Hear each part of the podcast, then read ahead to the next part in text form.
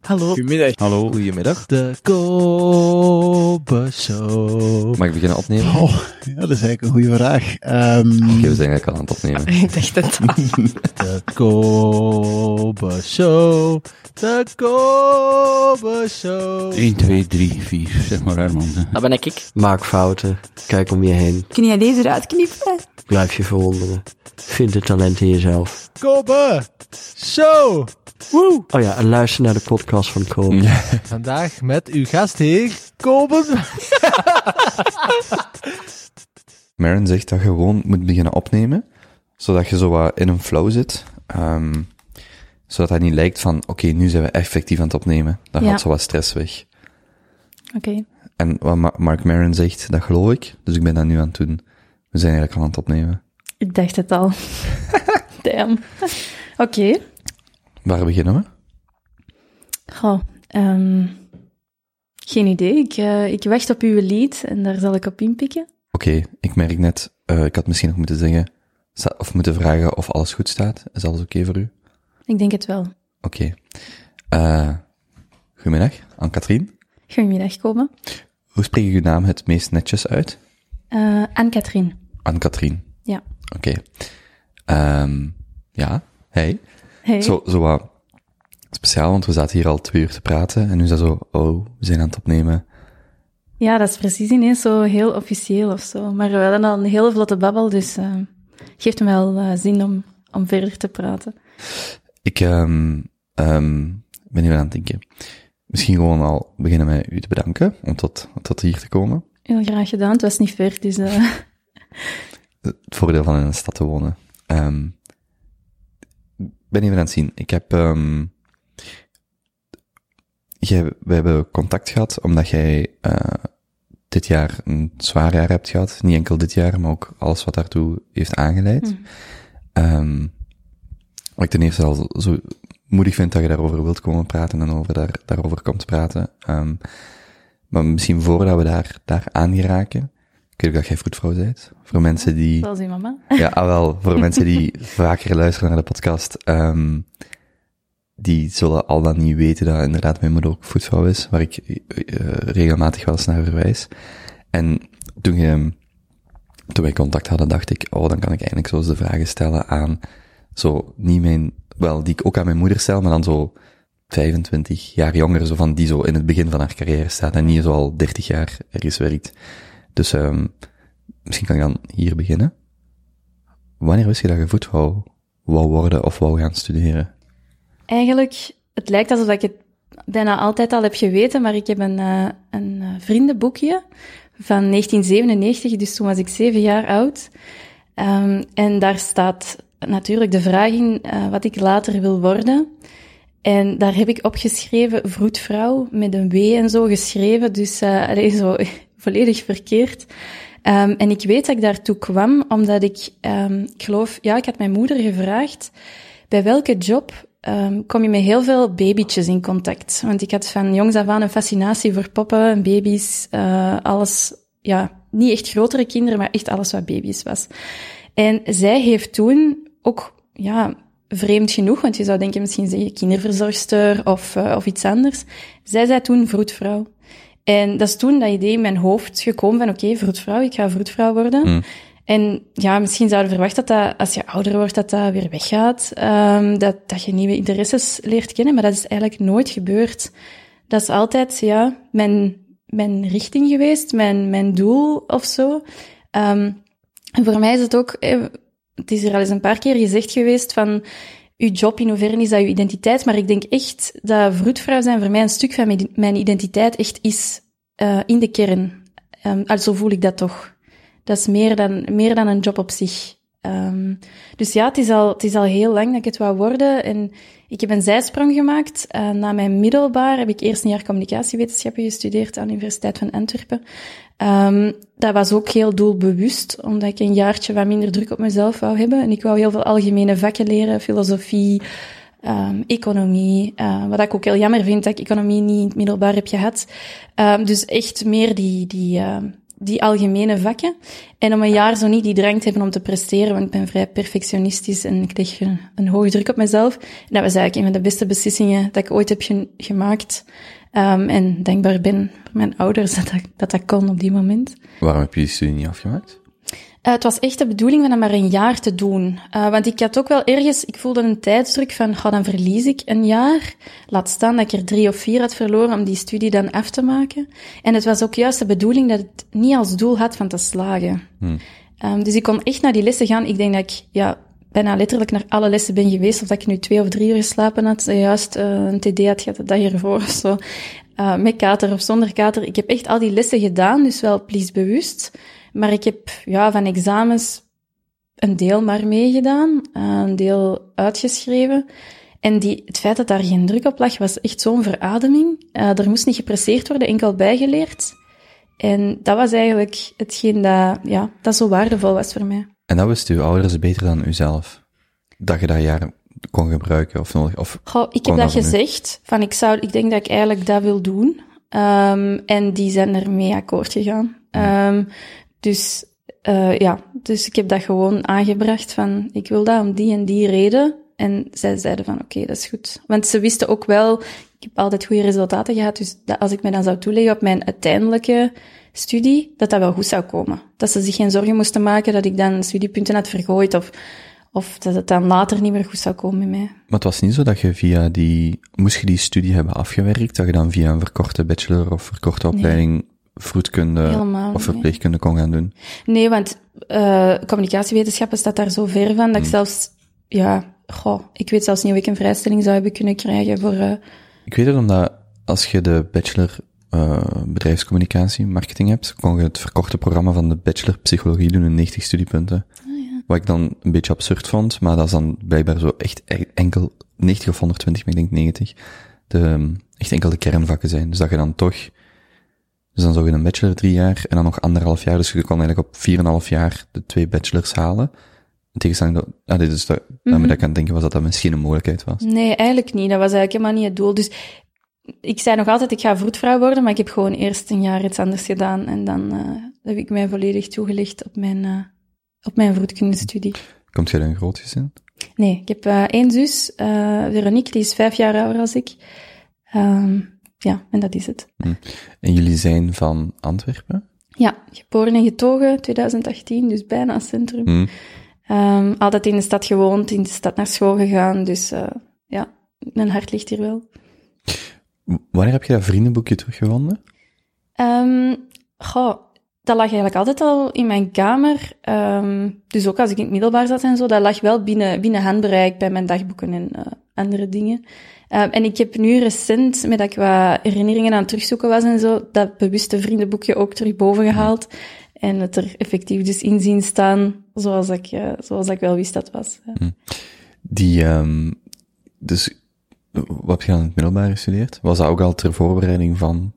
Oh nee, ik heb gewoon een klassieke weg gevolgd. Ik ben naar een Jesuitencollege geweest, eh, waar blijkbaar dus Pedro Elias ook Ja. heeft gezeten.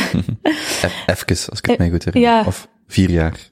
Toch, in ieder geval Ja. is er geweest. Eh, dus ja, dat was echt een heel klassiek traject. Ehm, dat, dat was twee jaar Latijn, dan twee jaar wetenschappen en dan moderne talen wetenschappen, omdat ik heel graag, al ik ben meer, mijn talen zijn beter dan mijn wiskundige kennis en mijn wetenschappen. Maar wetenschappen was wel zo, mijn ouders zijn allebei, allee, waren allebei heel, wel geïnteresseerd in wetenschappen, dus die, die zin zat daar wel in, maar mijn inzicht was wel niet top. Maar eh, dat is wel de richting dat ik wou uitgaan. Ik dacht, ja, wetenschappen, dat is zo meer richting het medische.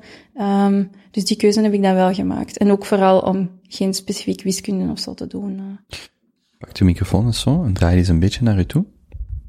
Zo naar boven. Ja, Zo? super. Ja, ik had dat beter moeten zetten. Ehm waarom dan, dat vroeg ik me net nog af als je dat zei van, ah ja, communicatiewetenschappen, voor zo die bredere vorming, maar dan is zoiets gelijk wijzebegeerte of geschiedenis, dan zijn er toch nog alternatieven? Of was het echt wel omdat je dat economische er absoluut in wou? Ik- wou echt een richting waar heel veel van die vakken waren. En ik had zowel sociologie als psychologie, als eh, communicatie, als filosofie, als economie. Dat is zo breed. En dat is eigenlijk gewoon enkel de reden. Daar was niet echt een, verder heel goed over nagedacht. Allee, het was eigenlijk vooral, ik wil, dat was ook wel uit mijn studie, ehm, mijn studie, ja, we hadden zo allemaal een studiebundel, ehm, moeten invullen van welke richting wil ik uitgaan als ik verder studeer. En dan kwam er zo op een aantal richtingen uit die u mogelijk zouden liggen. En dat, dat kwam daar wel bij, communicatiewetenschappen, bij mij. Dus en dan zag ik ah, die, al die soorten vakken, super interessant. Ik weet daar eigenlijk heel weinig van. Ehm, dus, uh, dus daarom dacht ik, dat is wel interessant om, als ik dan een jaar iets anders ga doen, mij zo breed mogelijk niet per se verdiepen, maar zo van alles een beetje. Heb je ooit aan je mama gevraagd waarom dat hij de associatie maakte met vroedkunde? Als jij vroeg als zevenjarige, ik wil iets met baby's doen? Ja, um, ik heb dat wel degelijk gevraagd, maar ze zei toen tegen mij van, dat dat effectief het enige was waar, allez, het eerste waar dat zij aan dacht. Maar zij had ook heel mooie ervaringen aan haar bevallingen, aan haar twee bevallingen. Ze is ook twee keer in, uh, in het Sint-Vincentius ziekenhuis bevallen, waar ik nu werk. Um, en zij is twee keer bij de vroedvrouw bevallen. Uh, wat dat is zeker in die tijd. Nee, nee. Ja. Ze had geen gekende vroedvrouw mee of zo, want dat was zeker helemaal niet aan de orde toen. Uh, het was eigenlijk vooral, je werd standaard gevolgd bij de gynaecoloog en je beviel bij de gynaecoloog. En ja, daarbuiten was er nog niet echt veel uh, andere opties of zo. Of, hmm. um, dus zij, ja, zij werd gevolgd bij de gynaecoloog, maar als het dan over de bevalling, bevalling ging, dan zei ze, nee, ik ga gewoon bij de vroedvrouw bevallen. Ze wou liever bij een vrouw, denk ik, of zo, ja, ik weet niet, ze vond dat gewoon normaal. Dus ik, ik weet niet, is dat daar niet echt een, uh, een plan rond? Voor haar was dat normaal, was dat logisch. Um, dus ja, zij had daar heel mooie ervaringen aan, aan, aan, aan de job die die vroedvrouw toen deed. En dus dat was het eerste waar dat zij aan dacht. Uh, dus daarmee heeft ze eigenlijk mij voor een stuk wel gevormd. Voor de rest van mijn leven met die, met die redenering te maken. Al hmm. denk ik dat ik misschien ergens wel sowieso op dat pad was gekomen. Wat maakt was het technisch het juiste woord? Vroedkunde of verloskunde? Dat weet ik niet. Um, goh, dat is een goede vraag. Uh, goh, beide zijn in het C juist, maar in België wordt meer vroedkunde gezegd en in Nederland verloskunde, want daar is een verloskundige. Um, doet hij ook nog veel andere zaken? Heeft hij eigenlijk meer verantwoordelijkheden? Um, meer verantwoordelijkheden die hier door een gynaecoloog worden? Ja. ja. Ja, dus dat is een beetje het onderscheid. Maar het is wel... Gewoon een grappig woord, verloskunde. Dat is echt zo. Ja. Dat is gewoon een grappig woord. Kunst van het verlossen. Hmm. Maar het is zeker wel vroedvrouw en niet vroedman of zo, als je mannen hebt. Uh, want het gaat over het woord vroedvrouw, wil eigenlijk zeggen... Uh, vroede is iets van wijsheid van de vrouw. Dus wijsheid van de vrouw. Dus als je een man hebt, dan is dat ook een vroedvrouw. Dan is dat geen vroedman. Mm. Oké, okay, dus dat heeft niks te maken met de persoon nee. die het beroep uitoefent. Nee. Dat gaat over het beroep zelf, van waar dat... Ja. Dus het is niet zoals geneesheer, dat eigenlijk, hm. ja, gewoon puur een beetje discriminatie is, als je het nu zo uitspreekt. Uh, maar het, is, het gaat echt over wat je doet en niet wie je bent. Oké, okay, dus ook een man is altijd vroedvrouw, omdat het over de, wijs, de wijsheid van de... Ja. Of van het verlossen, of van de, de van vrouw. Van de vrouw eigenlijk, ja. Want dat was een vraag op onze eerste dag, denk ik, van onze opleiding vroedkunde. Uh, waarom zijn jullie dit gaan studeren? Hè? Wie is hier omdat ze de baby's willen, alleen de baby's willen verlossen of, of hè, omdat ze een affiniteit hebben met kinderen? En dan de meerderheid stak zijn hand op. En wie is hier dan hè, voor de moeders? En dan een aantal, maar niet zoveel. En dan was de punchline van, ja, eigenlijk, je gaat veel meer met de vrouw bezig zijn mm.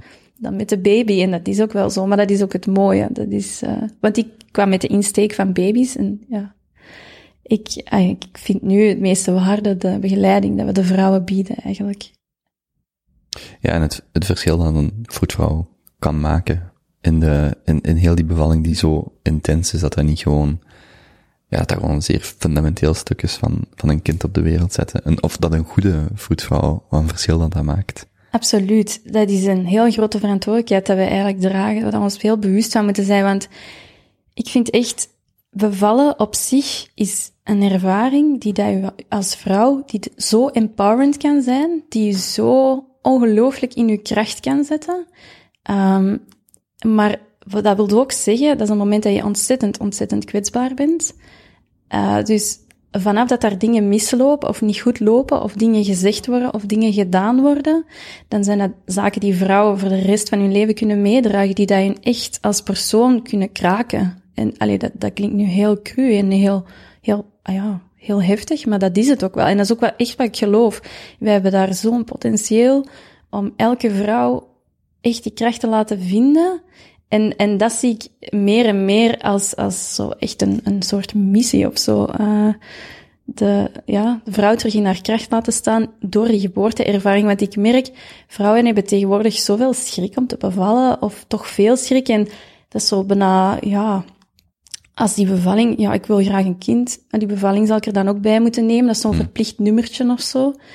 Terwijl ik persoonlijk, ik kijk heel hard uit naar ooit bevallen, om dat te kunnen meemaken en die krachten te voelen, uh, dat mijn lichaam ah ja, dan eigenlijk kunnen en, en, en weten hoe dat, hoe dat, dan moet.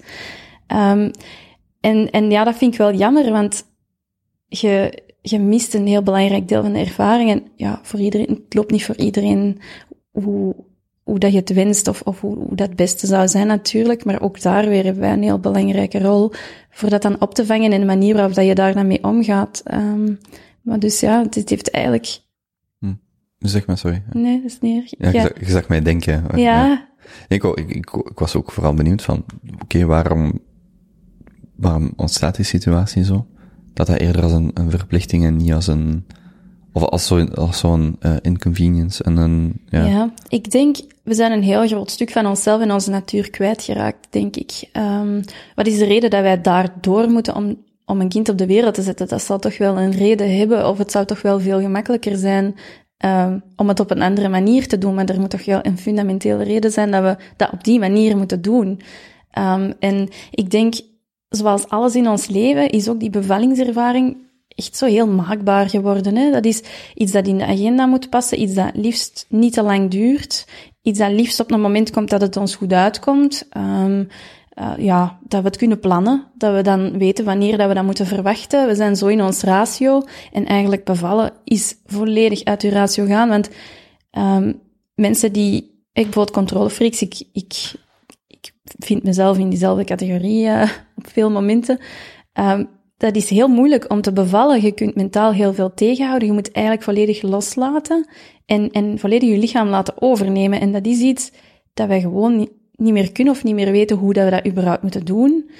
Uh, om die kwetsbaarheid toe te laten. Het is, alles in ons leven is gepland geworden. Alles kunnen we naar onze hand zetten, hebben we controle over. Maar dat stuk niet. En ik denk dat dat een heel grote ja, angst of, of onzekerheid met zich meebrengt. Um, waardoor dat vrouwen denk ik daar schrik voor hebben en, en, en ja, niet goed weten wat ze daarvan moeten verwachten. En doordat ze dat juist moeten loslaten en, en niet weten hoe dat, dat zal lopen. Um, ik heb het zelf niet zelf meegemaakt, dus ik kan daar ook niet 100% uh, weten wat er in ieders hoofd uh, afspeelt. Maar ik denk dat dat wel een belangrijk onderdeel is. Ik heb ook al eens op de podcast gezegd van mijn moeder is niet zo van de grote filosofische uitspraak, maar op een bepaald moment zegt hij, ja, de twee dingen, de twee belangrijkste gebeurtenissen in ons leven, die kunnen we niet plannen. Dat is namelijk wanneer we geboren worden en wanneer Ja. we sterven. En tussen die twee zitten we, doen, proberen we alles Ja. dicht, dicht te metselen in een, in een plan, terwijl net de meest twee belangrijke bel- dingen kunt je niet Nee. plannen. Dat is echt ongelooflijk. En toch zoeken wij dus naar allerlei manieren om ook die dingen te plannen. Want dat is iets wat dat we kunnen. Dat is iets dat ons rust biedt. Dat we gewoon weten wat, waar dat we aan toe zijn. Um, en dus we zien ja, toch vaak vrouwen komen bevallen die denken, ja, oké, ja, die verwachten na een paar uur, zeker als ze voor een inleiding komen, binnen een paar uur is die baby daar wel. Ja, nee. Dat kan wel een beetje langer duren. En we zijn een beetje te weinig geïnformeerd soms. Um, maar dat is ook omdat we verder staan van ons lichaam, denk ik, en, en van, van die kracht dat we eigenlijk hebben. Um, en en dat, dat dat iets is dat, we, dat vrouwen moeten terugvinden. Um, en meer leren omarmen, eerder dan daardoor beangstigd te worden Hmm. of zo. Waar begint dat? Dat we dat verliezen, die connectie. Of, Ja, of dat je dat meer begint te omarmen. Dat is niet de week voordat je moet bevallen, neem Nee. ik aan. Eigenlijk zouden we daar best gewoon van jongs af aan al, al veel over weten. Aan hoe, hoe dat, dat allemaal in zijn werk gaat. En, en dat dat een natuurlijke manier is. Alleen dat dat, een, ja, dat dat gewoon de natuur is. En ik denk dat dat een, een soort mindset is dat we moeten nastreven. Dat, eigenlijk, dat dat gewoon normaal is. En dat we allemaal gewoon weten van oké, bevalling is, is in de meeste gevallen een normale aangelegenheid. Um, en dat verloopt onvoorspelbaar, maar dit zijn de processen dat je doormaakt en dat we daar meer kennis rond hebben, um, waardoor dat we ook betere keuzes gaan kunnen maken als het er echt op aankomt, als we echt dan voor die bevalling staan, zoals als, als vrouw, een vrouw dan zwanger is. Ehm, ja, idealiter is dat al voor de zwangerschap dat je zulke zaken weet. Maar het is natuurlijk nooit te laat. En tijdens de zwangerschap zijn er genoeg kanalen en mensen die je daar eh, kunnen mee bijstaan, bij bijstaan. Of, Moog je eigenlijk van de arts, vanuit medisch standpunt, of van de gynaecoloog, een, C- een keizersnede doen als je ook eh, vaginaal kunt geboorte geven? ja, Want ik weet niet hoe ver daar de keuzevrijheid van de moeder is.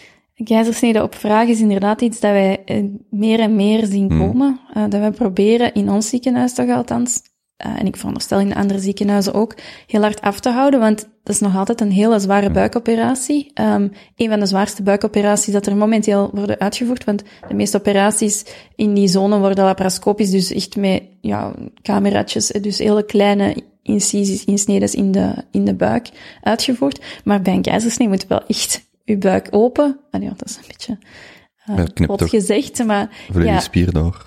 ja, voor een stuk opzij ge, geduwd en, ehm, en, en niet, niet echt doorgeknipt, denk ik. Allee, ja. Hm. Ehm, ja, het is, het is wel heel heftig. Dus een lichaam ziet daarvan af en een vrouw ziet daarvan af na, daarna. Dus het is in dat opzicht zeker niet iets om, om na te streven, maar het wordt wel meer en meer. In Brazilië is het zelfs, denk ik, 90 procent. Of, allee, het waren echt ontzettend zotte getallen. Ik durf ze niet eh, met zekerheid. Waarom is dat esthetisch? Ja, voor een stuk natuurlijk, hè, dat het uh, onderaan allemaal mooi uh, netjes blijft. Dus, dus dat idee. Maar dat is, ja, het probleem is een beetje dat als patiënten komen, keizersnede op vraag, of, of soms een, een inleiding op vraag, als er geen medische reden is. Um, gynaecologen. Wacht, was een inleiding? Uh, een inleiding is als, als de baby um, ja, nog niet is geboren, als de arbeid nog niet is begonnen, um, maar dat je dus gaat opwekken door weeënopwekkers te geven. Dus dat is via een... Ah, dus dat je eigenlijk de bevalling gaat forceren. Ja, of in ja, gang zet. Ja, ja. inderdaad. Um, dus gynaecoloog proberen dan wel uh, in het beste geval hun, hun patiënten alleen, uh, heel goed te informeren daar rond. Um, maar het, het probleem is een beetje... Mensen zijn ook wel wat shoppers geworden soms, op vlak mm. van uh, alles wat medische is, omdat wij zo vrij zijn, ook in België, om, u, om uw medische professional te kiezen. Um, dus als, als je zegt van ik kom voor mijn keizersnede en de dokter zegt ja, nee, uh, er is geen medische reden, dus ik ga je om die en die en die reden um, daar niet voor inplannen. We gaan een gewone bevalling proberen, proberen te doen. Dan is het heel goed mogelijk dat die patiënt zegt ja, dan ga ik wel naar een andere gynaecoloog. En ja, er zijn gynaecologen die voet bij stuk houden, maar er zijn er anderen die dan zoiets hebben van ja, oké, okay, ik moet dan wel een beetje... En er zit ook financiële realiteit toch achter? Je wordt toch als dokter betaald ja. om een operatie te doen? Dat klopt. Voor een bevalling dan, ook wel. Ja, toch ja. meer dan om niet te doen. Ja. Ik, wacht, ik zat dan te zeggen, de, het incentief om het wel te doen is financieel toch groter dan aan de vrouw te denken? In principe wel, In ja. principe, ja, theoretisch. Ja, ja, ja. Uh, dat is zo. En ik dacht zelfs dat, um, dat er in, in de... Ja, dat er een wetsvoorstel, of, of dat het al was doorgevoerd, dat zelfs um, extra handelingen die worden uitgevoerd bij de bevalling, zoals bijvoorbeeld een zuignap gebruiken of uh, dus medisch ingrijpen, dat dat meer verloond zou worden Hmm. aan de gynaecoloog, wat ergens logisch is, want ze moeten meer doen, maar wat de verkeerde mensen Ja, wel de incentive zouden geven om meer in te grijpen waar het niet nodig is. Dus ik zou dan denken, goh, we zouden toch beter een omgekeerde incentive gebruiken om uh, een hogere premie te geven bij een normale bevalling, wat dan ja, resulteert in gigantische gezondheidsvoordelen, uh, mentaal, fysiek, zowel voor moeder als voor kind. Want alles begint toch bij een geboorte. Allee, ja, voor een kind is dat vaak een eerste trauma. Um, Hm. Zelfs, allee, ja. Dus het moet echt wel een zachte landing zijn. En ook die vrouw door, doormaakt een gigantische transformatie. Soms van vrouw naar moeder, of ja, van moeder van één kind naar twee kinderen. Allee, dat is een transformatie. En dat is zo belangrijk dat dat op een zachte manier gebeurt. Um, en wat dat mij soms echt heel hard kan raken, is dat, dat vrouwen vaak niet weten waar ze aan toe mogen zijn. Waar ze eigenlijk recht op hebben, wat ze eigenlijk mogen Je verwachten. bedoelt medische steun of omringing van, omkadering van familie en vrienden? Uh, nee, ik bedoel dan echt puur op het medisch vlak, als ze komen bevallen, dat ze heel vaak niet weten uh, waar ze recht op hebben. Uh, dus bijvoorbeeld, ze, er worden hen een hoop dingen aangedaan. Dat klinkt wel heel, heel, heel hard. Maar soms wordt hen wel dingen aangedaan um, die zij normaal vinden, want ze weten niet beter. Terwijl dat, als ik zulke verhalen hoor, denk ik, oh nee. Hmm. En ja, natuurlijk ga je die persoon dan niet ineens vertellen van, oh, het had eigenlijk helemaal anders kunnen lopen, want dat is die persoon haar ervaring. En als je die ineens negatief gaat maken, wie heeft daar iets aan? Maar zo blijft de misinformatie wel bestaan. Ehm, dus in dat opzicht denk ik dat vrouwen ook wel beter geïnformeerd zouden ehm, moeten zijn rond wat eigenlijk allemaal normaal is. Ehm, en dat ze dingen mogen weigeren of ja, dat ze zich laten omringen door bijvoorbeeld een zelfstandige voetvrouw of, of eh, iemand die dat ze vertrouwen, die daarmee hun, hun, hun belangen kunnen behartigen. Maar idealiter zijn dat de vrouwen zelf natuurlijk die weten. En, en in andere landen zijn er echt al ehm, echt ja, een soort opkomst geweest van een vrouwenbeweging die echt zegt van ja, nee, wij gaan voor het recht van onze geboorte in eigen handen nemen, al ja, onze bevalling in eigen handen nemen. Maar hier in België, heel recent zag ik een Facebookgroep opduiken van respectvolle geboorte, die zich ook echt willen toeleggen op, um, ja, op respectvolle geboorte. Dus um, om dat zo weinig mogelijk, uh, allee, om zoveel mogelijk in dialoog met de vrouw die komt bevallen, bepaalde handelingen uit te voeren. Um, want ja, veel vrouwen houden echt een trauma over aan hun bevalling. En dat is toch wel echt, echt heel jammer, want... Waar zit dan de grootste uh, valkuil van informatie of, of, gebrek aan of gebrek aan informatie of kennis voor, voordat ze komen bevallen? Oh, dat is een heel goede vraag. Bijvoorbeeld iets, zo'n typisch voorbeeld van mijn moeder, maar dat gaat dan nog niet zozeer over puur het medische, de ingreep in de vrouw.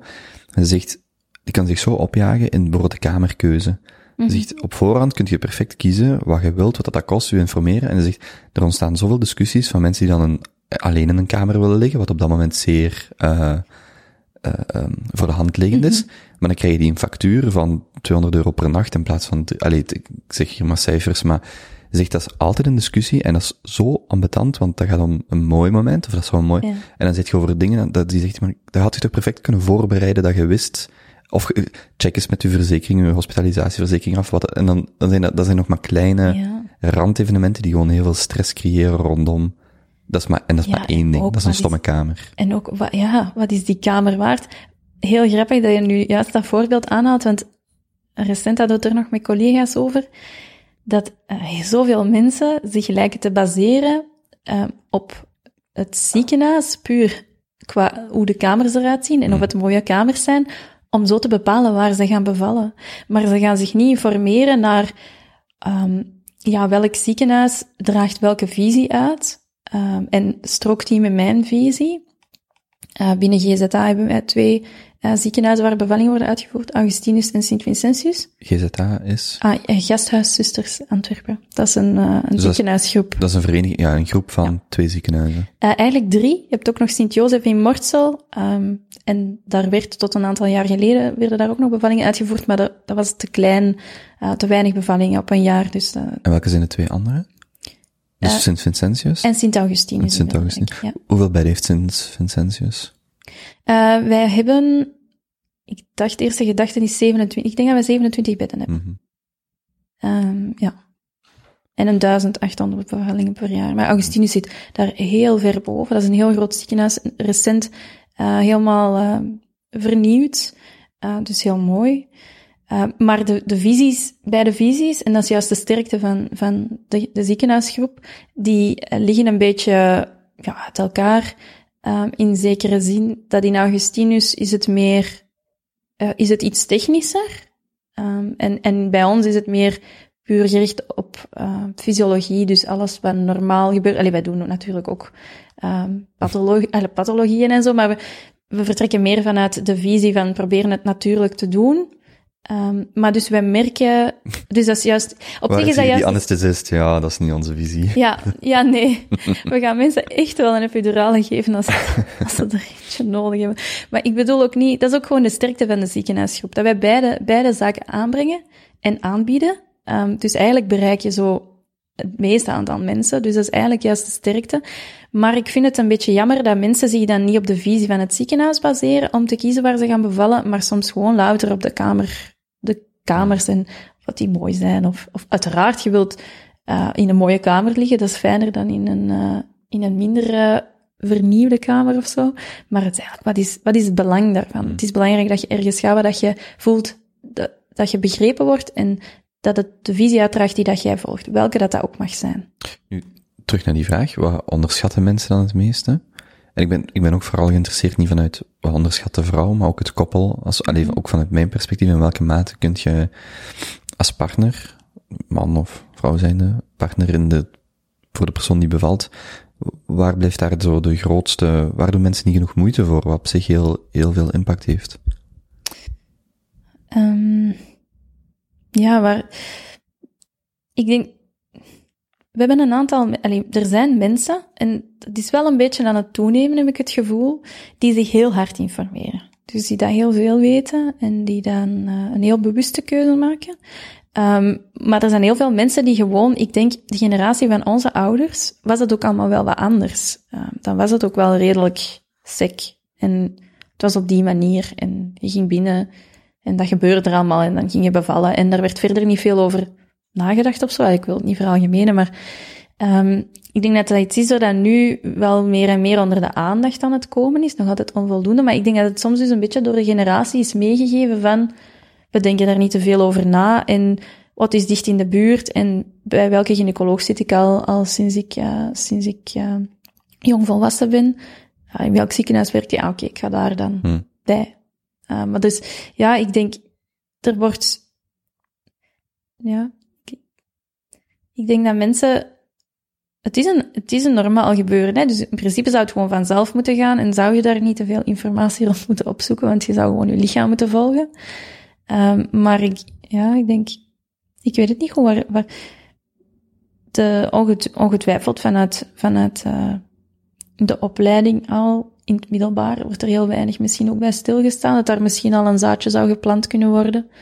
Um, maar ja, ik denk misschien ook ergens wel die angst van, oh, we zien wel, of, of ik duw het voor mij uit, want zolang je er niet te veel aan moet denken, dan zal het er niet zijn. Of ik weet niet goed van waar dat die Hm. misinformatie komt, of die gebrekkige. Hoe jonger de moeder, hoe makkelijker? Ja, dat zeggen ze. Ah ja, dat zien we soms wel. Het is eigenlijk, ja, jong, jonge meisjes bevallen meestal wel redelijk goed. Um, Maar ook vanuit uw standpunt, ah, om ze te behandelen? Hoe jonger iemand is, hoe meer dat die opnemen of zo? Of is daar niet echt een lijn in? bedoelde dan echt tijdens het geboorteproces, dus tijdens de arbeid of daarvoor al? Um, de, de, de, hele opname. Vanaf dat ze in arbeid zijn? Of, Wel, vanaf dat ze het ziekenhuis binnenkomen ja. tot ze het ziekenhuis buiten. Uh, makkelijker, oh, dat weet ik niet. Het is natuurlijk wat je zegt, oh, ah ja, je bedoelt dan waarschijnlijk jong als in meer onze generatie die daar meer mee bezig is, of jong-jong als in tienermoeder of een 18-jarige, want die zijn vaak ook wel bang of, of hmm. nog een stuk zelf, um, ja, kind niet echt, maar wel voor een stuk zien wij soms kinderen kinderen krijgen. Um, dat gebeurt gelukkig minder en minder, maar dat gebeurt wel. Ja, ik was eigenlijk aan het denken aan, aan twee stereotypen. Ja. Al dan niet. Dus het ene is, is het, zijn, is het, um, is het makkelijker voor u als vroedvrouw of als verpleegkundige in, in het algemeen op die dienst om jongere vrouwen, eerder, eerder jonger dan eerder ouder, of dat een verschil maakt? En, um, zo het stereotype wat ik altijd hoorde was, dus dat was er één, en ja. het, het andere stereotype was, het maakt eigenlijk niet uit wie dat binnenkomt, we weten altijd als het een leerkracht is of niet, omdat die, die weten zo exact, zo, zo, zo ja. willen we dat, die hebben over Ja, alles. de leerkrachten pikken we er ja, echt uit. Ja, mama echt zo, ja, dat is een leerkracht, sowieso. En andere beroepen, dat vinden we niet echt, maar dat zijn de leerkrachten. Ja, dat is wel echt. Is dat, oké, okay, dus dat is niet gewoon nee, dat is anekdotes, niet dat is effectief. Ja, of toch in, in vele gevallen ja, in is vele dat gevallen. zo. Ja, hmm. dat, dat is wel zo. Maar de leeftijd, ja, um, het is soms hoe meer mensen er al op voorhand over hebben nagedacht en een heel duidelijke visie hebben over hoe dat ze hun bevalling zouden willen doen. En vaak is dat dan bijvoorbeeld zo natuurlijk mogelijk. Um, hoe moeilijk soms, want die, ja, dan zit je soms heel fel in je hoofd. Omdat je, ja, Omdat het zo heel zijn. alert. Ja, ik wil graag dat het die kant en ik wil zeker niet dat er wordt ingegrepen, dat er iets moet gebeuren. Maar daardoor zit je zo in je ratio, eerder dat je op dat moment juist zou moeten loslaten. Dus het is heel goed om dat plan te hebben en te zeggen aan ons van kijk, wij vragen dat ook altijd, heb je een bepaald uh, een bepaalde wensen rond je bevalling, rond je arbeid, dingen dat je zeker wel wilt, die niet wilt. Ehm, en sommige mensen hebben echt een geboorteplan bij. En dan is dat van, oh, ik wil dat zo en zo en zo en zo. Wij kunnen ze dan wel grotendeels geru- geruststellen van, oké, dat is eigenlijk hoe dat wij het normaal doen. Dus je mag, er zeker van zijn dat wij het daar ook zo gaan, dat we het ook zo gaan uitvoeren in de mate van, van het mogelijke. Ehm, maar dan zou je het moeten loslaten. En op dat moment zou je gewoon maar moeten ondergaan. Maar dat is dus, zoals ik daarnet zei, heel moeilijk voor ons, vandaag de dag, om iets te ondergaan. Ehm, en die controle los te laten. Want als je dan heel veel in je hoofd blijft zitten, en dat gebeurt soms als mensen echt een heel bepaalde visie hebben, ja, je kunt bijna heel je arbeid stilleggen, ehm, ook al heb je geen epidurale, door je gedachten. Door je brein is zo, zo, zo sterk. Ehm, en ja, het is zelfs zo dat als je als vrouw in arbeid gaat en er ontploft een bom, allee, er, er ontploft een bom um, in oorlogsgebied, dat die arbeid wordt stilgelegd door de adrenaline. Omdat het op dat moment niet veilig is om te bevallen. Mm. Maar dus die adrenaline, ja, dat komt ook door angst. Dus als je angstig bent van, oh, het gaat hier niet lopen zoals ik wens, of er gebeurt iets en zouden ze wel het beste met mij voor hebben, dan kan dat dus allerlei natuurlijke processen afbreken. Nu, uw hormonen dat u eigenlijk helpen om de bevalling um, zo goed mogelijk te laten verlopen, uh, die, die dat de weeën veroorzaken ook, dan kan dat stilleggen of doen haperen. Um, dus ja, soms is het hebben van een plan juist niet goed, omdat je dan, omdat je dan ja, te hard daarop gefocust bent en dus niet kan loslaten. Dus het is een balans vinden tussen goed laten informeren en weten wat dat je wel wil, maar het dan los te laten en zeggen, oké, okay, kijk wat er op mij afkomt, ik heb het hier gemeld hoe dat ik het graag wil, en dan zie ik wat er gebeurt, ik geef mijn vertrouwen, en, maar ja, dat is natuurlijk wel heel moeilijk, hè. Hmm. Nog een niet provocerende vraag. Was uiteindelijk de, want dat is een discussie die vaak opkomt, uh, was uiteindelijk de nuance in al dan niet jonger of ouder biologisch moeder worden? Waar zit de nuance in die discussie tussen de, zit er een nuance tussen de 40-jarige die een kind krijgt of de 25-jarige? Um, hm. We zien bij inderdaad iemand... Of een, of een 18 jaar, alleen die, ja, bij vrouwen die dat inderdaad zo iets ouder zijn, ja, dus 40, 40 plus, um, die komen bevallen, die hebben wel, ja, die zijn wel heel vaak vast op een bepaalde, die hebben wel vaak die controle nodig en, die zijn meer uh, gebrand op iets dat ze willen. Ze weten ook heel goed dat ze, wat, ze willen, dat is natuurlijk ook het verschil. Um, hoe jonger het meisje of de vrouw, dat heb ik zelf ook ervaren, hoe meer onzekerheid.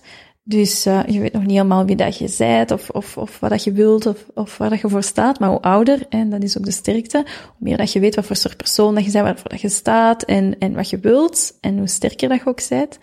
Um, als zo iemand, allez, als iemand dan kan bevallen die al iets ouder is, die dus effectief al eh, goed sterk in haar schoenen staat, weet wat ze wil en wat ze zeker niet wil, um, dat kan soms het eigen proces een beetje verstoren. Ja. Als dat te fel gaat, als, als dat wil zeggen dat ze te hard in hun hoofd zitten. Maar dat zien we dus inderdaad wel vaker gebeuren um, bij, uh, bij de iets, iets oudere vrouwen uh, dan bij de hele jonge. Allee.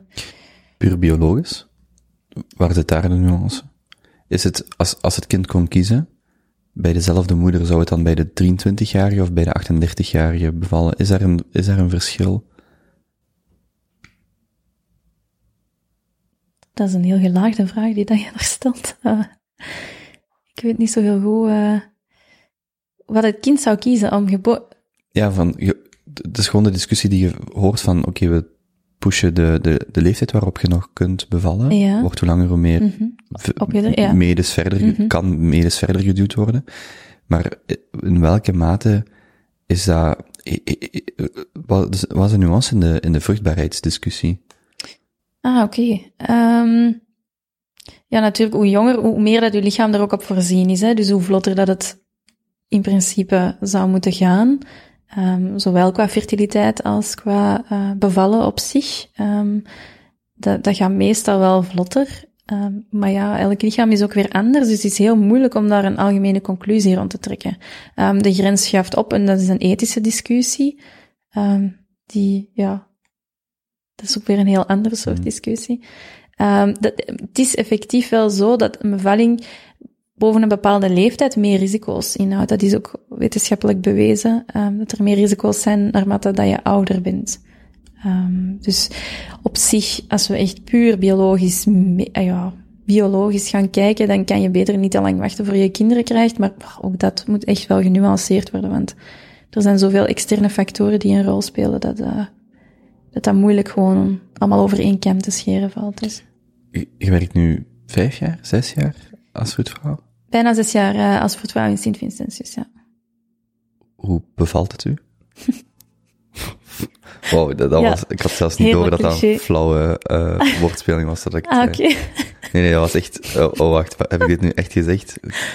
Oké, ik Ja, dacht sorry. dat het een, uh, een bewust mopje Nee, nee, nee, dit was... Nee, Het was sorry. echt, uh, oké, Ja. nee. Um, ja, eigenlijk, het was eigenlijk het enige ziekenhuis waar ik, waar ik wou werken. Toen ik aan het, aan het studeren was nog voor vroedvrouw, ja, stage op heel veel verschillende plaatsen. Wat ook wel een verrijking is. Um, je leert heel veel uh, werkwijzes kennen, visies, um, beleids, allee, beleidskeuzes, allerlei dingen. Um, en dat vormt uw mening, ook vanuit de opleiding natuurlijk. Wordt u wel ja, veel uitleg gegeven richting, ja, richting wat het ideale is. Of, allee, er is niet één juist antwoord, maar... Um, en voor mij was dat heel duidelijk in Sint-Vincentius dat daar meest in lijn lag met de visie die ik zelf voel dat, ik, allee, dat, dat in mij leeft en dat ik wil uitdragen. Um, dus dat was ja, altijd de droom om in Sint-Vincentius te kunnen werken. Ook dan leuk dat ik daar ineens ook geboren was. Uh, Hm. uh, maar los daarvan, um, ja, dat was wel, uh, ik ben wel heel blij dat ik daar kan werken. Ik zie niet direct waar ik anders graag zou willen werken. Wat zou je aan jonge vroedvrouwen, zowel mannen als vrouwen, alleen mensen die overwegen om dat te studeren, Mhm. wat, wat vertelt, wat, wat zegt je die van, wat, wat maakt die job voor u zo mooi? Ja, de, de job, ja, niet alleen het nieuwe leven, maar de intensie, intense connectie dat je met mensen kunt maken. Eigenlijk het verschil dat je kunt maken in iemands leven. Um, het feit dat je elke dag een heel mooi moment voor een koppel kunt bijwonen, is, is al bijzonder. Um, maar het kan ook heel hard zijn. Um, als de dingen fout lopen, is het, uh, is het heel heftig en is het heel pijnlijk. Maar ook in die gevallen is er zoveel waarde in uw rol als vroedvrouw, in die begeleiding. Ik, ik denk dat ik zelfs niet alleen voor mezelf spreek, uh, maar ook voor verschillende collega's. Als je zelfs, als je, dat je meer haalt uit een begeleiding in geval dat er iets misloopt, dat je daar eigenlijk gevoel hebt dat je daar meer een verschil hebt kunnen maken dan als het, als het wel goed loopt. Ik bedoel, uh, mensen komen soms ook natuurlijk bevallen als een kindje overleden is in hun buik. En die moeten dan nog komen bevallen. Dus die begeleidingen zijn heel intens. Um, die vallen ook veel te veel voor naar onze zin. Um, maar ja, dat is, dat is gewoon hoe het is. Uh, daar kunnen we niet zo heel veel aan doen. Wordt dat veroorzaakt? Bedoelt je dan, het valt onnodig voor? Of het komt voort uit iets? Ah, of dat is gewoon, dat is gewoon natuurlijk en dat gebeurt Ja. gewoon te veel naar Ik ons? denk, ja, inderdaad. Het is gewoon, het zou niet zo mogen zijn, maar er is weinig uh, dat we daaraan kunnen doen, uh, denk ik. Um, toch in vele gevallen. Maar dus die begeleidingen zijn heel intens, maar daar haalt je ook wel heel veel, allee, of ik persoonlijk dan toch veel voldoening uit, om mensen ook op die momenten bij te staan. Dus het is niet alleen maar roze geur en maneschijn, en je moet er ook wel echt staan um, als vroedvrouw. Je hebt een belangrijke verantwoordelijkheid, en eigenlijk een vroedvrouw is naast een arts en een tandarts volgens ons koninklijk besluit. Dus het staat in de wet. Een van de enige medische, allee, de enige drie medische beroepen zijn die drie. En dus vroedvrouw hoort daarbij. En dus daarom zijn wij zo fundamenteel anders dan bijvoorbeeld een verpleegkundige. Je bent, je hebt wel een echt officieel wettelijk vastgelegde verantwoordelijkheid. Wat wil zeggen dat wij eigenlijk volledig bevoegd zijn om de bevalling, zolang alles normaal verloopt, dus zonder dat er ingegrepen wordt, um, of dat er een epidurale of zo genomen wordt, als dat allemaal niet gebeurt en alles verloopt gewoon natuurlijk zonder ingrijpen, dan is het eigenlijk, uh, valt het eigenlijk onder de verantwoordelijkheid in principe van een vroedvrouw. En dan zijn wij daar medisch voor opgeleid. Dus in dat opzicht ook denk ik dat het belangrijk is voor mensen die twijfelen van zal ik het doen of niet doen. Um, ja, je draagt wel een belangrijke verantwoordelijkheid. Het is, oké, in het werkveld is het, en dat is soms niet altijd, uh, niet altijd uh, naar ieders zin, um, is het wel veel onder verantwoordelijkheid van de arts en, en valt er minder verantwoordelijkheid, um, allez, los van de mentale verantwoordelijkheid die er altijd is, maar ik bedoel puur de medische verantwoordelijkheid valt onder... Of de uh, juridische verantwoordelijkheid. Ja, ja, als, alhoewel dat als puntje bij pauze komt, dat je toch Hmm. ook zelf vervolgd kunt worden. Of dus Hmm. je bent niet helemaal buiten schot. Maar ik bedoel dat de verantwoordelijkheid nu in het ziekenhuis is wel veel meer de gynaecoloog. Dus je kan niet helemaal naar je capaciteiten soms handelen of je werk uitvoeren. Uh, maar in principe zijn we daar wel bevoegd voor. Dus ik denk dat het wel belangrijk is dat je ook daar je keuze op baseert. En ben ik bereid om die verantwoordelijkheid ook te dragen? En um, ja, vroedvrouw is ook een apart soort.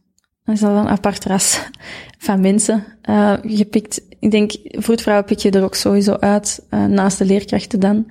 Um, vaak tegen draads doen, kritisch zijn. De, er zijn bepaalde karaktereigenschappen die dat de meerderheid van de vroedvrouw wel typeren, of Mm. toch ze allemaal zo'n beetje in dezelfde categorie plaatsen, los van dat we verschillende personen zijn natuurlijk. Maar, Het zijn ook die mensen die zeggen, wij zijn geen verpleegkundigen. ja, want je, je gaf daar juist, je gaf daar juist een, een, uh, een soort gesuggereerde daar juist al van uh, vroedvrouw of ja, verpleegkundige op de afdeling. Ik dacht, ik zal me maar inhouden, maar dat is een, een Ik weet gevoelig dat ik vroeger spreekbeurten deed in school of zo, of ik moest mijn ouders voorstellen, dat mama altijd zei, ik ben geen ver- verpleegkundige, Ja. ik ben een vroedvrouw. En ik, en t- dus soms net omdat ze dat zei, zei ik, Ja. mama is verpleegkundige. Mhm. Maar ik hoor het u al een paar keer zeggen Ja, van, wacht eens, nee, nee, dat is, Het is echt, maar nu weet je dus de reden, uh, dat er een intrinsiek verschil is dus in verpleegkundige en vroedvrouw, dat het zelfs wettelijk bepaald is. Maar dat is wel een, uh, een vaak een gevoelig punt. Dat we zeker geen verpleegkundigen zijn. En daarmee wil ik zeker geen afbreuk doen aan het beroep van verpleegkundige, want echt, ik heb oneindig veel respect, want dat is iets dat, dat mij dan minder zou zijn weggelegd. Um, Alhoewel dat ook een deel van mijn job is natuurlijk, hè, maar ik heb daar heel veel respect voor, dus dat is zeker niet denigrerend of zo bedoeld. Maar het is wel, het is wel niet juist om te zeggen dat, dat wij verpleegsters zijn. We zijn bovenal vroedvrouwen. En er is eigenlijk een hele grappige, alleen een meme of een afbeelding van, die dat goed duidt wat ik daar juist bedoelde. En dat is uh, van een balletles, en daar staan allemaal meisjes die mooi een uh, plié of iets proberen te doen aan de bar. En één hangt daar onderstebovenaan Um, en er staat er zo beroepen boven, hè, zo Hm. lawyer, um, economist, uh, bla bla bla. En dan komt er zo aan diegene die ondersteboven aan die bar hangt, er staat midwife boven. En ik denk dat het dat wel allemaal uh, zegt wat ik wil zeggen. is ook maar een vroedvrouw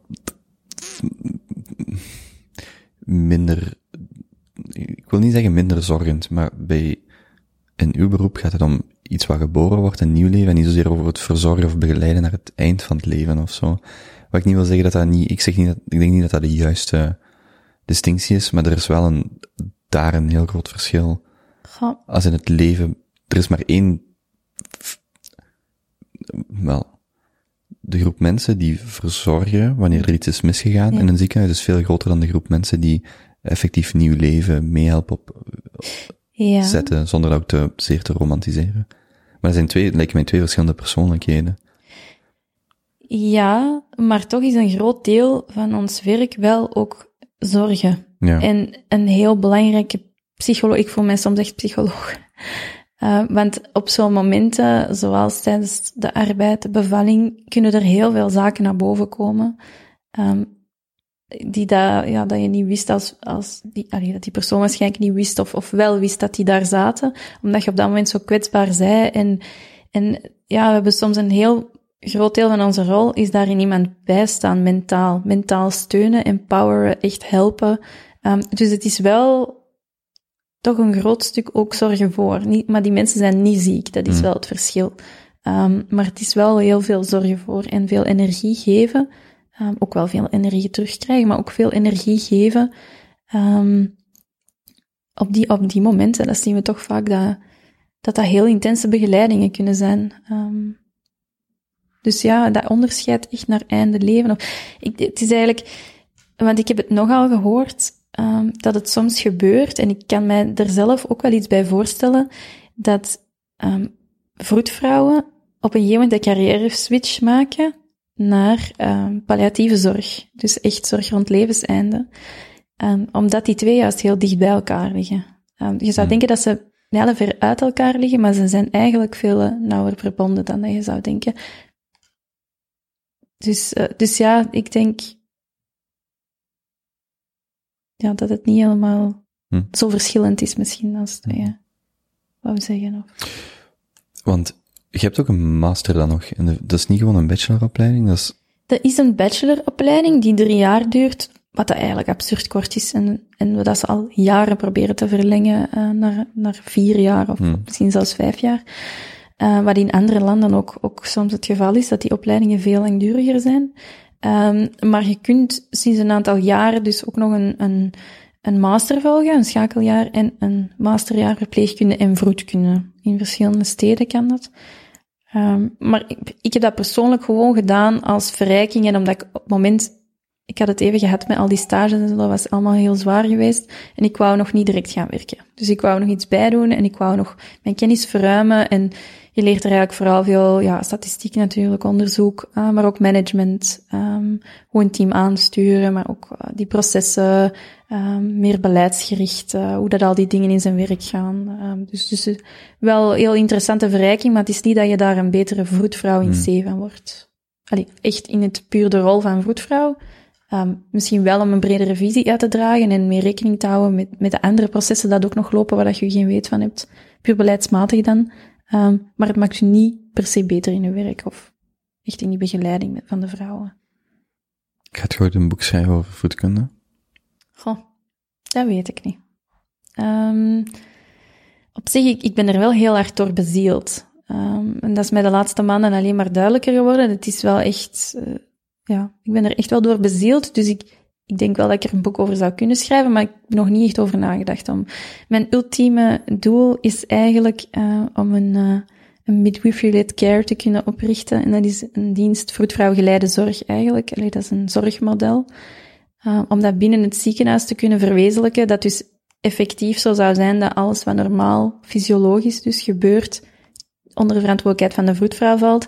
En dat wanneer er ingegrepen wordt, dat er dan wordt doorgegeven, dat er dan naar een andere afdeling wordt gegaan, zoals dat bijvoorbeeld in, in, uh, in Engeland het geval is. Um, dat ze dan gewoon naar de andere afdeling worden gebracht en daar onder toezicht van een gynaecoloog um, worden, allee, verder worden geholpen. Um, dus dat is mijn Geopereerd. ultieme Of- doel. Nee, bijvoorbeeld als ze uiteindelijk graag een epidurale wensen, Hm. dan kan dat niet op die, op die uh, vroedvrouw geleide, allee, kan dat niet bij die vroedvrouw geleide zorgen, of toch niet in de visie, in, in de mate dat, dat ik het zie, of dat, of dat ik het, het geleide zorgmodel ken. Um, maar dus dan wordt er doorgegeven. Dus het is een, een heel samenwerkend model, maar het is wel, het zet de vroedvrouw ook meer in haar capaciteit en in haar kracht.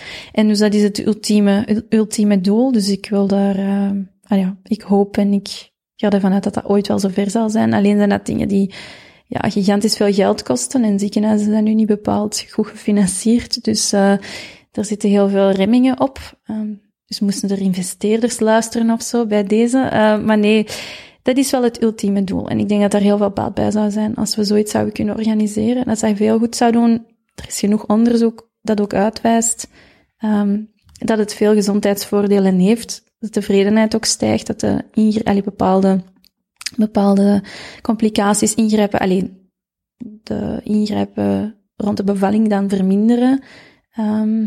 En dat het geen extra risico's oplevert. Dus dat er niet bijvoorbeeld meer kinderen um, geboren worden die gereanimeerd moeten worden, of dat er meer bloedingen zouden zijn, Hmm. of meer complicaties nadien. Dus dat, dat ook niet. En dus dat er eigenlijk meer voordelen zijn. En het was zo een, een bekende database, die dat, zo'n medische database, die dat reviews uh, publiceert. Hele, hele goede reviews. Allee, dus daarmee wil ik zeggen, heel veel studies met elkaar vergelijken, um, met hoge kwaliteit.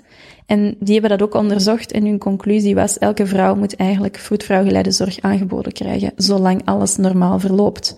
Dus enkel de vrouwen die dat complicaties hebben of een gezondheidsprobleem, is heel belangrijk dat zij door een, een gynaecoloog opgevolgd worden, want um, onze gynaecologen zijn heel goed opgeleid voor als uh, de dingen mislopen of in geval van, uh, van aandoeningen, um, die zijn er ontzettend goed voor opgeleid, dus uh, we hebben ze brood nodig.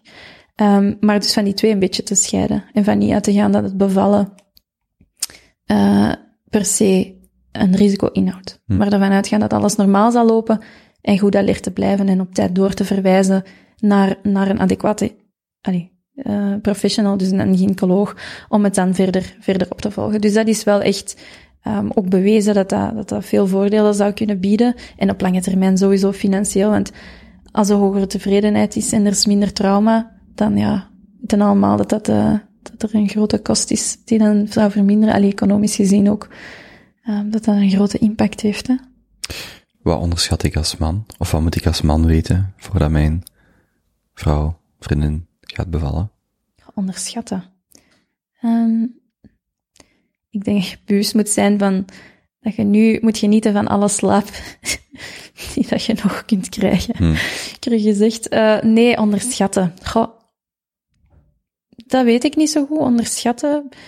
Ik denk, het belangrijkste is gewoon het aanwezig zijn en het steunen. En, en er samen over praten, over wat dat je eigenlijk wilt en, en verwacht. En zodat je eigenlijk als team um, kunt, allee, dat je echt een team bent, het moment dat, dat je, je vrouw dan gaat bevallen, um, dat je haar daarmee kunt ondersteunen. Dus ik denk een soort kennis ook hebben, um, en een soort vertrouwen ook wel, van het komt wel goed. En, en, en, en ook een deel haar advocaat zijn. En dat ze weet van, oké, okay, weet je, ik heb de steun van mijn man. En als ik het niet kan zeggen om een of andere reden, dan zal hij wel voor mij in de bres springen. Um, dus ja, ik, ik denk dat eigenlijk, ik denk dat dat het belangrijkste is. Dat mannen zich daar zeker, want we hebben het veel over vrouwen gehad.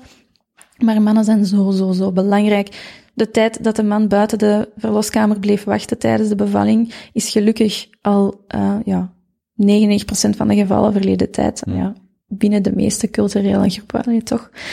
Um, en dat is zo belangrijk, want dat is zo'n intens mooi moment. En dat sterkt je ook als koppel. Als je daar als koppel doorkomt en je kunt elkaar daar ook helpen, je kunt haar dan bijstaan, dat, dat sterkt de band. Ook, geloof ik, ontzettend hard. Dus ik denk gewoon als één team. En op voorhand daarover praten en, en ja, dat er gewoon veel vertrouwen is en dat je daar een extra steun kunt zijn. En ja, zeker betrokken zijn. Um, ja, ik denk dat dat het belangrijkste is wat je zou kunnen doen. Kijk je er al naar uit om in Sint-Vincentius te bevallen? Ja, eigenlijk wel. Ja? dat is raar, hè? Ja, het is niet ja. dat ik morgen kinderen wil of zo, maar ik, um, dat is eigenlijk al heel lang dat ik zo denk, oh, zou dat zijn om zelf te bevallen? Hmm. Um, ja, dat is, dat is wel iets, ik heb daar, ja, ik, ik heb niet zoals, zoals de meerderheid van de mensen die daar zo angst voor hebben of zeggen, dat, als ik dat stuk maar kan overslaan, natuurlijk, ik ben nog nooit bevallen, dus ik heb makkelijk praten. Hè. Ik wil niet, niet zeggen, allee, dat dat niet moeilijk is of zo, maar ik, ik sta wel, ah ja, ik ben wel heel benieuwd om het zelf te mogen ervaren. Dus, en dan zeker bij ons, uh, ik heb wel twee hele goede vriendinnen, die ook collega's zijn, die dat uh, bij mijn bevalling zullen zijn. Dus ik, ik ben al, uh, al goed omringd, dat weet ik nu wel. Zijn zij al bevallen? Uh, nee, maar eentje is nu wel zwanger. Mm, spannend. Super spannend, ja. Dus uh, dat wil zeggen dat we binnenkort uh, ja, een bevalling ook gaan bijwonen. Hè? Ja, misschien. Waarschijnlijk, maar misschien, je weet het toch niet zeker of die ook gaat bevallen wanneer jij aan het werken bent. Ah ja, maar dan hebben wij een heel goed systeem onder collega's. En ja. dat is het systeem van de achterwachten. En dus het gebeurt wel vaker dat er iemand van of een, een zus of zo komt bevallen. Of mm. heel ah, dus dan kun je wel inspringen. Ja, dus dan zoeken wij achterwachten, collega's die, dus, die we kunnen opbellen voor bepaalde shiften. Dat als dan onze vriendin in arbeid zou gaan, dat we die collega dan kunnen bellen van, oh, jij, ging, jij komt vandaag eventueel inspringen voor mij. Ja, voilà, ze is in arbeid, dus um, kun je dan komen werken. En daarin zijn we wel heel solidair met elkaar. Dus, dat is wel cool. Ja. Dus uh, nee, nee, dat is, dat is zeker geen probleem. Ik, uh, ik ben er sowieso bij. Hoe lang nog? Uh, het zal voor ergens in maart zijn. Ah, dus is nog maar net zwanger. Ja, toch? Een paar maanden toch? Als ik snel, ja. Ja, ja. Je ziet het nog niet. Of wanneer begint je dat te zien? Is dat niet na vier, vijf maanden? Oh, dat is heel afhankelijk. Ja. Um, bij de ene al wat sneller dan de andere. Maar ja, een, een vrouw, ah ja. Dat is allemaal anders en je kunt niet Hm. goed. Maar ik denk, ik wil het wel stilletjes aan wat te zien, ja. Het is al geweten op te werken en zo, dus. Uh. Je zei net dat dat de laatste maanden nog duidelijker was geworden. Ja. Hoe komt dat? Um, ja, ik ben uh, in het licht van hetgeen wat ik eigenlijk, waar we het straks over zullen helpen, hebben, um, ben ik een aantal maanden ook echt thuis gebleven. Dat ik ben niet ben gaan werken. Um, omdat ik even echt tijd nodig had voor mezelf.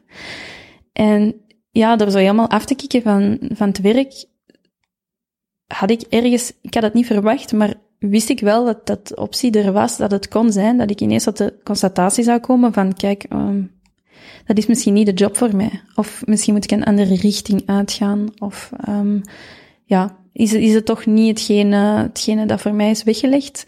En ja, dat is eigenlijk totaal niet... Allee, dat is eigenlijk juist omgekeerd geweest. Ik, eh, na een aantal... Ah ja, in het begin natuurlijk ben, was ik daar niet echt mee bezig, maar de laatste weken weer terug wel. En dan werd ik echt gesterkt in de bevestiging van oké, dit is echt wel wat ik wil doen. Dat, is, dat is echt wel... Dat is wel fijn om die bevestiging terug te zien, maar voor mij is het belangrijk dat het een stuk zou kunnen veranderen en dat ik meer verantwoordelijkheden of zo bijvoorbeeld zou kunnen dragen.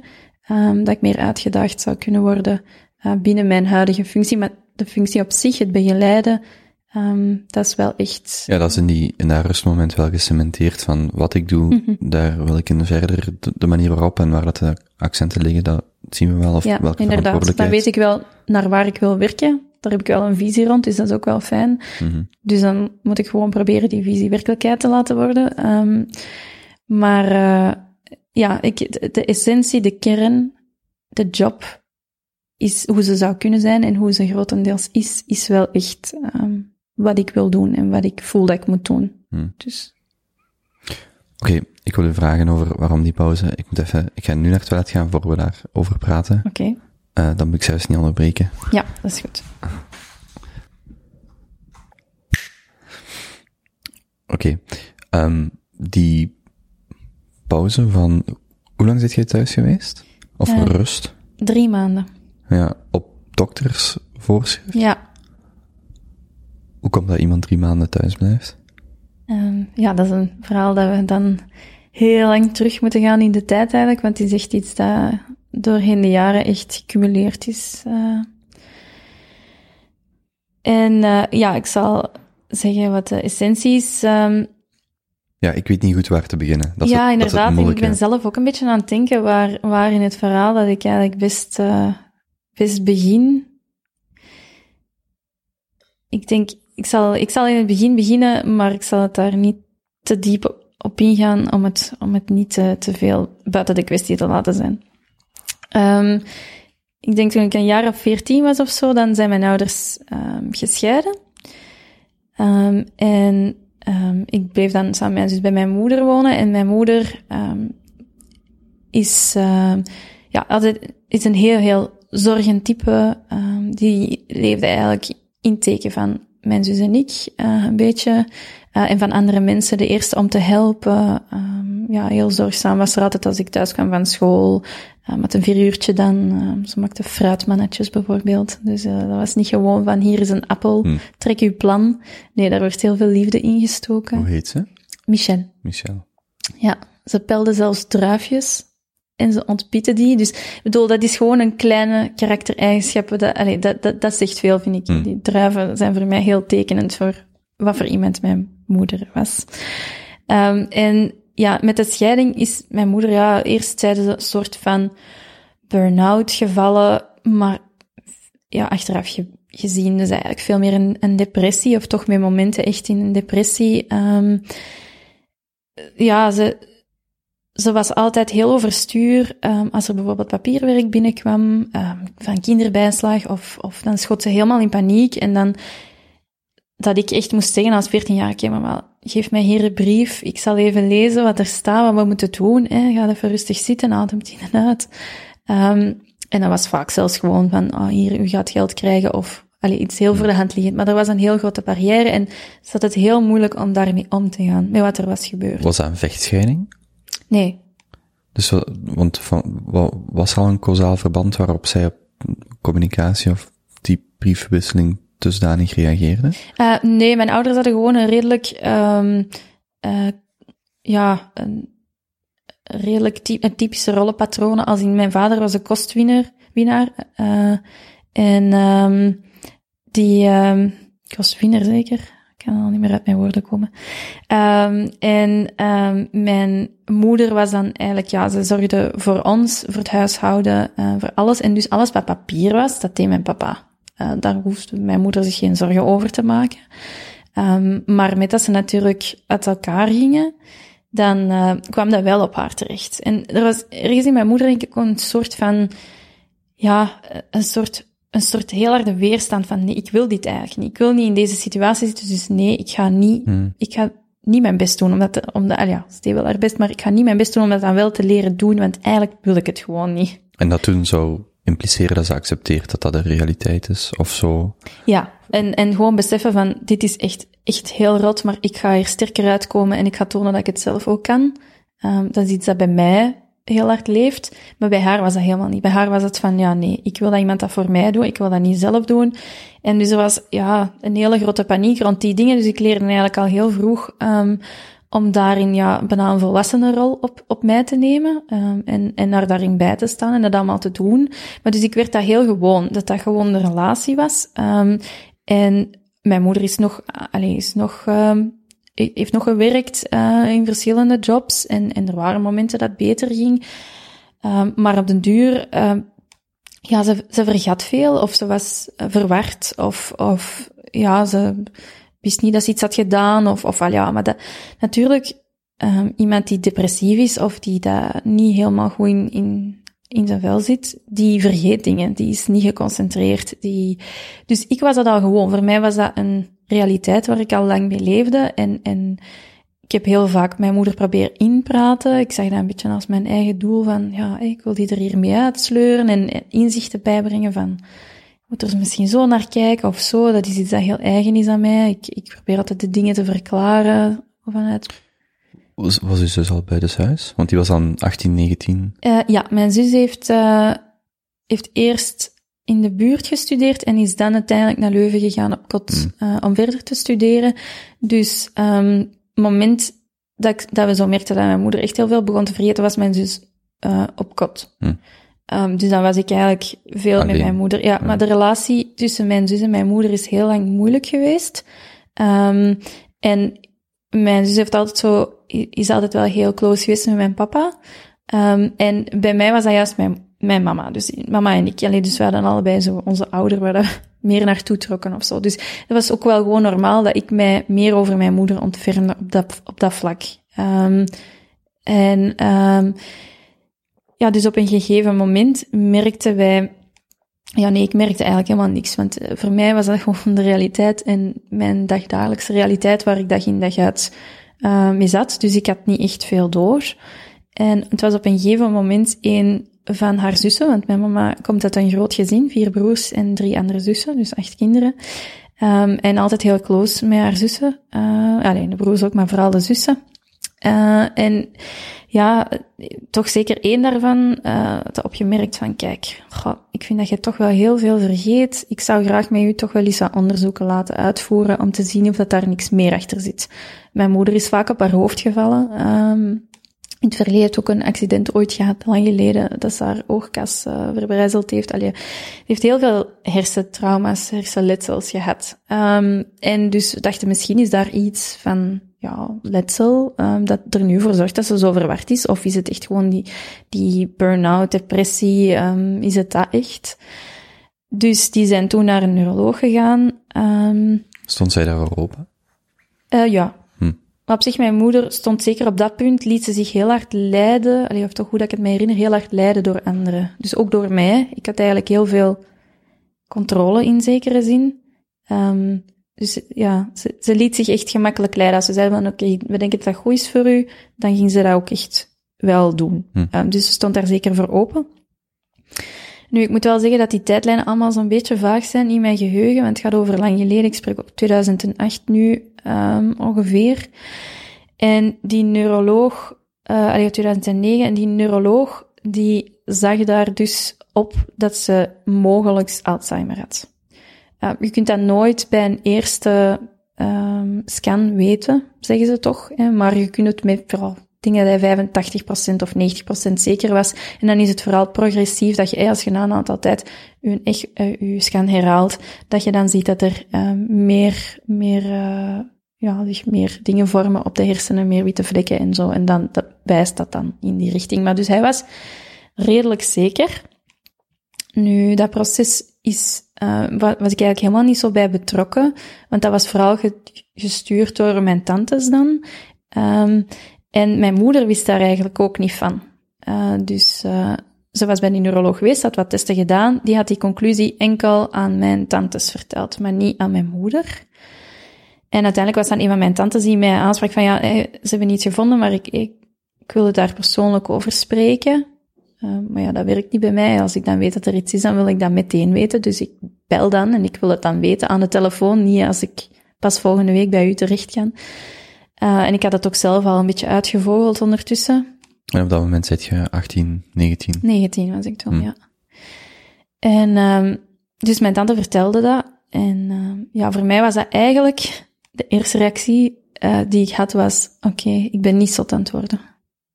Um, want voor mij was dat eerder van, oké, okay, nu, het is een cliché van, oké, okay, nu weet wat er is, dus uh, dat is een opluchting, maar het was vooral, ik, ja, op de duur, mijn vat zat vol. Ik kon mijn moeder niet meer dragen op die manier. Ik, uh, ik vond het zo moeilijk om er altijd maar te blijven, blijven zijn en, en de controle over te nemen en dat ze veel vergat en, en ja, dingen in haar plaats te doen. En, en het feit dat dat dan gezegd werd, dat ze een mogelijke had, dacht ik, oké, het is niet, het zit niet helemaal in mijn hoofd, of, of het is niet dat ik niks meer verdraag van haar, want daar zat ik heel hard mee, dat, dat is wel uw moeder, dus, en ja, wie zet jij om te zeggen van ik verdraag dat niet van u, of, of ik, ik ben het beu, of, of hmm. um, ja, uw, uw loyaliteit gaat heel ver, hè, dus op dat moment was dat van, oh, oké, dat is dat. Uh, wat dan wel heel moeilijk was, um, was voor mij op dat moment, uh, het drong nog niet helemaal door, maar het feit dat ze het eigenlijk niet aan mijn moeder wouden vertellen. Um, omdat ze schrik hadden um, dat ze dan helemaal in de put zou vallen. Dat, omdat mijn moeder al op een punt was dat ze dus eigenlijk niet echt wou dingen leren, alleen terug hmm. leren of, of eruit klimmen of zo. We hadden dat al zo hard geprobeerd, dat ze het helemaal zou laten hangen omdat ze nu is dat, is dat het gevaar van iemand een diagnose meedelen, dat ze zich dan verschuilen achter die diagnose of die pathologie of zo'n... Ja, het, in de het zal niet ja, ja, Mijn mama uh, was heel hard wel in de slachtofferrol en daar heb ik mij heel vaak kwaad over gemaakt, voordat mm. ik haar diagnose wist. Um, van, je zei geen slag... Allee, oké, okay, het is heel rot wat er gebeurt, maar je zei geen slachtoffer. Um, je kunt hier zelf iets van maken. je bent niet veroordeeld tot die tot slachtofferrol. Die rol. Maar die rol was gemakkelijk. Hm. Um, het is makkelijk om je daarin te wentelen, want dan komt er heel veel van anderen en, en niet van, dan moet er niet veel van jezelf uitkomen. Dus ja, dat is, dat is een hele moeilijke dynamiek. Um, maar dus, de, wat de insteek was van mijn tante op die moment was, beschrik dat ze zich helemaal gaat laten hangen. En eigenlijk kunnen die ziekte nog een beetje op afstand houden als je uh, goed je geheugen blijft trainen, als je ervoor gaat, als je, um, dan, dan kan je het een beetje verlengen. Met niet veel, maar een beetje. Maar dat was iets waar ik het heel moeilijk mee had, want dat vond ik wel echt, daar ben ik echt wel heel hard tegen. Dat is, daar zal ik wel een felle mening over hebben, dat ik vind dat iemand zijn eigen diagnose moet kennen. Uh, dat vind ik heel belangrijk. Ik zou zelf het niet, allee, ik zou het echt wil, zelf willen weten, maar ik vind ook dat iemand recht heeft om dat te weten en dat het niet mijn keuze is of dat hij het moet weten of niet. En dat het überhaupt al aan de arts is om dat onderscheid niet te maken, allee, om om gewoon eerlijk uw patiënt te volgen en niet gewoon de omgeving. Dat, dat, vind ik heel belangrijk, die loyaliteit. En dat, ja, dat is iets dat ik heel moeilijk vond, maar ik durfde daar ook niet tegen in te gaan. Um, mijn zus heeft ooit wel eens gevraagd aan, uh, aan mijn moeder van, ja, stel, ze zouden vinden wat er met u aan de hand was, uh, zou je het dan willen weten? En dan moest ze zo heel diep nadenken en had ze wel geantwoord van, goh, ja, ik denk het wel, Tenzij dat ik dement word, dat zou ik toch wel heel erg vinden. Hmm. Dus het enige dat we weten, dat ze eigenlijk misschien niet zou hebben willen weten. Uh, dus dat ze het misschien toch liever niet had geweten, maar het voelde voor mij heel fout op dat moment. Um, en ik weet, ik zat toen ook volop in mijn opleiding vroedkunde. was heel moeilijk om dat mentaal te blijven combineren, want ik, was, ik stond eigenlijk voor een stuk in voor de zorg van mijn moeder. In die zin, ze kon nog heel veel zelf. Ze, ze kookte nog, ze deed de boodschappen um, en de was en zo. Maar het begon vaker voor te vallen dat, we bijvoorbeeld aan tafel gingen en ik zei, ah mama, waar is het vlees? Ah, oh, vergeten. Oh, vlees, ja, dat zit nog in de ijskast. Zo'n dingen. Of bijvoorbeeld de was doen en um, volledig twee kleuren mengen, waardoor dat al mijn witte spullen um, licht turquoise waren geworden. Waar ik dan heel boos om kon worden en mij achteraf heel schuldig voelde dat ik daar dan boos om werd, want ja, ze kon er niks aan doen. Wat dat heel, heel duaal was. Um, of dingen in de droogkast steken die daar niet mochten. Hm, succes met uw wollen kledingstukken. Ja. Maar wat was op dat moment de diagnose concreet als die neuroloog al die achteruitgang zag op een tweede of een derde onderzoek? Wat zeggen ze op dat moment, wat weet jij op dat moment in die eerste twee of drie jaar sinds die, die initiële diagnose van wat, wat zijn, wat was uw verwachtingspatroon in die ziekte, eh, naar een levens, hoe Ja. concreet was uw beeld toen, wat waren de, de, handschoenen, Ja. of het, waar, waar kon je mee werken? Ik wist eigenlijk niet eens dat dat bestond. Dus ja, mijn moeder was op Jong- dat moment... jong ja, dementie. jong dementie. Mijn Mhm. moeder was op dat moment 53. Ehm, ik wist niet dat er zoiets... Ik, ja, ik kende Alzheimer natuurlijk, ik kende dementie, maar ik, kende, ik wist niet dat dat überhaupt kon bij mensen die dat zo jong waren als zij.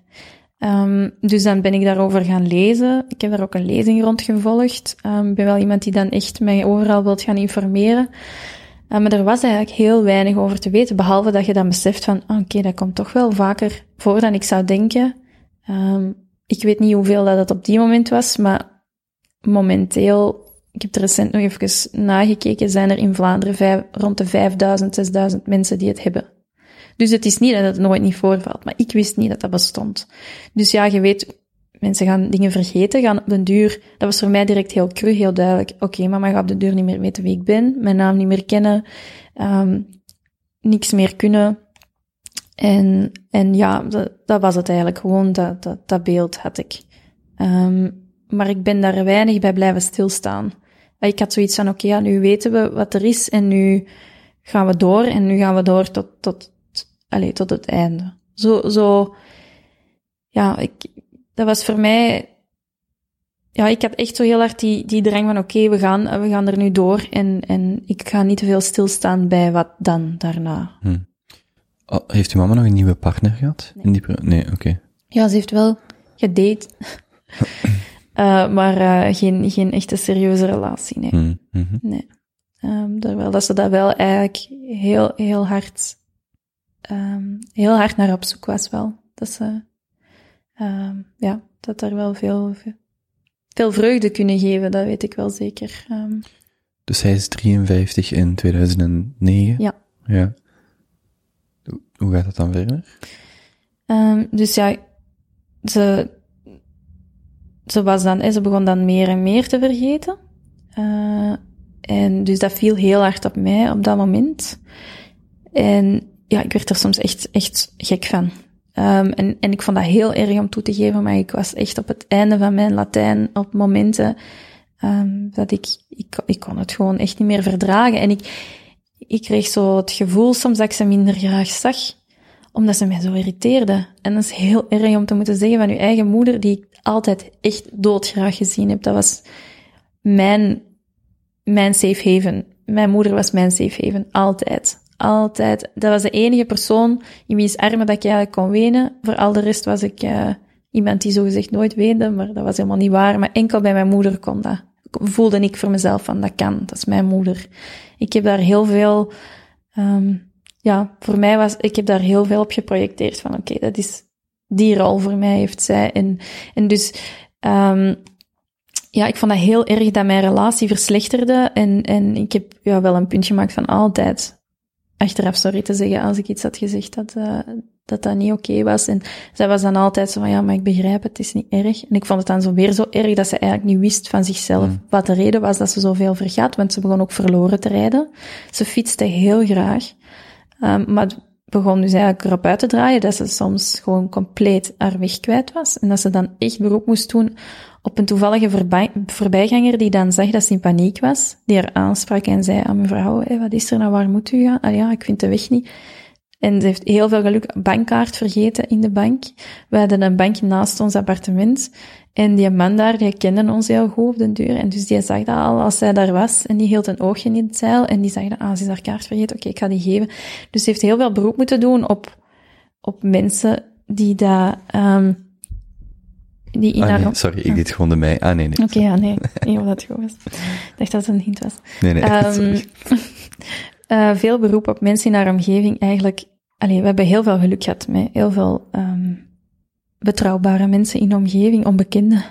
Uh, en later dan ook bekenden die daar nog in het zeil hielden, ook Hmm. in de winkel. Um, ja, dat was ook niet meer evident om dingen te betalen en, en hoe dat dan werkte.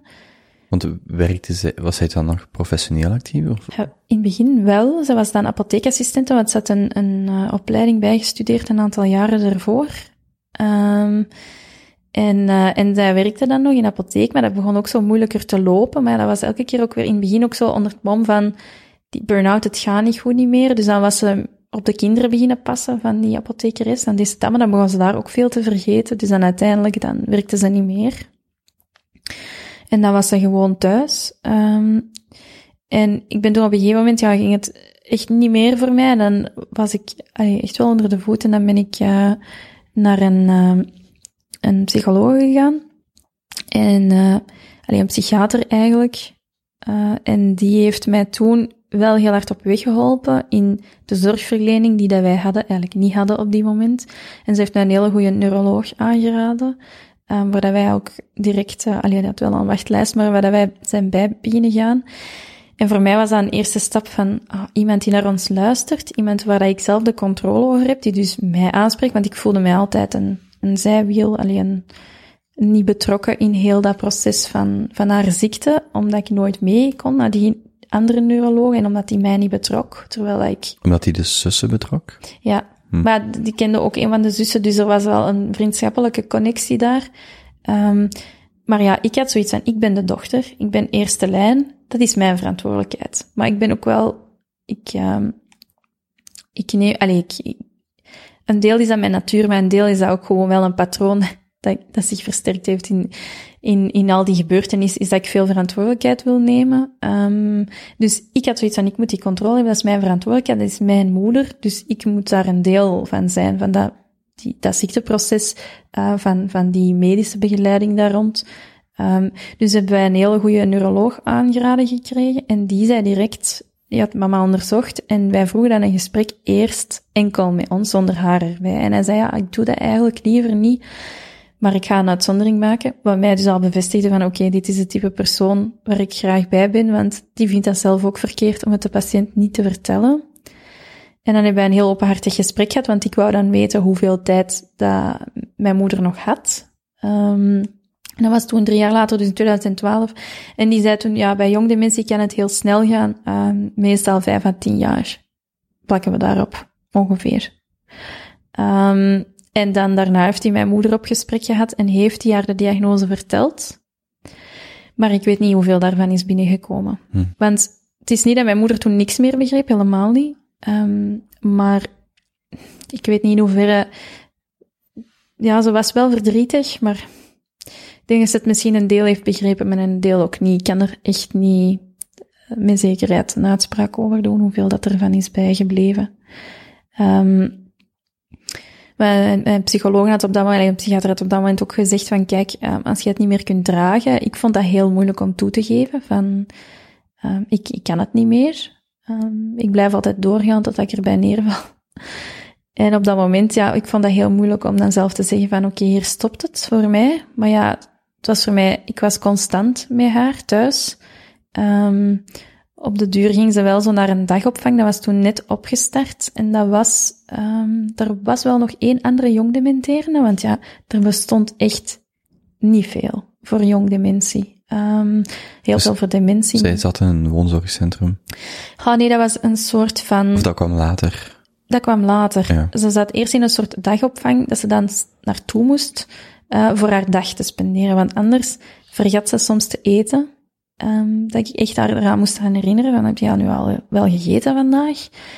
En dat, dat gewoon, dat ze dat dus niet had gedaan. Um, of ja, zo bijvoorbeeld beschimmeld brood opeten. Dat klinkt echt heel erg, maar dat, dat toont echt wel hoe het was. Ze had bijvoorbeeld beschimmeld brood op, omdat ze niet beter wist. Ah oh ja, maar dat is niet erg, zei ze dan. Hm. Um, dus er was eigenlijk heel veel dat niet ging. Of ik, ik vond ze dan en dan stond ze in haar kamer te staren of te staan.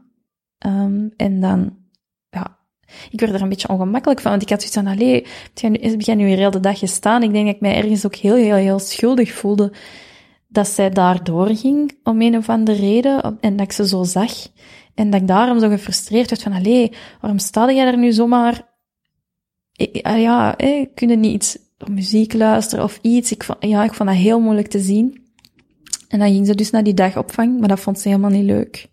En daar kon ze dan wel heel de dag blijven. Dan moest ze, daar kon ze nog alleen naartoe, want dat was in de buurt. En dan, ja, dat was vooral met bejaarden dan. Ehm, en dan werden ze daar, kregen ze daar animatie. Dus dat was dan, ja, 's middags middageten en dan daarna een soort van animatie en knutselen. En, allee, ik weet eigenlijk niet exact wat ze daar deden.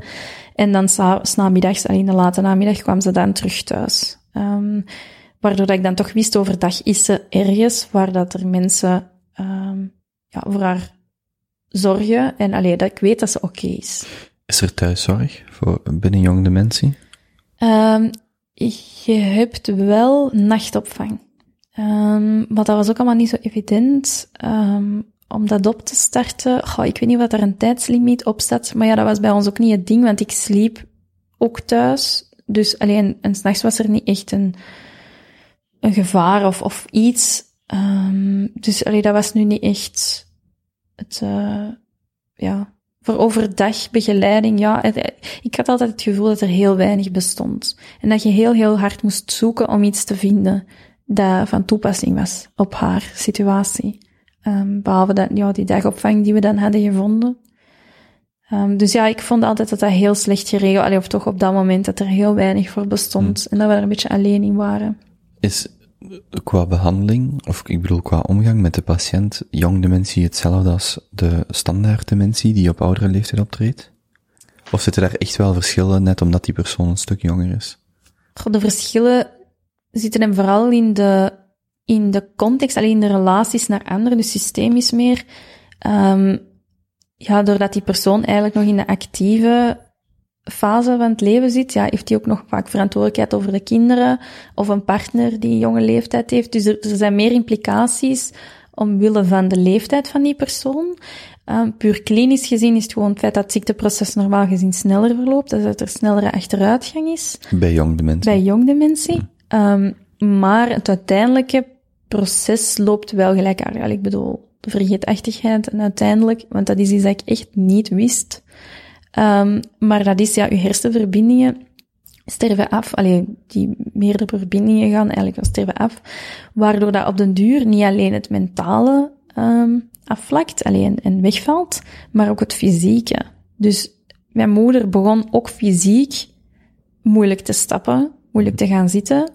Ehm, dat was wel meer naar het einde, de laatste jaren toe. Maar dus dat is dus ook iets dat gebeurt. Dus dat is iets dat ook bij oudere mensen dan gebeurt. Dus ik denk dat er zijn wel lijnen die gelijk lopen, maar het verschil zit hem eerder vooral in de fase van het leven waar dat die persoon eigenlijk nog in zit. Een 55-jarige in een rolstoel is anders dan een 85-jarige. Ja. Allee, qua perceptie of qua omgeving. Inderdaad. En ook heel veel gevallen blijven ook ongemerkt, ehm, omdat dat vaak nog door de partner wordt opgevangen en dat vaak nog in de thuissituatie gebeurt en daarmee dat er nog ook niet veel bestond rond opvang eh, op die moment. Maar dat is de laatste jaren wel serieus toegenomen.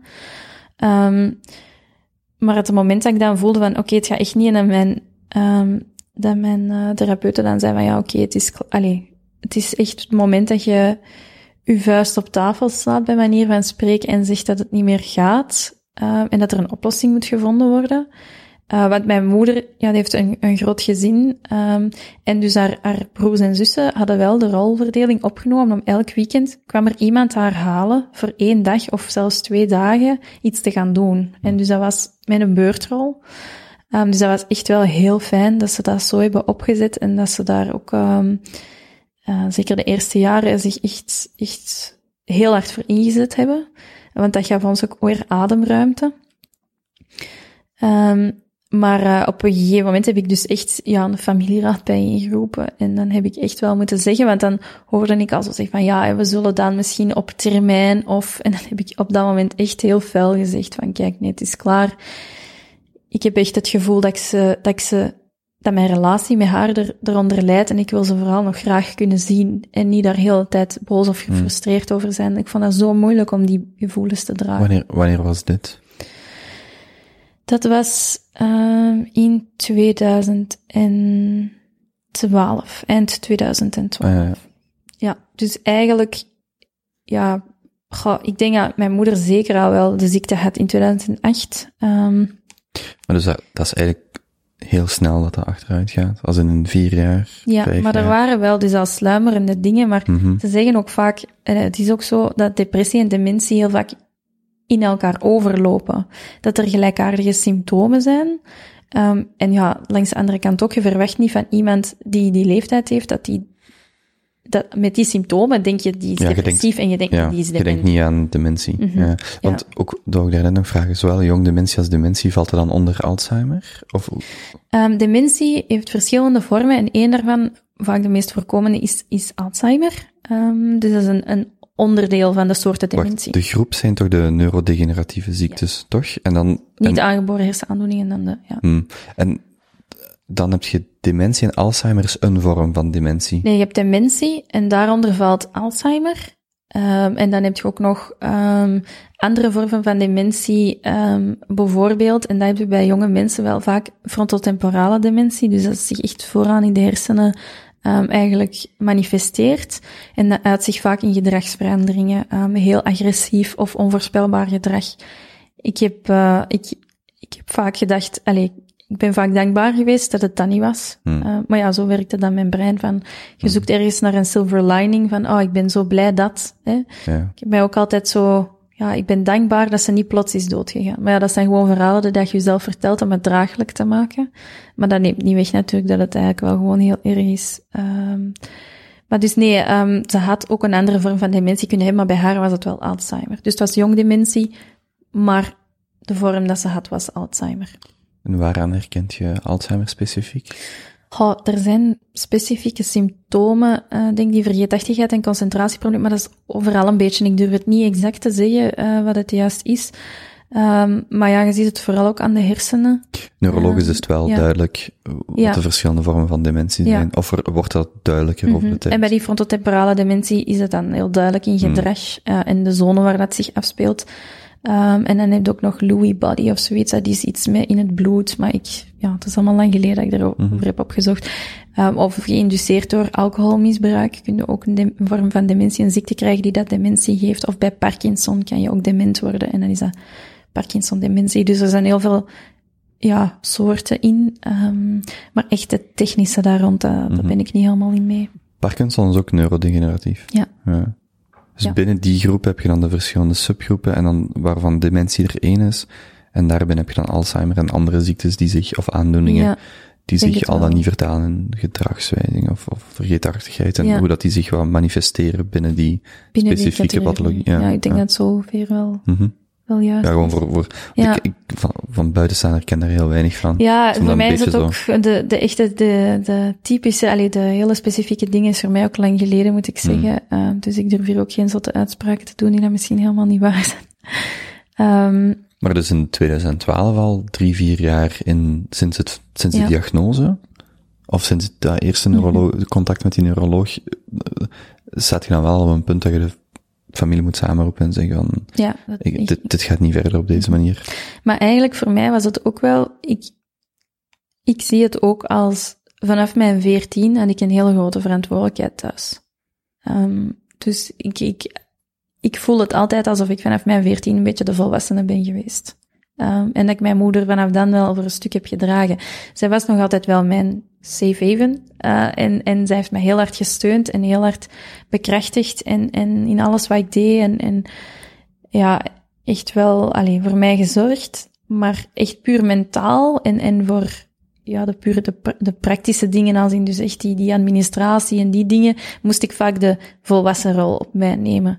Eh, ook in gesprekken rond, ehm, als het meer filosofisch werd of, of meer eh, van, hoe komt dat dat nu zo gebeurt en probeer het misschien zo te zien of zo, daar had mijn moeder weinig, allee, ze was daar niet zo in, in onderlegd. Allee, ze was een hele intelligente vrouw, maar zo echt, zo die zaken daarover nadenken, daar linken in leggen, daar, daar was ik beter in. En dus vaak zei ze mij, "Ja, jij bent zo wijs. Dat was gewoon omdat ze, ja, ik legde bepaalde linken, ehm, die dat zij niet zag, maar dan zag ze dat op dat moment wel. Maar dat gaf mij dus heel hard het gevoel dat ik, dat ik de volwassene was, of dat ik, Mm. dat ik het ja, beter wist, maar dan niet negatief bedoeld, maar ja, dat, ik- dat ik ergens daarin de leiding had of zo. Of dat ik En ze Waarschijnlijk ook de verantwoordelijkheid Ja. droeg. Want als jij de rekeningen dan niet betaalde, of dat soort dingen in orde maakte, ja, wie dan wel? Ja, inderdaad. Ik, eh, in het begin, allee, ze, ze betaalden nog wel zelf de rekeningen, maar ik moest altijd zeggen Ja. wat ze moest doen. Allee, zo Checken, ja, of de, onderste- of de ja, zo inkopen, de- je- je gaat altijd een soort van eindverantwoordelijk, impliciet of expliciet, of controle, ja. Dus je moet niet verzoeken waarom dat ik eh, een controlefreak ben geworden. Maar ik had heel hard die controle daar wel over. En ze heeft mij ook vaak gezegd, ja, maar ze heeft zo ooit eens gezegd, ja, maar jij, jij hebt zo graag de verantwoordelijkheid. Allee, jij krijgt toch zo graag verantwoordelijkheid. Dus alsof dat ze mij een plezier had gedaan door mij zoveel verantwoordelijkheid te geven. En dan dacht ik, ja, nee, zo ligt het toch niet echt. Uh, ik ben wel zo iemand die, als niemand de leiding neemt, ga ik als eerste opstaan. Dus het is niet per se dat ik altijd de leiding moet hebben, maar dat is wel een natuurlijke neiging van mij. En als, als er weinig leiding wordt genomen, zal ik de eerste zijn die daar recht staat en zegt van oké, okay, dan gaan we het zo doen. Of dan gaan we misschien die kant op. Wat was voor u de reden om zelf in therapie te gaan? Of een therapeut te zoeken? Um, vooral omdat ik, ja, ik voelde gewoon dat het niet ging. Het, het ging niet, ik heb nooit medicatie genomen, maar ik stond op dat moment wel, uiteindelijk heb ik wel echt die keuze gehad, is de vraag mij wel gesteld geweest, zal ik u medicatie voorschrijven? Ja, want je ging naar een psychiater. Ja, en maar dat was eigenlijk uh, aangeraden door een, een goede docent psychologie van mij in de opleiding. Um, ik had gevraagd, ik wou eigenlijk, ik had gevraagd, kun je iemand aanraden? Um, en die had onder andere haar naam doorgegeven. En dat was redelijk ook met een financieel, um, allez, financieel gezien, omdat een psychiater meer is terugbetaald dan een psycholoog. Dus uh, als je naar een psychiater gaat betalen meer, maar je trekt de helft terug of zoiets. Dus dan moest je maar 35 euro per sessie betalen. Nog zo'n fijn incentief. Ja. Uh, in plaats van een psycholoog, dan moest je de volle pot van 60 of 65 euro betalen. En ik, uh, ik betaalde dat zelf. Um, dus, uh, dus ja, dat was dat wel vanuit dat oogpunt dat ik dan naar de psychiater was gegaan. Dus dat was niet met het oogpunt van, ik ga sowieso medicatie nodig hebben of ik wil die optie open houden. Um, want ik ben er altijd redelijk weigerachtig tegenover geweest. Maar ik heb toen wel voor de keuze gestaan en ik heb echt even getwijfeld. Maar ik was toen, ja, wat was ik toen? 1, 22, ja, dat is ook zo'n, ah ja, om, om dan te beslissen van ik ga dat doen. Toen dacht ik echt van oké, ja nee, ik ga nog heel even afwachten en nog heel even volhouden. Um, en dan is door met dat gesprek te hebben van met mijn vuist op tafel slaan van kijk, het gaat niet. Um, dan is wel de familie daar direct op ingegaan oké, okay, ja, we zien het, we zagen het ook wel aan mij. Ik hou meestal mijn kalmte wel, maar dan op dat moment, ik was echt, uh, ja, het was duidelijk dat het genoeg was geweest. Um, en dan zagen ze ook wel aan mij van oké, we gaan naar u luisteren. En dan was er eigenlijk een hele korte termijn een oplossing gevonden.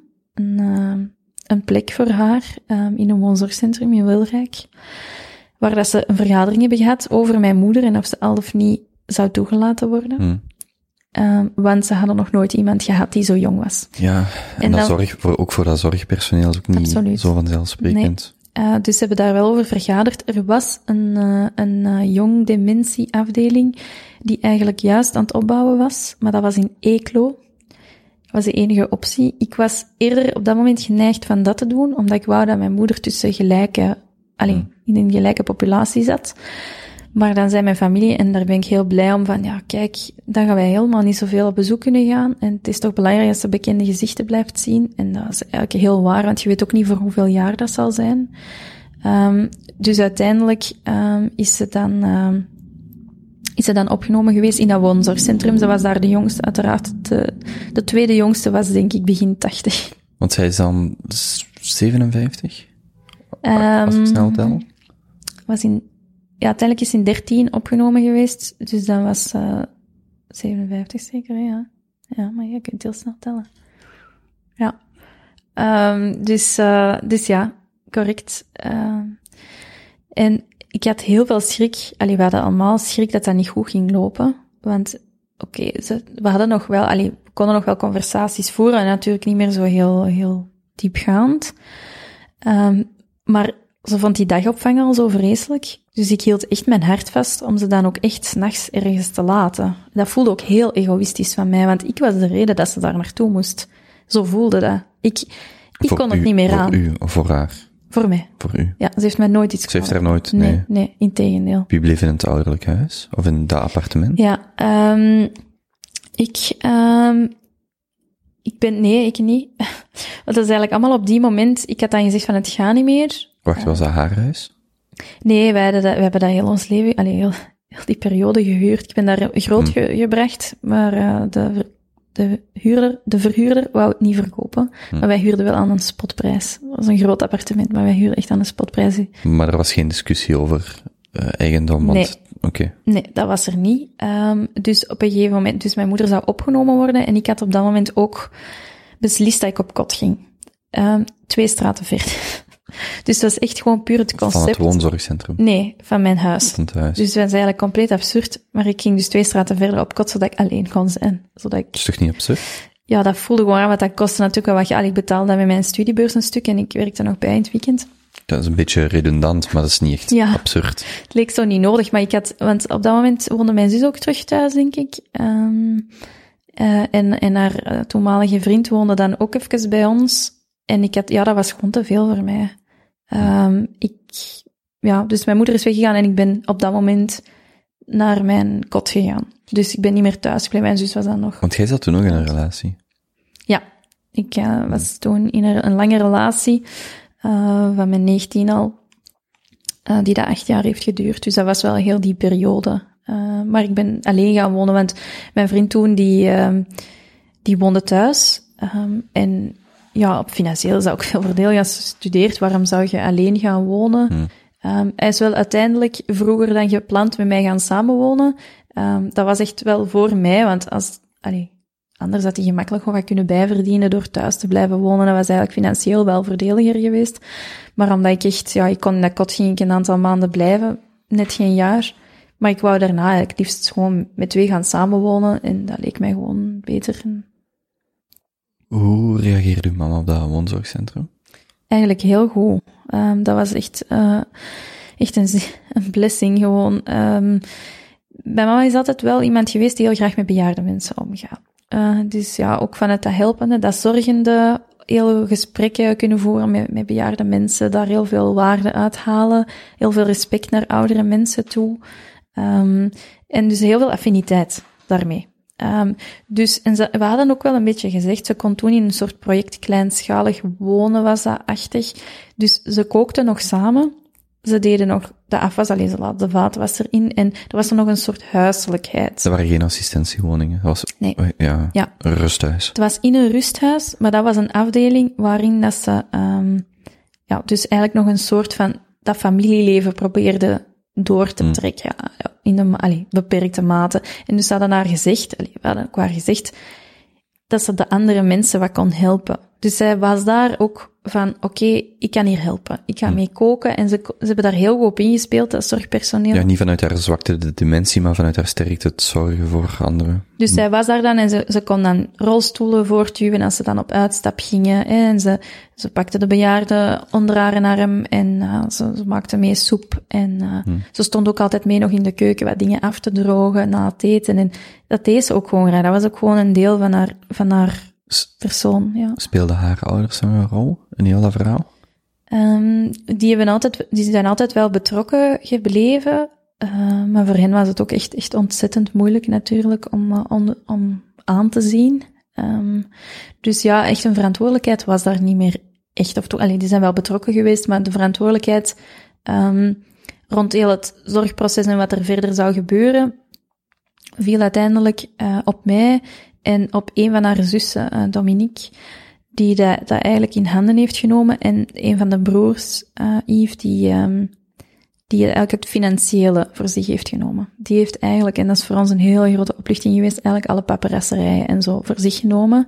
Onder eh, gezag van, de, van het vredegerecht. Want dat moet dan voor het vredegerecht komen. Ze zijn met z'n allen moeten gaan en hem moeten aanwijzen, mondeling van oké, hij mag nu de financiën regelen. Dus daar ben ik het ook net vroeg van Ja. de eigendom, in welke mate dat uh, met, met een bewindvoerder of met en ook een wilsbeschikking, een zorgvolmacht, hoe, hoe dat die situatie daar is. Want eens dat er een bepaalde mate dan van dementie is of zo, wordt ook allemaal grijze zone in welke mate iemand nog wilsbekwaam is. En niet zeker als het dan zowel op het zorgkundige, maar ook op het financiële aankomt. Mhm. Ja, dat is, een, dat is een heel belangrijk punt dat je aanhaalt. Um, inderdaad, dat financiële, um, wij zijn, mijn mama was toen al wel, ja, ze vatte niet meer alles wat er gezegd werd. We kon nog wel ges, oppervlakkige gesprekjes met haar voeren, maar ze vatte het niet meer helemaal. Maar dan zijn we naar het vredegerecht gegaan, met dan broers en zussen allemaal, mijn zus en ik.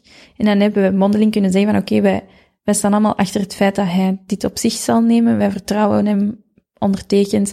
En ja, mijn moeder heeft toen ook haar, allee, ook gezegd dat dat oké okay was, maar ja, in hoeverre dat ze dat Hmm. echt met vol bewustzijn deed, maar dat was eigenlijk ook ja, niet zo'n, niet zo'n issue op dat moment. Ik denk omdat wij allemaal erachter stonden. Dus dat is eigenlijk wel goed meegevallen. En hij heeft dat echt fantastisch goed gedaan. Daar hebben we heel veel aan gehad. Ehm, Voor iemand die de silver lining zoekt, beter dat ze alleenstaand was en niet nog in dat huwelijk zat als dat niet goed liep? Of is het uiteindelijk een groot... ah, in het huwelijk met mijn vader of in een nieuwe relatie? Nee, het huwelijk met uw vader.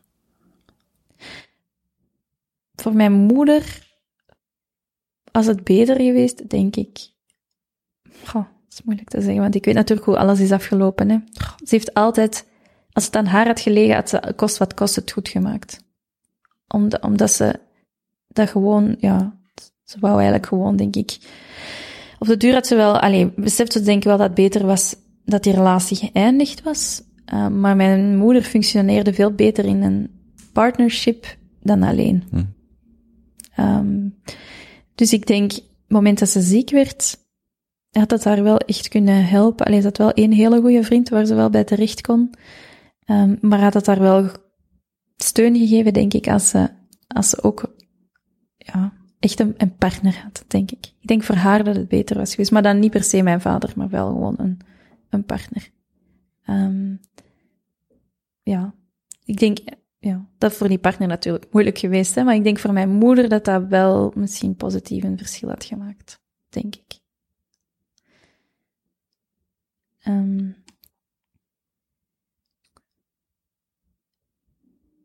ja, je vroeg ook nog voor, rond het wilsbeschikking um, zorgproces, uh, hoe dat, dat dan wordt gezegd, omdat ja, mijn moeder eigenlijk niet meer wilsbekwaam was. Dus, uh, en um, ik deed dus samen met mijn tante dan, Dominique, een van haar zussen, um, hebben wij dat op ons genomen. Door dan regelmatig, dan moesten wij echt een zorgplan opstellen. Um, dus zeggen welke ingrepen dat we nog zouden laten, laten uitvoeren en welke niet. Uh, en dat werd dan om de zoveel jaar herzien. Dus in het begin was dat van nog reanimeren, ja, bijvoorbeeld. Nog uh, chemotherapie, nee, bijvoorbeeld. Uh, nog, nog een, een ingreep ah ja, zo, zo van die dingen. En dan een jaar later of twee jaar later werd dat nog eens herzien. En dan moesten wij, eh, we hebben we twee terug bekeken van oké, okay, in, in, de huidige situatie, um, wat zou, hoe ver zouden we nu gaan? Maar eigenlijk zaten we daar altijd heel mooi op dezelfde lijn. Um, voor ons was het echt zolang zij maar comfort had. Um, mijn mening daarin was niet belangrijk. Allee, ik ben daar nooit egocentrisch in geweest, als in ik wil dat ze zo lang mogelijk blijft leven dat kostte wat kost, want ik wil mijn moeder niet afgeven. Dat was voor mij echt van, ik wil niet dat ze lijdt. Hm. En ze was eigenlijk aan het lijden sowieso door dement te zijn. En het feit dat we daar geen oplossing hebben, voor hebben um, in de huidige, allee, de huidige wetgeving is, vind ik heel erg. En dat is een, een punt dat ook wel meer en meer op de agenda komt, hè, rond Hoe bedoelt je? um, levenseinde bij uh, dementerende patiënten. Dat je niet op voorhand, want er is ik ken, ik ken iemand zelfs die dat in het woonzorgcentrum zit in een heel, in echt een, erm, allee, een schrijnende uh, toestand. Alleen niet, niet medisch die wordt heel goed verzorgd, maar ik bedoel een, een schrijnende schim van zichzelf ja, is. Men, mensonwaardig. Mm -hmm. En waarvan ik weet dat hij eigenlijk een papier heeft getekend, jaren geleden, dat ze eigenlijk zou willen overlijden als ze dement zou worden. Hm. Als ze niet meer zou weten, uh, allez, als ze niet meer bewust zou zijn of zo. Maar die leeft dus al jaren in deze staat, um, zonder dat er iets aan kan gedaan worden. Uh, gewoon omdat het wettelijk niet kan, omdat je als je euthanasie wilt aanvragen, moet je wilsbekwaam zijn. En je moet het dan gedurende drie maanden of zoiets, alleen na drie maanden nog eens bevestigen bij drie verschillende artsen of zoiets. Um, dus als ik nu verklaar van ik wil niet verder leven in de, in, op een moment, vanaf een moment dat ik in, in een dusdanige toestand zit, dat kan niet worden afgedwongen. Mm -hmm. Omdat je daar zogezegd vanuit je wilsbekwaamheid nog eens moet bevestigen, of wel niet bevestigen, maar aanvragen. Ja, dat gaat dus echt niet. Dat is echt een, een heel groot gat in onze euthanasiewetgeving, ja. En, Mm. en ik weet dat dat wel meer onder de aandacht is gekomen. Um, maar ja, zeker met dat euthanasieproces dat er recent nog is geweest van uh, die familie. Um, ik weet niet of je het toen hebt meegekregen. Een jonge vrouw die euthanasie heeft laten uitvoeren omdat ze voor ondraaglijk psychisch lijden. Waar dan nadien um, de zussen, of allee, toch familie alleszins, um, in een proces hebben, allee, een proces hebben aangedaan tegen de artsen die de euthanasie hebben goedgekeurd. Ehm, omdat ze daar niet mee akkoord waren. Uh, en dat proces, dat liep uh, nu ergens in de winter. Um, maar dus daardoor ja, is dat natuurlijk weer extra tricky geworden voor artsen om, in dat, om daarin mee te gaan. Dus het is wel een beetje een, een achteruitgang geweest, denk ik, uh, wat dit betreft. Want het is echt wel... Ik, ik begrijp het niet zo heel goed waarom dat dit niet kan. Was daar de uitspraak geweest? Want nu je het vertelt, herinner ik het Mm. mij, maar is er een uitspraak al in? Um, ja, ik denk wel dat het in, in het voordeel van de artsen was. Mm -hmm. Juist, ik herinner mij die titel van arts wordt hier als moordenaar aangeduid, terwijl dat die, die wens uitvoerde. Ja. ja juist. Dus uh, ja, maar dus dat is echt iets dat ik, dat echt heel belangrijk is dat ze zou moeten aankaarten. En, en niemand, niemand verdient van zo te leven. En al zeker niet als dat uw keuze niet is. Allee, als dat niet, het is echt mensonwaardig. Mm -hmm. Uw mama zit dan in een woonzorgcentrum, want we spreken nu over een periode van 12 jaar eigenlijk. Alleen van de eerste die 2008. Mm -hmm. Ja, 2000 en, ja, 2009. 2009. Ja, maakt niet zoveel uit. Um, wacht, wat ik daarnet sowieso wil vragen, ook als ik vroeg van, je gaat in therapie, hoe, hoe is heel die periode voor u? Want je zit nu vooral aan het vertellen van wat, wat u met, met uw mama. Ja, en het, en het rationele, het stukje van wat er mm -hmm. gebeurd is, maar wat, wat, doet dat met u, omdat dat zoiets onzichtbaars is? Ook wat je net zegt van, het is ja. Niet zo vreemd om een 85 jaar in een rolstoel, of ja, ik zei, een 85 jaar in een rolstoel te zien, of fysiek beperkt, maar een 55 jaar is al iets heel anders. Ja. Maar die, die last, hoe dat, hoe dat jij die draagt? Ik heb dat heel hard uh, afgeblokt.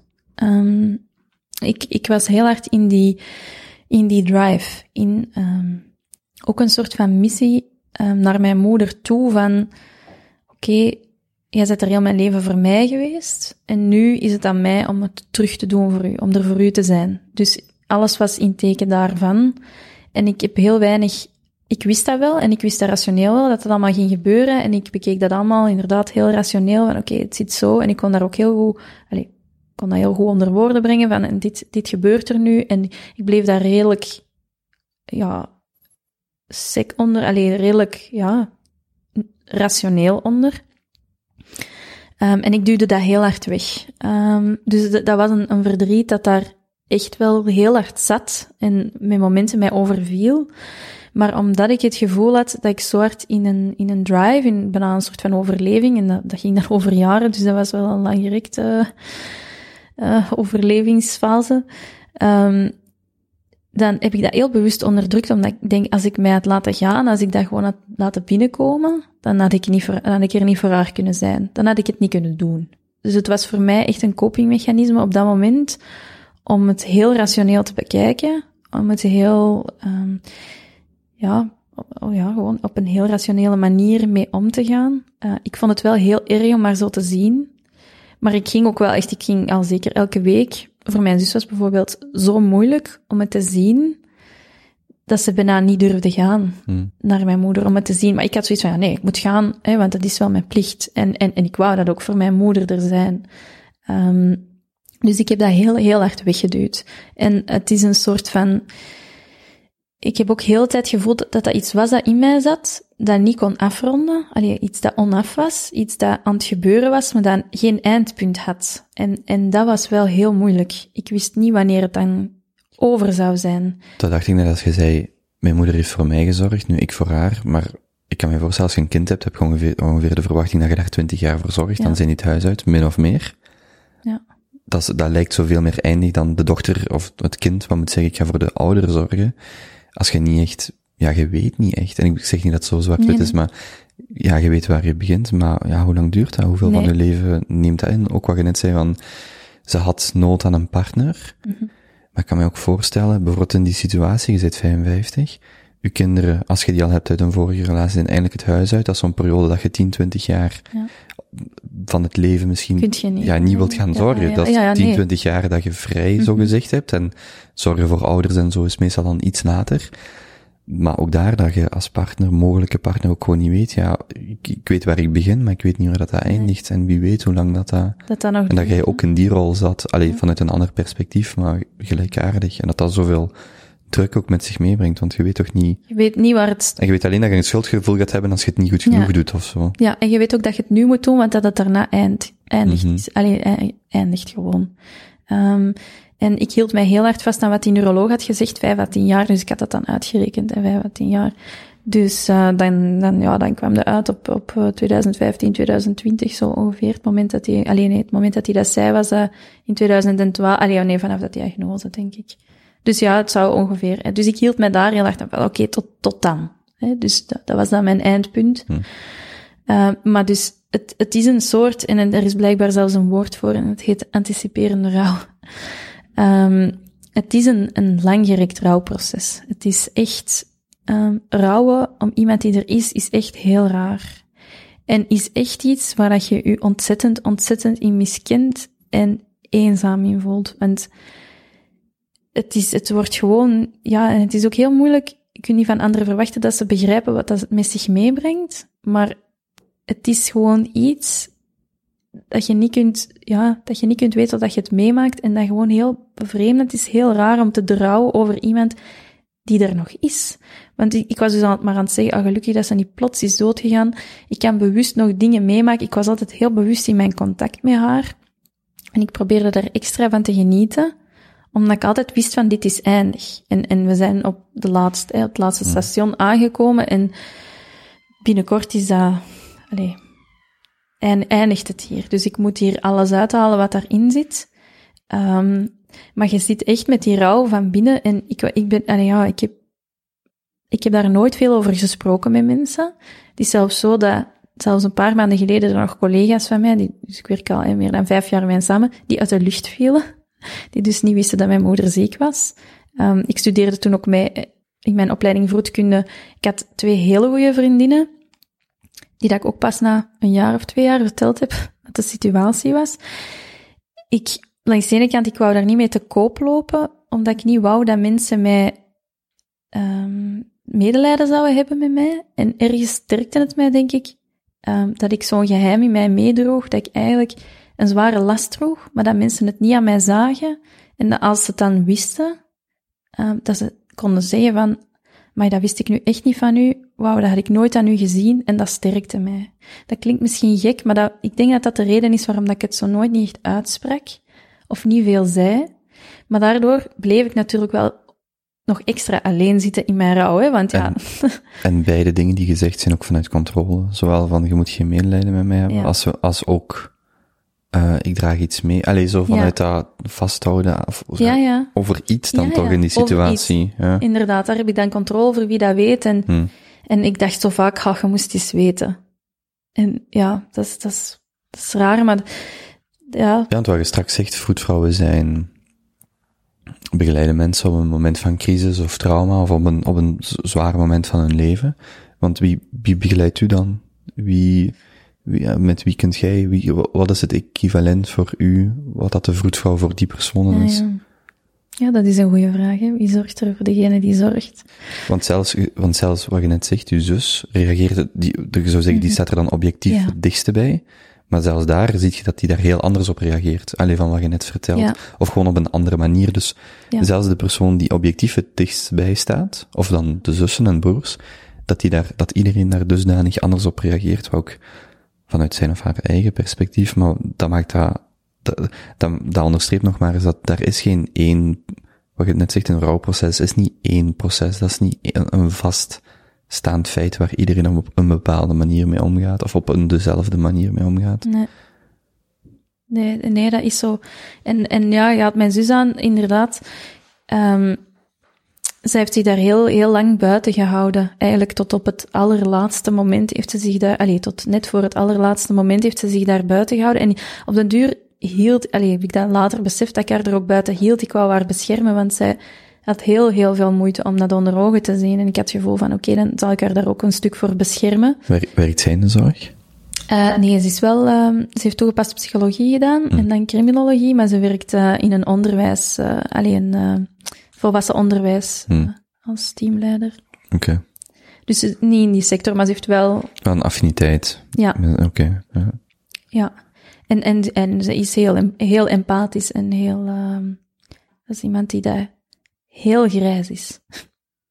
Die kan in iedere mening eh, in iedere actie van iemand wel een waarheid zien. En ik vind dat heel waardevol. Ik bedoel, genuanceerd. Eh, ja, heel grijs. Ja, Ja, want heel grijs klinkt heel- Nee, Ja. ik bedoel, als in niet zwart-wit. Ja, ja. Dus heel, ja, die zal altijd, die zal zelfs een, een seriemoordenaar proberen te begrijpen. Mhm.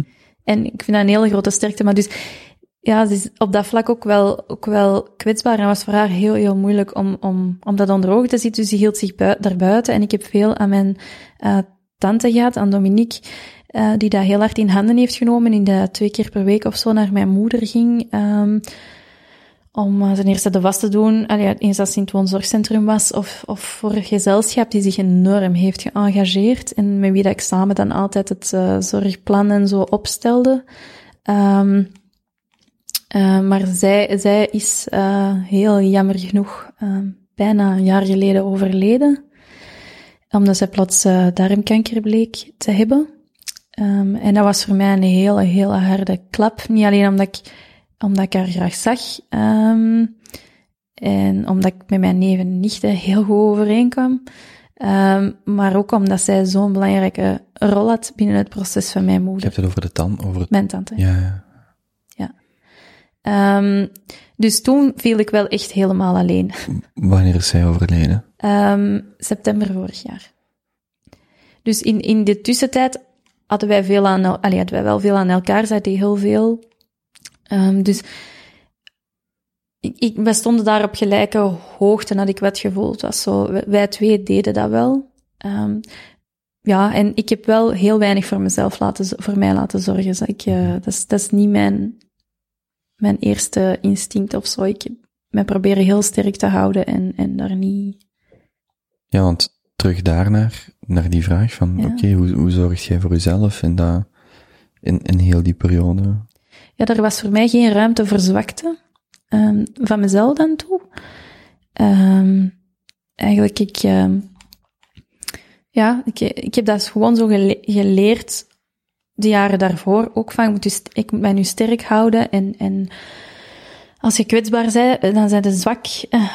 Dat was, ja, voor de duidelijkheid een mening die dat nu bij mij aan het veranderen is, maar die dat ik toen wel heel, heel hard had. Maar dat, dat was ook hetgeen dat ik nodig had. Dus ik heb mij altijd... Ik wou ook niet dat het mij definieerde. Ik wou niet dat mensen mij daar zwak door zouden vinden of dat, of dat ik daar bepaalde privileges door zou krijgen. Ik heb bijvoorbeeld mijn laatste jaar vroedkunde, heb ik... Ja, ik, ik moest mijn bachelorproef schrijven en eh, nog een andere taak, denk ik. En het was mij allemaal zoveel dat dat precies een berg was waar ik niet over kon. Dus het was mentaal echt een barrière geworden om daaraan te beginnen. En ik kreeg schrik dat ik dat niet meer in eerste zit af ging krijgen. En dan ben ik, en dat was zo atypisch, naar mijn leertrajectbegeleidster of, of een begeleidster op school geweest en heb ik de situatie uitgelegd en gezegd, is er een manier waarop ik uitstel zou kunnen krijgen om die twee dingen misschien een maand later in te dienen, maar wel uh, mee te kunnen afstuderen in eerste zit. En die hebben daar toen heel, heel goed op gereageerd en gezegd van oké, okay, ja, dat, dat, kan voor u. Nu, ik heb dat nog wel altijd op de, op de, Hmm. op de officiële datum ingediend, want ja... Um, om er dan gebruik van te maken, dat was er een andere zaak, maar dat was al een hele grote stap voor mij om, om te erkennen dat ik misschien ja. een bepaald privilege verdiende. En dat je niet, ja, dat je niet alleen waart, ook in die strijd, of in die situatie, of dat er ook ja. hulp was, al was dat maar door, ja, je hebt iets meer tijd. Ja, ik wou gewoon niet onder, in, onder ogen zien dat hetgeen dat ik doormaakte een excuus was om bepaalde dingen niet te doen zoals andere mensen. Hmm. Um, dus daar heb ik je altijd heel erg gevoeld van, oké, okay, ik maak dit door, maar mensen zullen het niet aan mij zien en ik ga wel gewoon doen zoals anderen en ik, ik verwacht geen voorkeursbehandeling. Ja, ik moet dat maar gewoon kunnen. Dus dat was heel hard um, de, het gevoel waaruit dat ik op dat moment handelde. Hoe past die relatiebreuk na acht jaar daarin? Um, goh, we, we waren wel redelijk jong natuurlijk als we zijn... In de mate dat dat relevant is. Ja, ik denk... Ik weet het eigenlijk niet zo heel goed. Um, ik, uh, ik denk niet dat het echt relevant is binnen het verhaal van mijn, van mijn moeder. Um, we zijn voor een stuk uit elkaar gegroeid. Um, maar ik merkte ook wel in zekere zin dat, dat een bepaalde periode dat ik mij terug zwakker voelde, dat ik het gevoel had dat mijn kwetsbaarheid naar boven kwam. Dat er terug veel, dat er veel verdriet rond mijn moeder naar boven kwam. Die, die leefde op dat moment. Ehm, mijn leven was op orde, ik had een job, ik had, we hadden een appartement gekocht, dus mijn leven liep redelijk goed op dat vlak. En dan altijd op die momenten, ja, ik merkte dat op dat moment dat verdriet naar boven kwam. Want ja, er was niks anders om mij zorgen over te maken, dus dan kwam altijd dat, eigenlijk dat diep verdriet naar boven. En de momenten dat ik, ja, dat, toen voelde ik mij dat jaar echt niet zo heel goed. Ehm, dus, en ik merkte dat dat mij dan precies, kan mijn eigen perceptie geweest zijn, niet in dank werd afgenomen. Dus dat er opnieuw weer bevestigd van, je moet wel sterk zijn. Het is niet, om- allee, je bent niet zo sterk als dat je daarvoor waart. Je moet wel, dus dan heb ik opnieuw mij herpakt en terug in die sterkte gegaan. Van oké, ja, ik moet hier wel blijven rechtstaan. En dan uiteindelijk uh, hebben wij besloten een punt achter onze relatie te zetten, gewoon omdat we wel dachten dat het beter was voor allebei um, van onze eigen weg te gaan. Dat waren te verschillend geworden.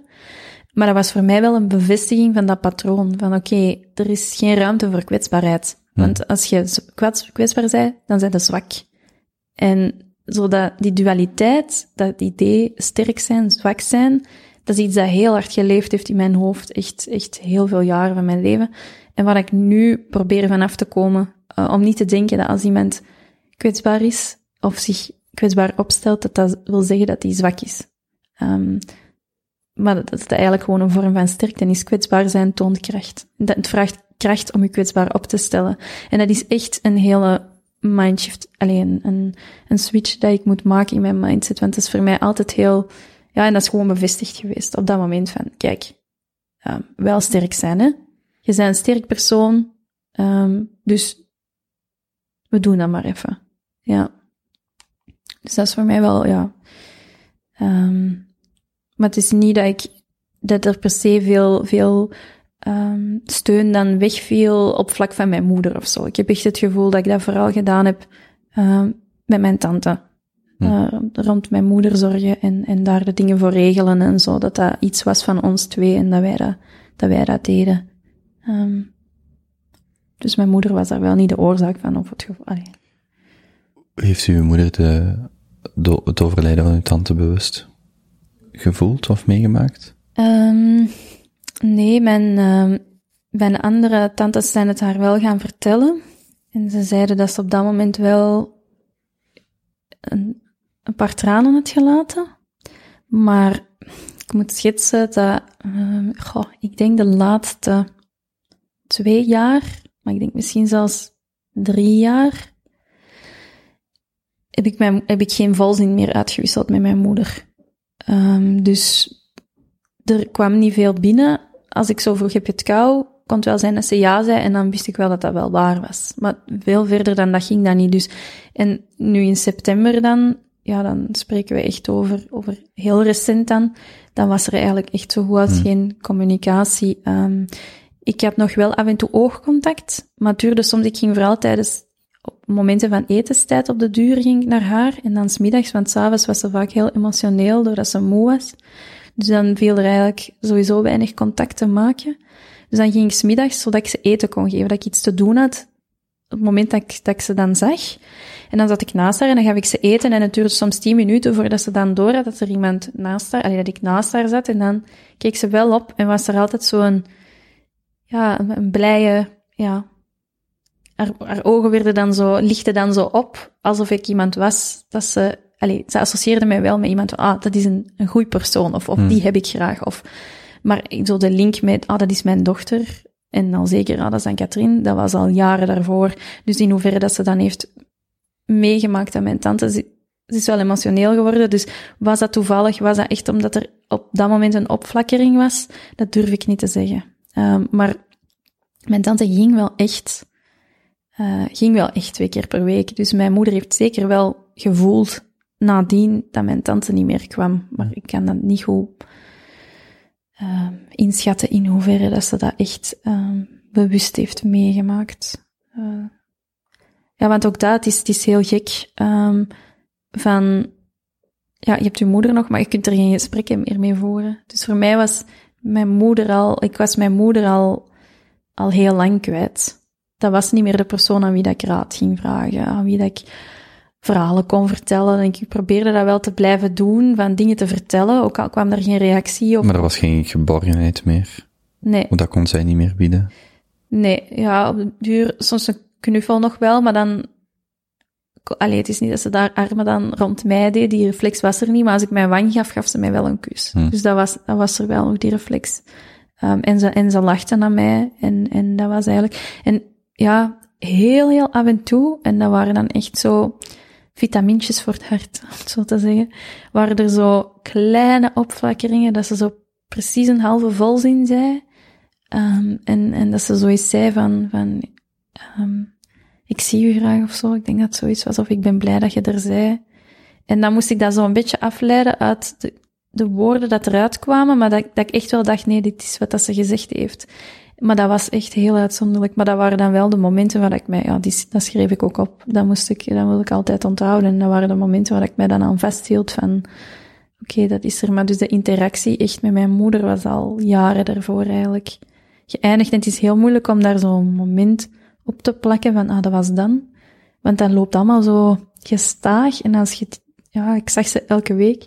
Dus dan verloopt dat zo traag. En pas na een paar maanden hebben ze zoiets van, oh tja, Hm. nu kan ze dat ook niet meer. Of nu kan ze dat niet. Dat zijn zo dingen, bijvoorbeeld in, een, in en uit een auto stappen, is dus echt een heel moeilijke handeling. Dat is iets waar wij ons niet van bewust zijn, maar dus dat kon zij niet meer. Omdat, ja, dat is dus ingewikkeld. Je moet je eens inbeelden wat dat je eigenlijk allemaal moet doen. Je been opheffen en je bukken en dan je bukken en dan ineens gaan zitten. En dan, dat zijn verschillende handelingen, maar dus dan daaraan zie je, die, ze kon dat al een paar jaar niet meer, omdat dat te veel was. Dat was te moeilijk. En stappen ook heel moeilijk. Hm. Dus ik geef maar concrete voorbeelden, omdat het heel moeilijk is ehm, Ja, dat voor mensen om zich er iets bij voor te stellen. Dus van, ah, je moeder is er, die dementeert. Ah, ja, ja, ehm, ik, kent u nog? Allee, herkent u nog? Is de Hmm. vraag dat je het meeste krijgt. Maar ja, wat is herkennen? Weet ze dat ik haar dochter ben? Ja, dat denk ik niet. Ehm, maar dus zo met wat concrete voorbeelden om te duiden van, Ja, zie die neurologische achteruitgang ook gewoon, ja, waar het fysiek in principe kan, maar het gewoon neurologisch niet mogelijk is. nee, inderdaad. Ja, want ze was eigenlijk een, allee, in principe een gezonde vrouw. hè. Hm. Buiten dat heeft zij nooit gezondheidsproblemen gehad. Ehm, dus ja, er was verder niet... eh, Wanneer overlijdt ze dan? Ehm, ze is uiteindelijk eh 30 januari gestorven van dit jaar. Ik ben ontzettend dankbaar dat dat juist voor heel de corona Hmm. was, want ehm, dat, is, eh, dat is echt wel... Dat was het eerste wat ik heel- dacht toen, toen, ik, toen die datum zag, dacht Ah, ik, ja. "Goh, is dat dan nog een, alleen nog een lichtpuntje? Ja, dat het niet absoluut. een paar maanden later is? Absoluut. Maar ik zeg het, ik hou mij vast aan alle kleine, Hm. alle kleine dingen. Eh, ik probeer eh, zo denkbaar eh, mogelijk te zijn voor de... Voor de allee, ja, ik, ik heb zo de reflex aan te zien, ja, maar het is niet dat. Dat is iets dat ik moet leren, is mij gezegd geweest van te, te durven erkennen dat het wel echt erg is. Hmm. En tante heeft mij ooit gezegd, ja, maar het overkomt u niet, het overkomt uw moeder. Wat dan voor mij dan weer de bevestiging was, oké, ik mag dit niet zo erg vinden, want het gaat niet over mijn leven. Het gaat, maar eigenlijk is het gaat intrinsiek over mijn leven, want mijn moeder is zo'n groot stuk van mijn leven. Dus het, het overkomt mij wel, de, allee, ik mag het wel erg vinden, maar dus het was zelfs zo dat het moment dat ze overleed, was er een vriendin van mij die door een relatiebreuk ging. En zij was heel, alleen ze is, en was toen heel empathisch van, oh, ik vind het zo erg wat jij doormaakt. En ik zei toen, ja, maar ik vind het ook zo erg wat jij doormaakt, want dat is toch ook echt, en ik zette dat mentaal echt op hetzelfde niveau, een relatiebreuk en het overlijden van mijn moeder. En het is pas de laatste maanden, en door goede gesprekken te hebben met mijn psychologen, eh, dat ik inzie van, kijk, ja, weet ik mag dit echt wel, ik mag dit echt wel heel erg vinden. En ik hoef dat niet altijd te downplayen. Er is een, een heel grote neiging om dat altijd te minimaliseren en altijd te zeggen, ja, maar het kon wel erger zijn, want ook mijn tante, dat is zo plots gegaan op een paar maanden en dan was ze ineens gestorven, is echt door een lijdensweg gegaan. En dan is dat zo van, ja, ik ben blij dat mijn moeder dan dat dan niet heeft. Snap je? Je gaat altijd zo naar van, ja, maar het kon echt nog wel.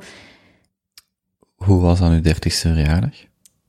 Ehm, ja, dubbel. Dat is raar, hè? Je bent dertig en je hebt geen moeder meer. Maar voor mij, ja, ik zeg het, ik was mijn moeder al iets, iets langer, eh, langer kwijt. Maar het was wel, ja, het idee dat ze er echt niet meer was, dat, dat was wel, ehm, dat gaf wel een, een extra een extra dimensie of zo. Maar voor mij, ja, mijn rouwproces is echt al, is, voor mijn zus is dat anders. Die is pas op het einde beginnen rouwen, maar ik ben aan het rouwen van het moment dat eigenlijk, dat ik wist wat eraan zat te komen. En uh, ik vond bijvoorbeeld ook echt een hele grote mindfuck het moment dat mijn moeder was overleden, dat ik zoveel berichtjes kreeg, kaartjes, mensen die zeiden van, ik vind dat zo erg voor u, zoveel erkenning voor mijn verdriet. En ik dacht echt, ah, dus mensen vinden dat echt erg. Wauw, maar ik had niet verwacht dat mensen dat zo erg zouden vinden voor mij. En dat kwam echt, voor, echt uit het feit dat ik dat dus al tien jaar met mij meedroeg. Dat er eigenlijk, ook door mijn eigen toedoen, waar ik niet veel over sprak, zo weinig erkenning voor was geweest, dat ik dus echt al dacht dat dat gewoon niet zo belangrijk was of niet zo erg was. Maar dat viel me echt op, dat iedereen dan ineens echt zo, vond het ineens super erg voor mij.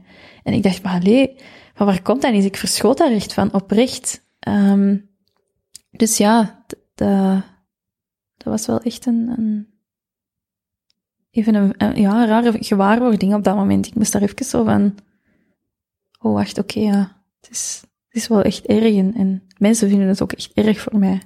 En dat is ook oké, okay. alleen mag je het ook toelaten dat anderen dat erg vinden voor mij. Je zei iets over dat rouwproces, op voorhand, uh, voor mensen die een ouder verliezen op jonge leeftijd, en dat dat in Nederland, dat er meer, dat er, dat er gewoon niet zoveel rond te vinden is, dat je, um, bijvoorbeeld podcast, maar ook boeken, gelijk, uh, je bent jong en je rouwt wat, maar dat er bij ons niet zoveel begeleiding rond is. Mm -hmm. eh, Toch er, niet dat ik gevonden heb. Ja. Um, dat er heel weinig over geweten is. Um, ja, dat klopt. Uh, ik heb mij vooral, ja, ik heb vooral Nederlandse bronnen gevonden en, en een podcast dag voor dag, als ik voor een andere podcast ook reclame mag maken. Is echt een aanrader voor mij. Dat is een Nederlandse podcast. Nederlandse ja. podcast. Van uh, um, Lisbeth. Ja. Ja. Um, het zijn zes gesprekken, dus het is eigenlijk redelijk kort en de gesprekken duren ook niet zo heel lang. Um, maar voor mij zat daar heel veel erkenning in van waar dat ik, waar dat ik doorging, uh, wat ik doormaakte op dat moment. Um, maar als het goed is voor u, zou ik eigenlijk nog voor daar verder op in te gaan, nog heel even willen teruggrijpen naar de laatste, de laatste tien dagen um, van, van mijn moeder eigenlijk. Omdat er toch een aantal dingen zijn dat ik daar precies nog wel over wil, over wil zeggen, om, de, om, ja, om het onder de aandacht te, allee, onder de aandacht te brengen, om, omdat het toch ook wel tekenend is geweest voor mijn rouwproces nadien. Um, ik was eigenlijk altijd dus aan het wachten dat mijn moeder zou overlijden. Dat is eigenlijk cru gezegd, dat was gewoon het feit. Um, en op een gegeven moment was ik bij haar en ze was niet goed. Ze was heel misselijk en dacht dat alles ook... Allee, ik ben nog even bij haar gebleven. Ze was gaan slapen dan. Ik ben bij haar gebleven. Um, en dat was overdag. Uh, en um, ik had s'avonds nog gebeld hoe dat met haar was. Het was allemaal oké. En in het weekend had ik niks meer gehoord, dus geen vanuit dat alles in orde was. En ik was maandag op het werk uh, begonnen met een uh, late shift. En ik krijg ineens telefoon van het woonzorgcentrum. De telefoon waar ik... Ik heb echt jaren echt... Mijn gsm, die ging nooit op stil. Nooit. En ik, was, ik moest altijd bereikbaar zijn, want ik was wel de contactpersoon die ze zou contacteren als er iets zou zijn. Dus ik wou altijd bereikbaar zijn. Ik dacht, het moment dat ik nu mijn gsm op stil heb kunnen zetten, een tijd terug, was echt een verademing. Maar dus ik kreeg telefoon op het werk. Um, ah ja, het is toch niet goed met uw mama en de huisarts is nu geweest. Ja, want in het weekend ja, gebeurt dat niet zo gemakkelijk in het woonzorgcentrum. Dus blijkbaar was het heel het weekend niet goed geweest. En hadden ze dan maandag kwam de huisarts dan en uh, zeiden ze van ze moet opgenomen worden in het ziekenhuis. En ze gingen haar naar Sint-Augustinus brengen, omdat dat dichtbij was. En dan heb ik gezegd, ja, maar ik ben in Sint-Vincentius, kun je alsjeblieft dat nog terugdraaien en ze naar mij brengen? Dan, dan ben ik hier als ze hier aankomt. Um, en uiteindelijk, en met wat overtuiging, is dat gelukt. En hebben ze haar naar, uh, naar uh, Sint-Vincentius gebracht. En ik had het geluk dat op dat moment het op onze dienst heel rustig was. En mijn collega's, ja, ik heb uh, allemaal heel empathische collega's, die zeiden ook van, ja, nee, ga gewoon. Ik had mijn telefoon mee van de dienst, dus als ze mij zouden bellen dat het ineens druk werd, dan zou ik terug kunnen gaan werken. Dus Ik ging, ehm, ik ging dan naar het spoed waar mijn moeder zou toekomen. En ik onderschepte ze daar, want ze waren daar al aan het binnenrijden. En ze lag op een brancard, ze was echt helemaal gedesoriënteerd. Ja, sowieso, helemaal in paniek. Ja, allee, iemand die zo zwaar dementerend is, zo gaan verhuizen en, en met allemaal vreemde gezichten, dat is echt iets dat je ja, beter kunt vermijden. Hè. Dat is echt heel intens. Ehm, en ik, eh, ik ging met haar in een lokaal op de spoed en ik heb verschillende mensen gezien. Ik heb een verpleegkundige gezien, ik heb een assistent en een stagiair, nog een assistent en nog een, van alle mensen gezien, denk ik een stuk of vier. En niemand wist dat ze dement was. Dus iedereen begon, ah, dag mevrouw, eh, mevrouw Guinea, ja, eh. Ik dacht, oh, dat is gewoon sympathiek. Ze proberen nog contact te leggen. Allee, ik vind dat wel respectvol, dus ik bleef daar stil naast zitten en wachten. Maar dan bleek dat zo, naarlang de vraag vorderde, van, oei, er is er precies niet, niet al te veel achtergrondinformatie ehm, gedeeld geweest. En um, dus ik zei dan van, ah ja, maar mijn moeder is al tien jaar dement. Um, allee, mijn moeder heeft Alzheimer. Ah, ah, oei, ah ja, oké. Okay. En zo dus vier keer, dat ik echt dacht, maar wordt er hier iets door? Allee, het is mijn eigen ziekenhuis, dus ik wil niet tegen mijn eigen ziekenhuis, maar het was wel echt gewoon een feit. Iemand wordt binnengebracht, als ik daar niet was geweest, ik wil echt niet weten hoe dat, dat was gelopen, want dus niemand wist iets en ik moest dus elke keer zeggen, ja, ze, ze, heeft Alzheimer, dus ze kan, mag vragen stellen, maar ze gaat niet kunnen antwoorden. Ik heb al lang geen gesprek meer met haar gehad. Um, daarnaast was ze al een tijd, had ze een DNR, wat wil zeggen do not resuscitate. Um, en het zorgblad, allee, het zorgplan dat wij hadden opgesteld, mijn tante en ik nog, was een laatste versie, echt letterlijk, we gaan niks doen. Enkel bijmedicatie is alles. Voordat ik het wist, had mijn moeder en een bloedname en een infuus gehad. Um, dus ik was, ik, dat, dat ging eigenlijk echt zo voor mijn ogen en ik, ik was de hele tijd aan het afwegen in mijn hoofd van, ja, maar dat is eigenlijk niet de afspraak. Allee, zo van, ik had dat afgesproken met mijn tante naar algemeen belang van mijn mama. Maar die documenten liggen toch in het woonzorgcentrum? Ja. Waar worden die En niet- dat woonzorgcentrum is een onderdeel van Gasthuiszusters Antwerpen. Allee, is van Mhm. Ja, want dan zou ik nog vragen van, is het misschien omdat er last minute van het ziekenhuis wordt verwisseld, maar, want die, die moeten die, die documenten Sta- liggen het toch? staat, ja. En, en normaal is altijd gevolgd geweest of in Augustinus of in Sint-Vincentius. Dus heel haar dossier staat online. En vanuit het woonzorgcentrum, ja, ze hadden super schattig haar valies ingepakt en zo. Zullen ze toch ook wel gezegd, allee, dat moet toch weten zijn door ambulanciers en je brieft toch je patiënt door. Maar dus dat was niet geweten. En dus die DNR die ze had, ik moest dat ook zeggen. Ik moest elke keer zeggen van, ja, kijk, ze heeft een DNR. Maar waar was die? In het woonzorgcentrum dan? Um, dat, ja, dat echt, dat papier, waar dat allemaal op stond, zo van, we gaan eh, geen chirurgische ingrepen, niet dit, niet dat, niet dat niet meer doen. Um, ja, dat lag, dat was ook elektronisch wel ergens, denk ik, maar in het woonzorgcentrum. Um, maar dus, ja, om een of andere reden was dat dus niet meegekomen Hmm. of niet tot daar geraakt. Um, en dus ik moest de hele tijd, ik was de hele tijd mentaal aan het waken over, ja, oké, okay, is het goed voor haar comfort? Of is het juist niet? Dus ik, ik was zo wat, ja, heel tijd aan het, aan het afwegen, heel tijd die rol aan het spelen van te beschermen dat ze niet over die grenzen zouden gaan, maar eigenlijk waren ze er al tien keer over geweest, want we gingen eigenlijk zelfs geen bloedname meer laten doen. Hmm. Ik dacht, ja, oké, okay, misschien is dat nog oké, okay, misschien weten we dan wat het is, en dan kan ze gewoon met wat pijnmedicatie geholpen worden, en dan is het terug beter, en dan gaan we terug naar het woonzorgcentrum, en dan klaar. Maar uiteindelijk, en uh, dat was ook een scan nemen, maar zelfs een scan nemen. En mijn moeder moest dan verbed worden, dus van het een van de brancard naar de onderzoekstafel gaan. Dat was al een hele onderneming. Dat is, dat ging heel moeilijk. En, en dat was echt van in paniek. Dus ik had al het voordeel dat ik mijn uniform aan had, want ja, ik ging Hmm. mijn shift beginnen. Dus vaak dachten ze zelfs dat ik de verpleegkundige was. Uh, ik zei eigenlijk, ja, ik ben de, doch de dochter, maar daardoor mocht ik dus mee. Ja, dus ik had anders, al een, ja, anders wacht je er toch niet bij. Nee, ik Hmm. had al dus al een geprivilegeerde positie. Dus ik wil niet weten wat er zou geweest zijn als ik, als ik dat niet had. Hmm. Uh, voor mensen die in zo'n situatie komen, die daar eigenlijk nergens staan en, nu, en hun geliefde daar moeten achterlaten. En niet in de zorg werken. Die komen gewoon mee op spoed aan, die worden buiten gelaten. En wat gebeurt er dan als je niks weet? Nee, al die onderzoeken gebeuren gewoon. Het, en het liep zelfs voor mij al te rap. Hmm. Dat ik echt moet zeggen, ja, maar wacht even. Ik, dat was niet de bedoeling.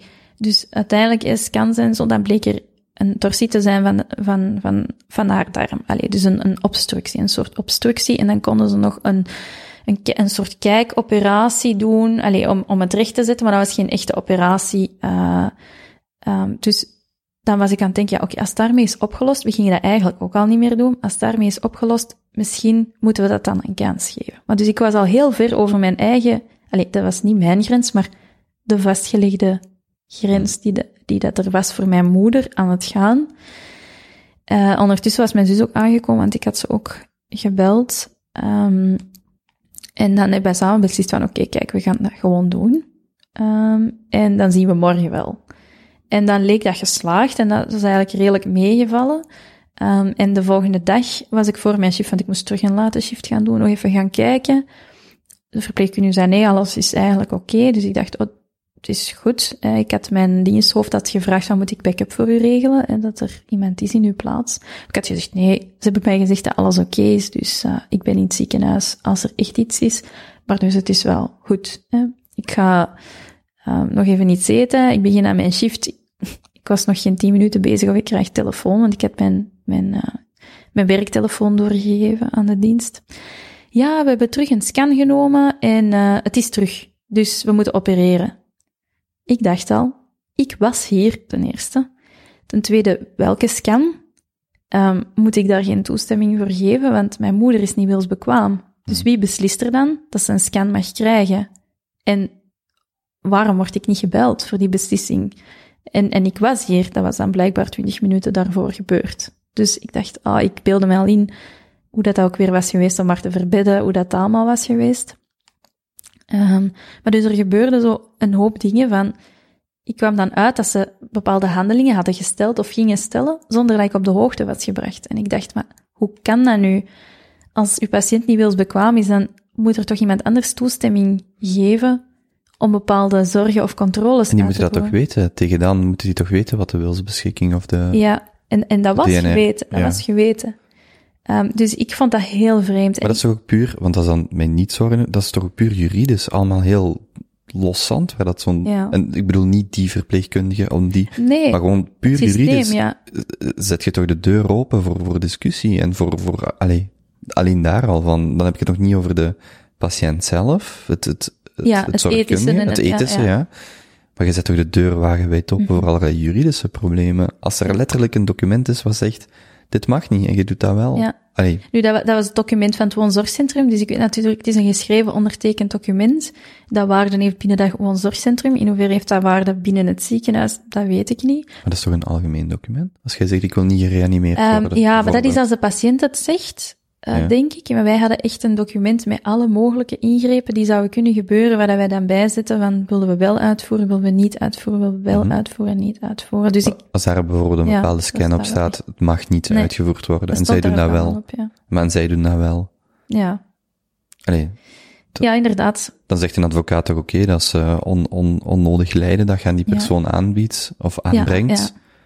Hier schadeclaim 200.000 euro. Ah, ik zeg maar, Ja, ja, inderdaad. Het Puur is, het is juridisch, hè? eigenlijk, ik denk, ik denk het dan ook. heb ik het nog niet over het ethische, want die mensen doen ook maar wat ze denken dat ze moeten doen. Mhm. Dus, maar dat, maar puur juridisch is dat toch al loco dat je dat, Ja. allee, ja. Ja, want op dat moment iedereen is bezig met haar beter te maken. En, en dat, dat is natuurlijk de taak van artsen en verpleegkundigen. Beter maken, beter maken, beter maken, maar niet tegen beter weten in. Hm. Um, en dus het moment dat wij dan voor die keuze komen van oké, het is een operatie met stoma nadien, dus een zware buikoperatie met dan stoma, um, ja, dan gaan wel alle alarmbellen rinkelen van ten eerste narcose bij iemand, dus verdoving bij iemand die um, dement is, is heel slecht, want vaak is de mentale capaciteit nadien nog slechter. Hm. Uh, nu, bij mijn moeder schot er al weinig over, dus ik weet niet hoe groot het, het verschil zou zijn, maar uh, ja, ik, allee, het risico, allee, sowieso is, is het niet aangewezen. En dan, ja, zaten we al een operatie, een levensverlengende operatie. Um, en ja, we hadden zo duidelijk vastgehouden aan, nee, we willen geen levensverlengende handelingen, gewoon om het leven te verlengen en dus het lijden te verlengen. We willen de pijn verzachten. Maar daar kregen we eigenlijk heel weinig of bijna geen gehoor. Toch niet naar mijn gevoel, alleen naar ons gevoel. Um, ik heb toen onder andere uh, met nog een andere zus van mijn, van mijn moeder en, en uh, nog mijn nicht die er toevallig was, en mijn zus hebben met een chirurg gesproken. Want de assistente kwam op dat moment bij ons binnen, of de stagiair, of ik weet niet. Om het al eventjes te zeggen van wat de situatie was. Maar mijn moeder lag toen op een tweepersoonskamer. En die begon eventjes uh, te zeggen, waar er dus een andere mevrouw naast lag, van ja, dus ofwel is het de operatie, um, ofwel ja, dan zal ze overlijden. En dan moesten wij dus even rechtstaand langs het bed van mijn moeder met die andere mevrouw daarnaast hm. bespreken. Dus en dan heb ik wel mijn stoute schoenen aangetrokken en um, een beetje tegen de borst gestoten door te vragen naar of dat er iemand van, of dat we graag met iemand van supervisie zouden spreken.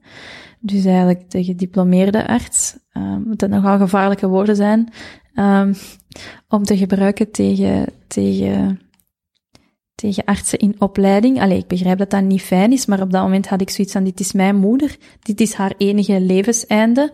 Ik wil gewoon dat zij de best mogelijke begeleiding en zorg krijgt en ik wil alle expertise aan het woord laten dat hier van toepassing is.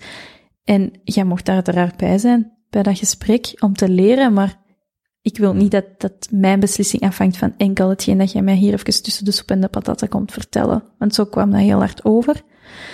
Um, en dan hebben wij dus met een aantal, met, de met een chirurg gesproken, die alles heeft uitgelegd. En mijn zus stelde toen de vraag, ja, wat als het uw moeder was, wat zou u doen? En die zei, ja, ze is nog jong, hè, dus ik zou de operatie doen. En toen voelde ik in alles binnen mezelf van, oh, dit is zo fout. Hmm. Dat, dat, kan toch niet de enige oplossing zijn? Um, dan uh, heb ik gebeld met de huisarts van het woonzorgcentrum, die mijn moeder al een aantal jaren volgde en die in principe dat zorgblad, allee, dat zorgproces rond levenseinden en zo, die, die bepaling die we hadden vastgelegd, moest kennen en, en, en nadragen. Dus dacht, zal die bellen. Uh, die, die um, was ook, allee, is ook een, een lid van, het palliatieve, van de palliatieve hulpverlening binnen Antwerpen. Dus iemand die ook echt heel, heel allee, veel expertise heeft op dat vlak. En ik belde die in de veronderstelling dat hij mij ging zeggen, ja nee, dat moeten jullie echt niet meer doen. We zullen je moeder een, een, een menswaardig levenseinde bieden.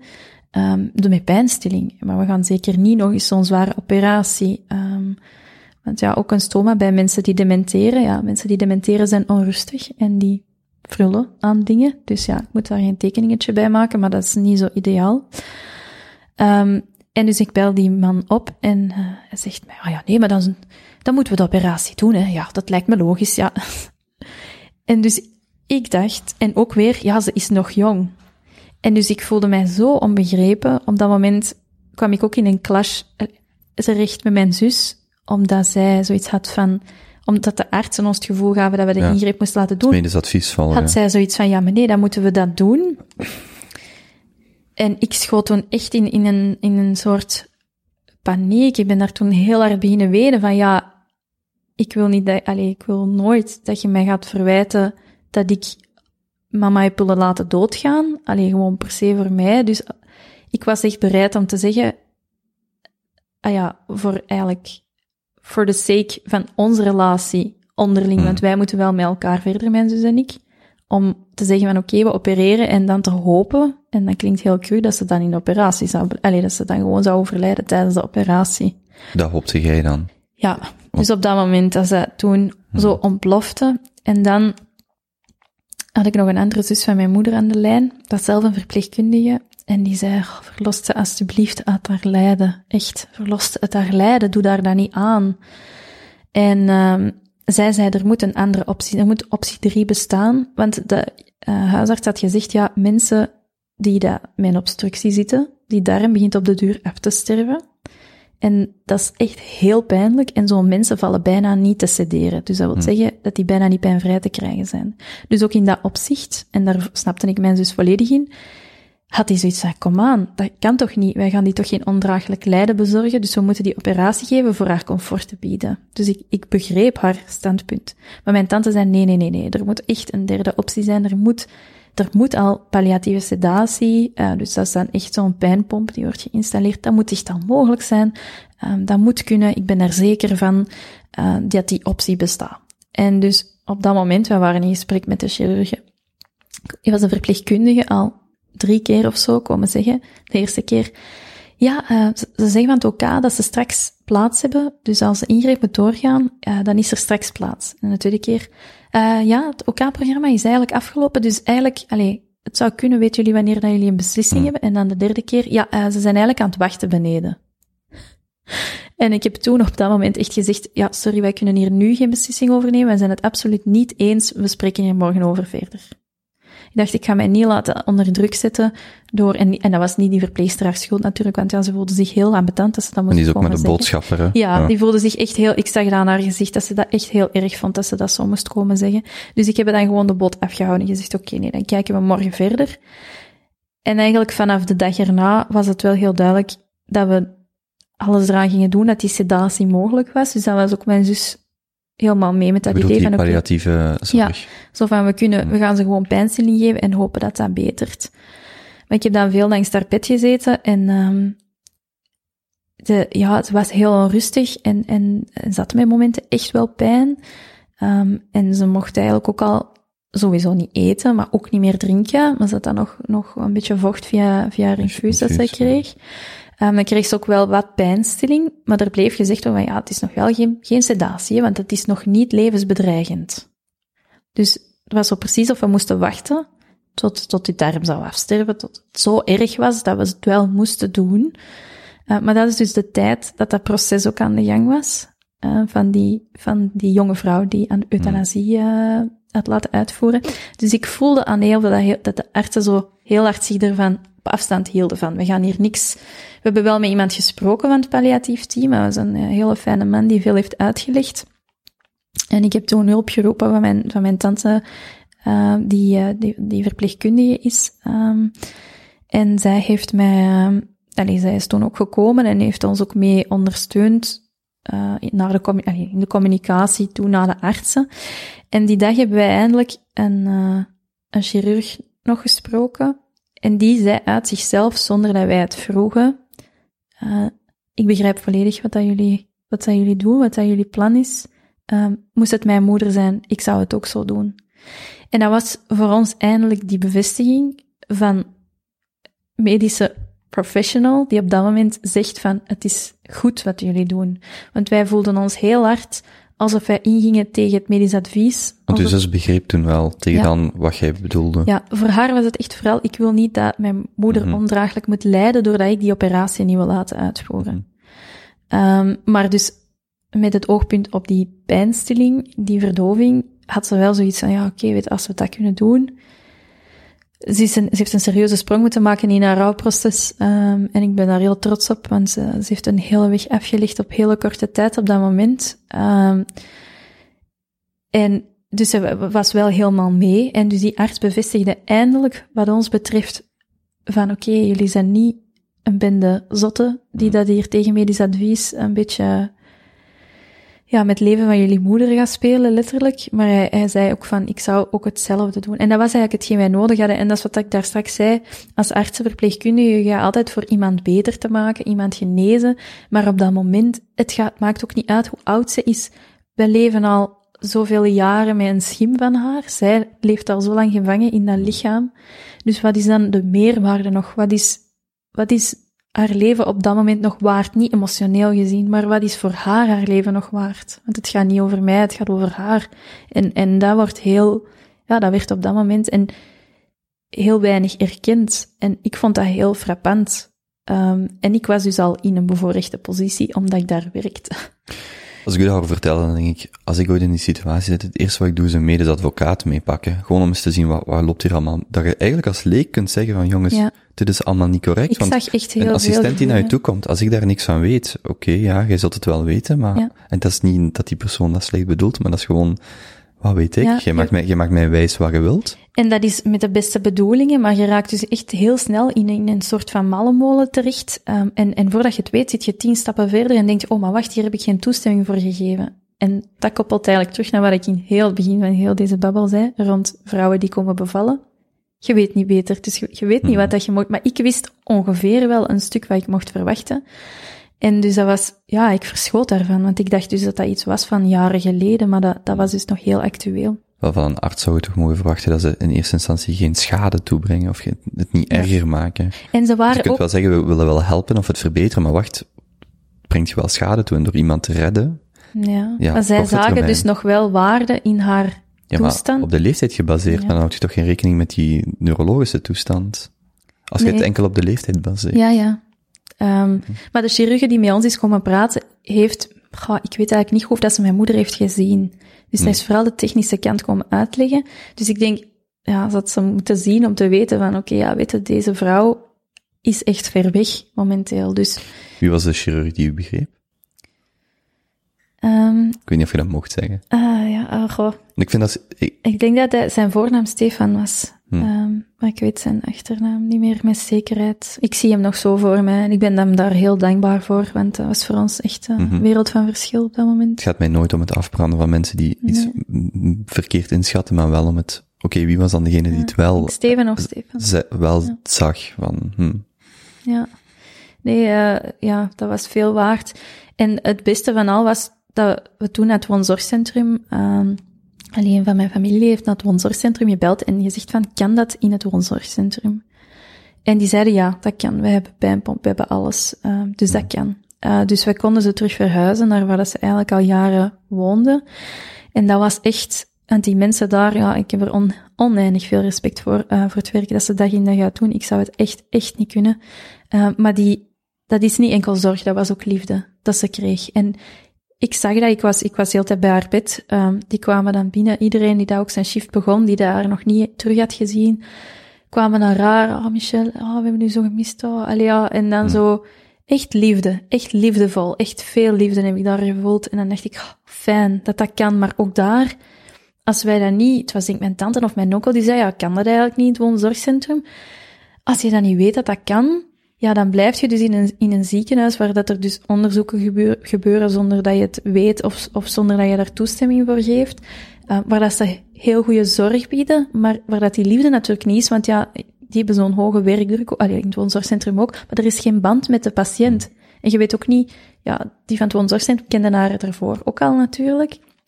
Um, dus er is meer een band en dus dat was heel fijn om daar terug te zijn. Um, maar dan vielen we nog wel onder het beleid van de huisarts, die dus eigenlijk de operatie had aangeraden. Um, en ik weet, ik had deze nacht met mijn zus, samen met mijn zus um, doorgebracht, want ik voelde mij onrustig. En elke keer als wij naar huis gingen s'avonds, dan vroegen de verpleegsters bijvoorbeeld, ah, blijven jullie niet slapen? En ik kreeg dan elke keer de stress van, ah, denken jullie dat er vannacht iets hmm. gaat gebeuren? Of ik wou er absoluut bij zijn tot het einde, dus ik, ik dacht, ja, moet ik dan blijven slapen? En ja, dat was niet hun, intentie, maar dat was gewoon puur praktisch gezien. Um, dus op een gegeven moment had ik een onrustig gevoel en ik dacht, ja, ik zal mijn gevoel maar volgen, dus ik blijf slapen. En ik had aan mijn zus gevraagd, want ik durfde het niet alleen, wilde jij ook blijven slapen? Wij hebben dan geen oog dicht gedaan, omdat mijn moeder toen heel onrustig was. We hebben de arts in het midden van de nacht laten bellen om hem extra verdoving te geven, want ze was te onrustig. Um, en dus ik was wel blij dat ik daar was op dat moment, om haar comfort te geven. Want s'nachts in een woonzorgcentrum zijn ze maar met twee, voor iedereen. Dus echt letterlijk één verpleegkundige en één, toch daar, en één zorgkundige voor echt, ja, 80 bewoners of meer. Hmm. Dus dat is absurd gewoon. Uh, maar dus ik was heel blij dat ik daar dan bij was, om, om, om dat te zie, gezien te hebben en dan effectief de arts te hebben kunnen laten bellen van, ik denk dat ze extra medicatie nodig heeft.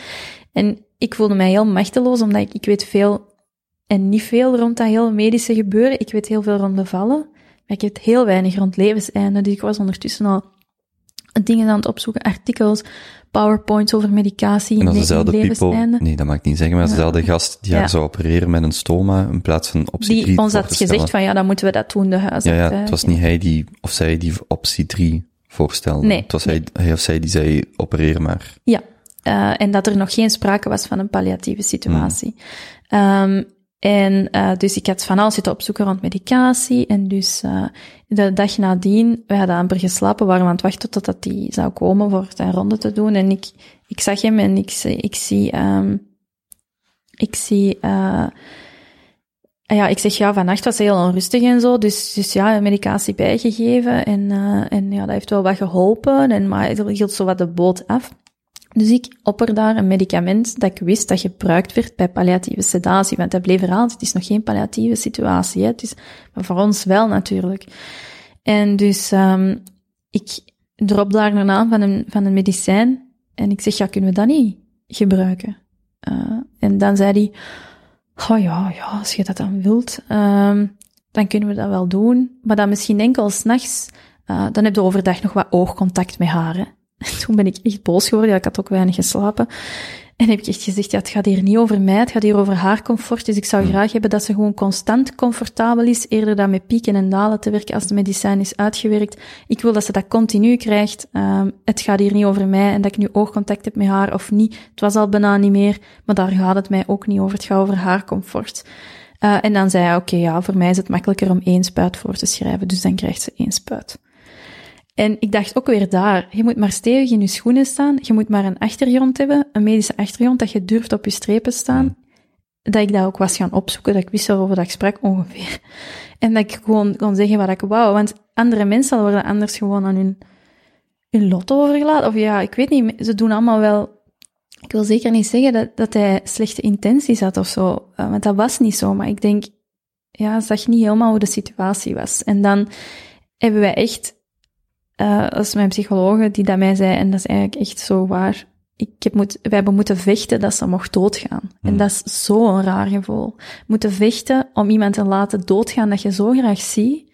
En dan denk ik, hoe, hoe is dat nu toch mogelijk dat ik in die rol ben geduwd? Uh, want je verwacht op dat moment dat een medische, allee, dat een arts of, of iemand uh, met medische achtergrond u op dat moment gaat ondersteunen gaat het overzien, de situatie, en zeggen, kijk, weet je, ik denk effectief dat dat de betere weg is, of dat is de weg die je kiest, en wij steunen u daarin, wij gaan daar vol voor. Maar wij hebben continu die weerstand gevoeld van, ja, maar, ja, het is nog niet palliatief, en het is nog niet... Hmm. Dus... Maar is dat dan een systeem gericht is op het verlengen van het leven? Ik denk Al dan ja. niet met financiële incentives, dat is nog een Oh, andere weet ik, ja, discussie. Dat weet ik niet. Maar ja, ik denk Nee, het maar goed, gewoon... een chirurg gaat liever opereren Ja. dan sederen, of dan, alleen voor die chirurg kan ik begrijpen, die zegt, ja, ja, buik, die ingreep gaan we doen, toch? Ja, dat is waar. Die huisdokter Maar- is nog een andere Maar discussie. ja, want hij had eigenlijk geen... En hij was zelf lid van een palliatief team, dus je kon niet zeggen dat er morele weerstand was voor Hmm. eh, iets dat op euthanasie leek, hè, want het zou ook kunnen zijn natuurlijk. Hè. Ehm, en dan hebben wij heel veel geluk gehad dat op een gegeven moment de wacht werd overgenomen van huisarts en dat er twee dagen op rij een huisarts is gekomen die wij van daarvoor kenden, die mijn moeder in het begin van haar verblijf eh, daar heeft gehad. En die heeft eigenlijk radicaal het beleid veranderd en die heeft een hoop medicaties opgestart en opgedreven. En ja, dan waren we eindelijk vertrokken, maar dan waren we denk ik echt al vijf dagen bezig. Hmm. Sinds die opname in spoed. En ondertussen kreeg ze ook geen vocht meer, niks. Dus enkel pijnmedicatie. Dus het is echt heel raar het idee om te beseffen dat ze eigenlijk gewoon, ja, ze krijgt geen eten niet meer, maar ook geen vocht, dus aan het uitdrogen is. Maar wij hoorden elke keer ook van die ene huisarts, ja, dat kan nog maanden duren. Ook naar mijn werk toe. Ik wist het niet goed, want ik, ik was nog gaan werken een weekend, terwijl mijn moeder dus daar al lag. En mijn collega's allemaal, wat doet je hier toch? Hmm. Zeg, ja, maar ze zeggen mij dat het nog maanden kan duren. Ik kan mij toch moeilijk nu al laten thuisschrijven of nu al uh, verlof Man- opnemen. mantelzorg of zo? Ja, er zijn wel bepalingen voor, maar dan moet je je jobtime aanpassen. En dat is allemaal niet zo evident. Om, Hmm. om, dus en ik had echt zoiets van, ja, oké. ehm, en ja, ik kon ook niet gewoon thuis zitten. Dus het is niet dat ik thuis Netflix kon zien om, om, om te ontspannen. Want ik dacht, ja, Netflix kan ik ook zien naast het bed van mijn moeder. En dan eh, ben ik bij haar. Maar als ik daar zat, er zijn heel veel mensen die berichten sturen, super lief. Veel mensen die bellen, mensen die langskomen. En dat is allemaal heel lief, maar je bent eigenlijk meer bezig met dat te hosten en met die contacten te onderhouden. En iedereen vraagt dan, ja, hoe is het geweest? Laat mij iets weten. Vertel deze, vertel dat. Dus ik was echt precies een secretaresse en ik werd Hmm. daar zo door... Ik kreeg echt zo'n benauwd gevoel. En ik had dus geen tijd. Ik had mijn brei... Ik, ik brei soms. Ik had breiwerk meegenomen en een boek. En beide heb ik echt niet aangeraakt. Um, dus mijn idee was, ik ga gewoon naast mijn moeder zitten en ik ga dat doen, of ik ga een boek lezen en ik ga haar hand vasthouden en dat is het. Maar daar ben ik gewoon niet toe geraakt, want ik was gewoon heel de hele tijd bezig met met anderen te praten die op bezoek kwamen, uh, met, met berichten beantwoorden, met gebeld te worden en dan een uitleg te doen. Met... Dus ik had geen rust daar, maar thuis kon ik ook geen rust, want ik vond het onverantwoord dat ik thuis Netflix zat te zien terwijl mijn moeder daar alleen lag. Um, in dat bed en dat dat misschien haar laatste dagen waren. Dus dat was een heel moeilijke, allee, dat was eigenlijk heel zwaar. En mijn meter is een van diegenen die mij echt op dat moment goed heeft geholpen. En die heeft op een gegeven moment gezegd van wanneer zit je van plan van te gaan? Um, want uh, dan zal ik dan zal ik het andere moment gaan, zodat jij even iets anders kunt doen. En dan dacht ik, ja, dat is hetgeen dat ik nodig Hmm. heb. Dat is iets dat mensen kunnen doen, of bijvoorbeeld moest er eens iemand eten of zo brengen op dat moment. Maar dat zijn dingen dat we niet geneigd zijn van te doen. We zeggen, ja, hé, belt maar als je hulp, allee, als, als ik iets voor u kan doen, maar dat, dat is niet de natuurlijke reactie. En dat is al helemaal niet hetgeen waar dat je op dat moment energie voor hebt, voor iemand te gaan bellen, om dan te vragen, en iemand tot last te zijn, om te vragen, kun je alsjeblieft voor mij koken, of mijn huis komen kuisen, of bij mijn moeder komen zitten terwijl ik er niet ben, dat doet je niet. Maar dus mijn meter stelde dat toen voor en toen dacht ik, ah, pff, dan kon ik mijn gerust hart uh, nog eens gaan zwemmen, even gedachten verzetten. Allee, ik had mijn gsm bij in het zwem, allee, naast Mm. de rand van het zwembad, want ik dacht, ja, je zult dat dan zien, dat dat juist is als ik aan het zwemmen ben, maar dat was dus niet. Dus ik, ik kon geruster zijn op dat moment. Um, en uiteindelijk, ja, ik klampte mij zo hard vast aan wat iedereen inschatte van hoe lang het nog zou duren. En ik zou aan een reeks nachten beginnen en ik had zo het gevoel van, ja, ik ga dat misschien best toch niet doen. Uh, ik ga me thuis laten schrijven, ik ga de huisarts bellen. Um, en mijn tante, die verpleegster is, die had beloofd dat ze elke dag ging komen kijken, want zij heeft al veel mensen begeleid. Ook haar eigen zus, Dominique, die gestorven is, heeft zij ook op het einde, tot op het einde begeleid. Zij heeft al meer, veel meer ervaring op dat vlak. Uh, en ik klampte me daar echt aan vast. En ze zei, oké, okay, ik zal elke dag even komen kijken en ik zal een inschatting geven van... Want ik had zoveel schrik dat ik er niet bij zou zijn. Dat was zo'n irrationele angst. Dat ik niet tot op het laatste moment, mm. dat ze mij zouden bellen en dat ze al dood zou zijn. En iedereen zei, maar ja, maar dan is het zo. Ze beseffen het toch niet meer. Maar voor mij was dat echt heel, heel belangrijk. Um, en uh, op een gegeven moment um, zei ze mij, allez, ik ging op weekend vertrekken een, aantal dagen later en zei, ja, nee, je kunt zeker nog op weekend gaan, geen probleem. En de dag nadien zei ze, maar er is echt een hele grote verandering ineens in de situatie. Uh, en ik zag aan haar dat ze zei, ze zat normaal nog plan in de ze zei, zo gradueel, ja, ik ga misschien toch, ja, misschien ga ik niet, ja, oké, ik ga niet, ik ga niet, ik ga niet gaan deze namiddag.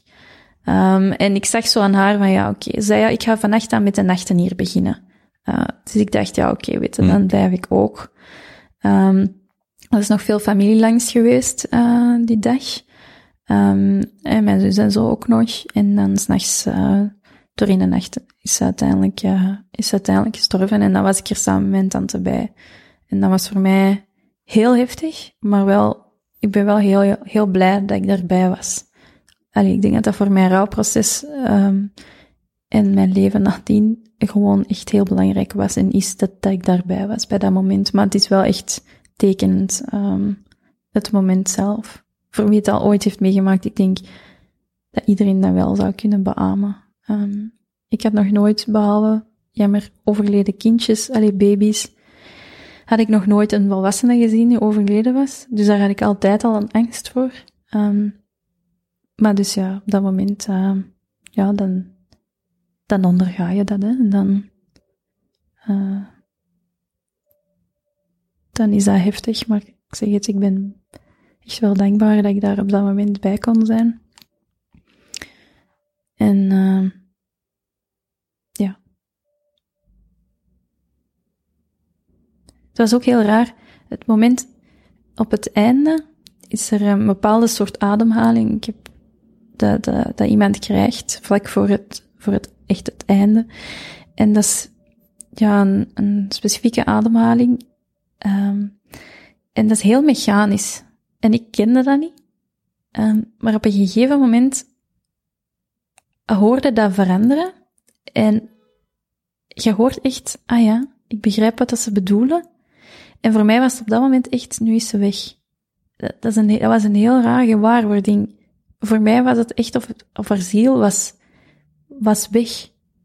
Um, ja, dat was, omdat, dat was enkel nog haar lichaam. Dus het moment dat ze dan nadien is overleden, effectief, dat moment was zelf nog heel heftig, want je ziet eigenlijk het lichaam nog vechten om te blijven leven. En dat is heel akelig. Um, ik dacht altijd dat iemand die gesedeerd werd gewoon sliep en dan niet meer wakker werd. Maar dat was niet mijn ervaring. Um, dus dat is heel heftig. Maar voor mij was het wel alsof dat ze echt al weg was. En dus nadien dat ze dan echt overleden was, dan had ik ook echt geen band meer met, met haar lichaam. Wat daar raar zou zijn, want je hoort ook van mensen die daarbij blijven en die daar soms zelfs meegaan tot, tot aan de crematie. Al ja, om, om ze niet alleen te laten, maar voor mij was dat echt van, nee, oké, nu is ze echt weg. Nu is nu, ze was weg ervoor al. Het is enkel haar lichaam nu dat overblijft. Dat was, dat was een heel rare gewaarwording. Ik kan dat niet, niet gewoon onder woorden brengen.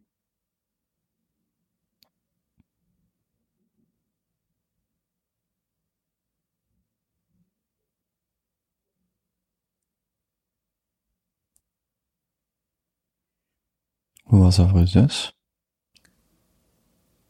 Die was, ehm ja, die, die wou er sowieso liever niet bij zijn. Ehm die had ervoor dan afscheid genomen. En dus ik heb haar dan in de nacht eh, een bericht gestuurd. En ze was nog niet aan het slapen, ze kon natuurlijk niet slapen, want ze wist ook wel dat het niet lang meer zou duren. En ehm ja, wel, wel heftig.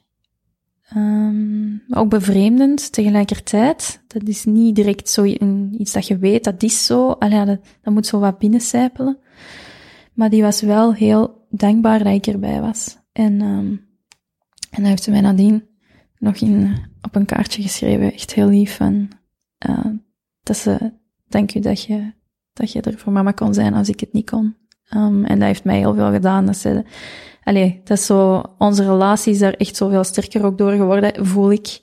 Ehm, dat wij, we zijn er samen doorgegaan en, en ah ja, het feit dat zij dat ook onder woorden bracht, dat ze dat zo waardevol vond, dat ik daar op dat moment kon staan. Ehm, en dat, dat, onze relatie er dus goed bij, allee, bij heeft gebaat, eerder dan dat dat dus potentieel ook anders had kunnen lopen. Ehm, dat was echt wel, daar ben ik heel dankbaar voor. Dat is, daar heb ik wel veel schrik voor gehad, dat dat misschien, dat dat misschien eh, ruzie zou geven of, of een soort van eh veten voor een heel stuk van ons leven of zo. Maar dat, dat was absoluut niet. Dus heel veel respect naar elkaar toe, eh, heb ik het gevoel. Ehm, dus ja, dat was, nee, ik ben wel blij dat we er zo mee omgegaan zijn. Ehm, maar dan, nadien is dat heel zwaar, hè, want je begint dan, je hebt dan eigenlijk al een hele week niet goed geslapen. En dan begint de voorbereiding voor de begrafenis en dan wil je daar alles uithalen, alles op alles zetten en, en alles goed doen, want ja, je hebt maar één kans. Al ja, het moet goed zijn, dan komt mijn perfectionisme weer naar boven van, en ik moet zeggen dat ik al jaren op voorhand vaak aan het denken was over dat moment. En hoe dat, dat zou zijn en, en, en dat ik misschien zou doen. Ik heb soms gedacht van, zou ik al op voorhand een tekst schrijven? Maar ik dacht, nee, ik ga dat echt niet doen. Ik ga dat pas doen als ze overleden is en dan zal ik wel weten wat ik moet schrijven. We hadden een ceremonie, allee, een, uh, iemand die de ceremonie zou begeleiden, een rouwbegeleidster.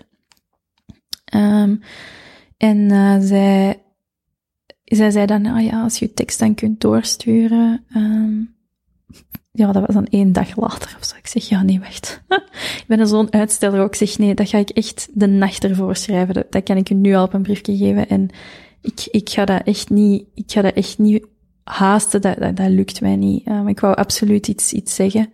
Um, en dus dan mocht ik het, dan heb ik het in de nacht, denk ik het om drie uur s'nachts of zo heb doorgestuurd. De nacht uh, voordat de begrafenis zou plaatsvinden. Um, en, uh, maar ik ben wel heel blij mee hoe dat we het gedaan hebben. We hadden veel foto's en ik had een compilatie gemaakt van... We hadden veel beeldmateriaal en daar ben ik ook heel, heel blij mee. Um, mijn vader filmde veel, ons ook. Um, maar ook veel close-ups van mijn moeder. En ik had ineens het idee van, ah, ik heb misschien wat bewegend beeld. Want mijn mama was altijd zo'n een stralende vrouw. Uh, ja, echt heel extravert, sociaal, stralend, zo social butterfly zouden we kunnen zeggen. En we hadden ze al zo lang niet meer zo gezien. Hmm. En ik dacht ineens, we hebben al die beelden, ik kan eens kijken of er iets bruikbaar tussen zit. Dus toen heb ik echt tot een stuk in de nacht um, van die week daaraan zitten werken, om dan zelf met programma die beelden te knippen en te plakken. Ik denk dat ik door, ik ben echt door belachelijk vele uren camera beelden doorgegaan. En dan uh, had ik daar muziek op gezet. En dan konden we dat vertonen. En iedereen zei ook achteraf van, oh, dat is zo fijn dat we ze nog eens hebben gezien, hoe dat ze was. Want ja. dat vond ik belangrijk. En dat is voor mij nu ook, ik denk aan hoe ze was en niet hoe ze de laatste tien jaar was, want dat, is, dat was echt een schim van wie ze was. Dus uiterlijk ook helemaal veranderd. Dat was echt een volledig andere persoon. Dat was ook pijnlijk om te zien. Ik ben, ik ben blij dat ze dat zelf nooit heeft moeten zien. Ehm, maar dus dat was wel fijn dat we op dat moment zo konden. Daar ben ik wel blij mee, want denk dat, ik kan me wel inbeelden dat dat iets is waar dat je achteraf mogelijk wel een heel groot schuldgevoel rond hebt als je dat... Of, of ja, ergens een gemiste kans of een, een ik weet niet, ik weet, maar ik kan mijn, mijn hand op het hart zeggen dat het echt ideaal was uh, hoe dat is gelopen. Dat was ook een stralende dag, het was februari, maar het was echt stralend blauwe hemel, echte zon, alles. Dat was heel mooi. Was uw papa erbij? Ja. Hij wou eerst niet komen. Niet omdat hij niet bij mijn mama, uh, maar omdat hij niet graag zijn emoties toont. Um, en het er heel moeilijk mee zou hebben, maar dan heb ik wel het beste stuk gehouden van oké, weet je, ik kan mij niet inbeelden van afscheid te nemen met mijn moeder als mijn vader er niet bij is. En dan heeft hij gezegd, oké, voor jullie zal ik komen. En uh, ja, hij zat tussen ons in. Um, en dat was wel heel waardevol voor ons allebei, denk ik, voor mijn zus en voor mij. Uh, dat hij er wel was. Ik vond dat wel heel belangrijk. En ik ben blij dat ik daar het beste stuk heb gehouden. En niet gewoon heb gezegd, oké, okay, doe maar waar dat jij je goed bij voelt. Maar dat ik gewoon heb gezegd, nee, kom, nu wil ik graag dat je erbij zit. En de grootouders? Um, ja, ze waren er allebei bij. Ja, ze waren er allebei. Want dacht ik eerst dat mijn grootvader niet zou kunnen komen, want die heeft heel veel pijn aan zijn rug. Um, maar hij is, is gekomen. Ja, voor hen ook heel moeilijk. En dan tweede dochter op, op een aantal maanden tijd. Mhm. Um, ja, dat is in, ontzettend intens voor hen ook. Uh, heel moeilijk. Um, maar ja. En dan daarna valt in een gat, hè. dat is toch wat ze zeggen. Alleen, dat is wat ook wat is. Je, na die begrafenis is het dan klaar. Al ja. En wettelijk gezien, dat is het absurde, hebben wij recht op drie dagen. Dus ook ouders die een kind moeten begraven, hebben drie dagen recht op klein verlet. Of klein verlet is dat dan, denk ik. Drie dagen dat ze thuis kunnen blijven. En dan, dan is het wel goed geweest. Hè. Dan is het weer tijd om terug te werken. En dat is iets dat ik fundamenteel verkeerd vind aan onze maatschappij.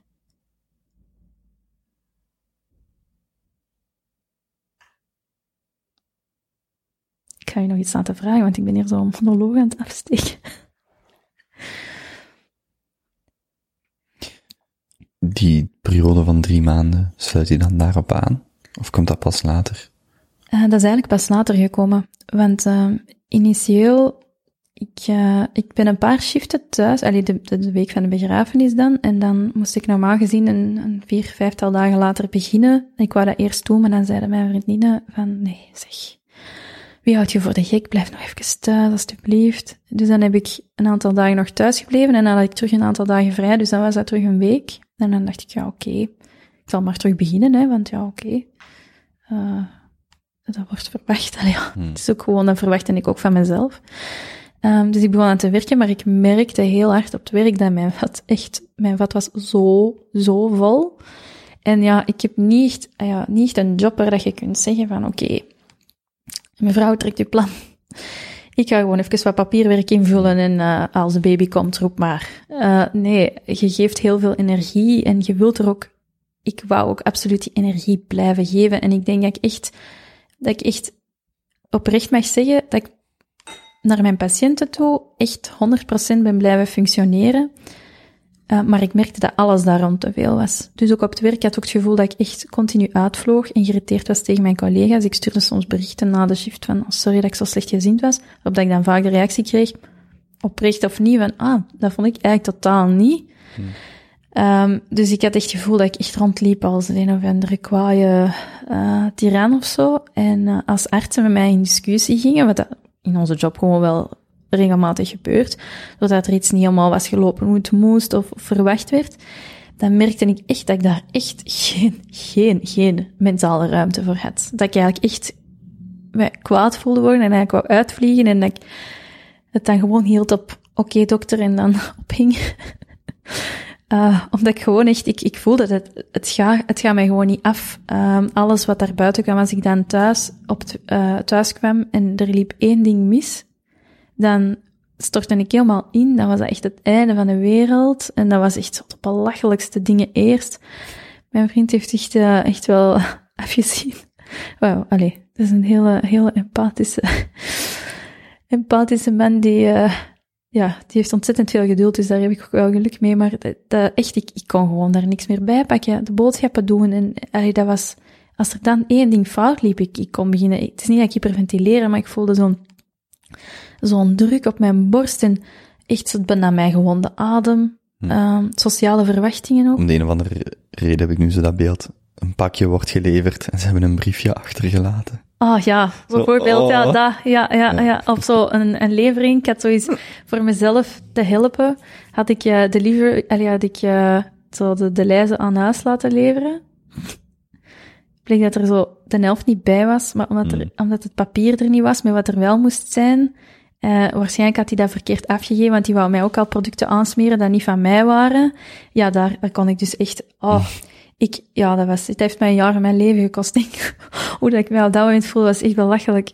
Uh, maar dus, dat werd allemaal te veel. Dus ik merkte van, oké, het wordt hier echt, echt te veel voor mij.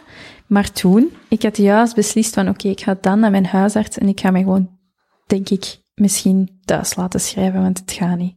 En dan kwam de lockdown. En toen dacht ik, ah ja, maar als je ziet in Italië en in Spanje hoe dat de ziekenhuizen erbij hebben gelegen, ja, ik, ik ben nodig, hè. ik kan nu niet thuis blijven. En dan kwam die adrenaline ook weer terug van, oh, ik moet helpen. En ik ben iemand die dat, stel dat er een accident gebeurt, ik loop daar niet van weg, maar ik loop daar naartoe, want ik wil dan uh, gaan helpen en, en zo, ja, zien of dat ik iets kan doen, iemand kan redden of zo. Dat is echt zo'n beetje uh, een neiging. Uh, en dus ik dacht, ja, nee, ik moet daar mee aan de frontlinie staan en ik moet er zijn samen met mijn collega's. Ik ga nu niet iedereen in de steek laten, en zo dat. Dus dan heb ik nog denk ik, een maand of twee, drie voortgedaan. Ja, nee, twee maanden dan. Ja, tweeënhalve maand.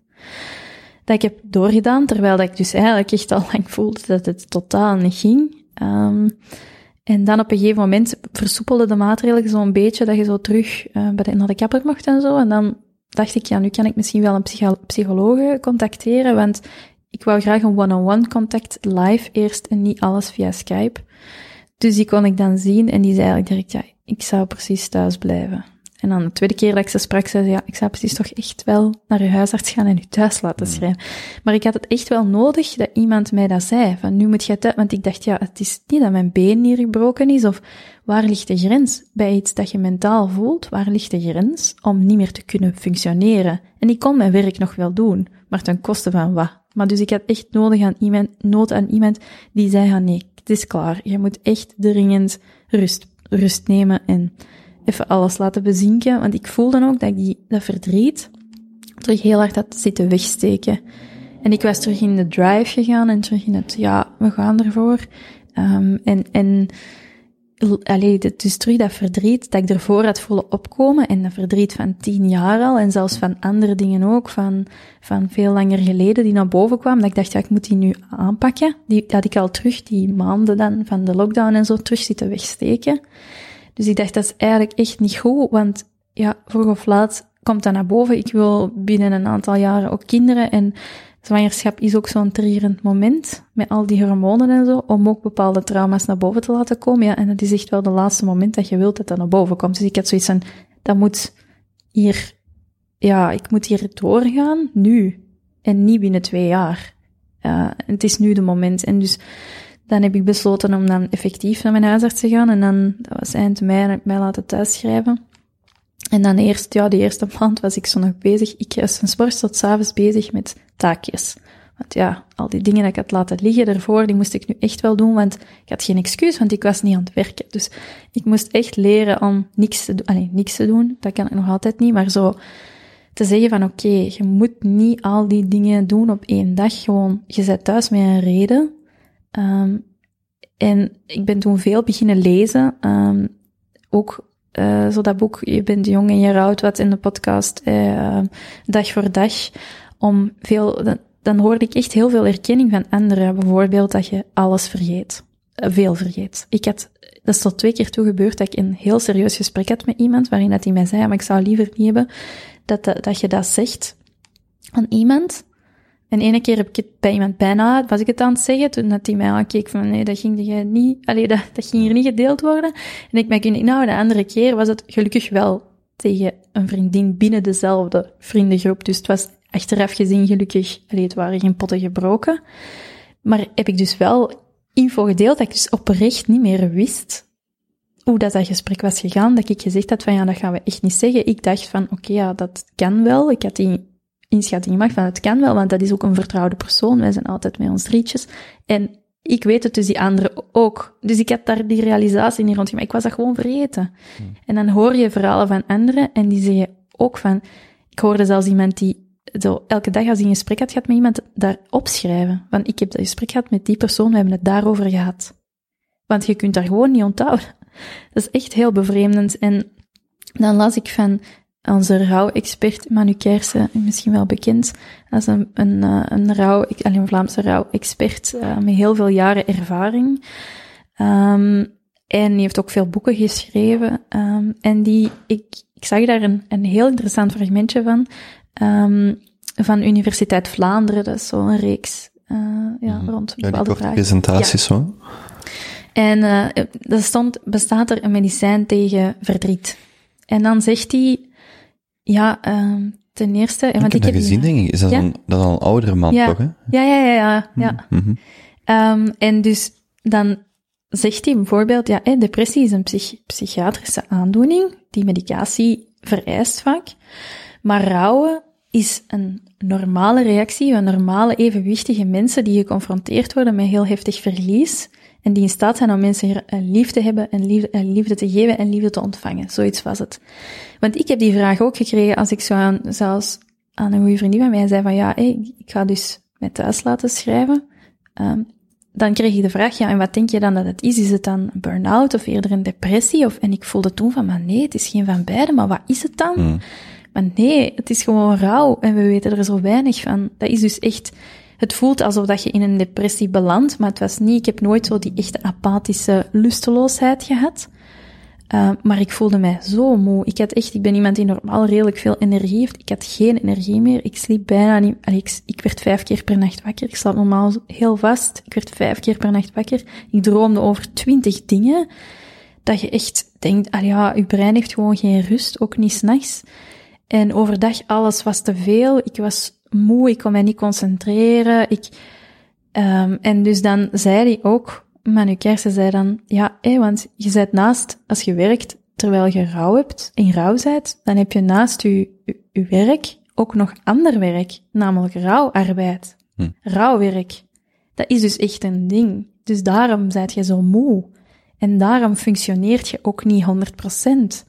Um, en dan dacht ik, toen viel er voor mij veel op zijn plaats. Toen dacht ik, ah, dus dat is echt normaal dat ik mij daar zo moe doe. Dus dat is niet dat ik dat slecht aan het doen ben, of dat ik niet, maar dat is gewoon omdat je lichaam met zoveel bezig is.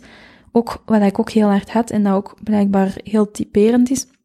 Je lichaam, als je in rouw bent, gaat heel hard in de fight or flight uh, modus. Dus de modus, eh, dus tegenovergestelde van je ontspannen, allee, je, ont, je, uh, ja, je ontspannen situatie.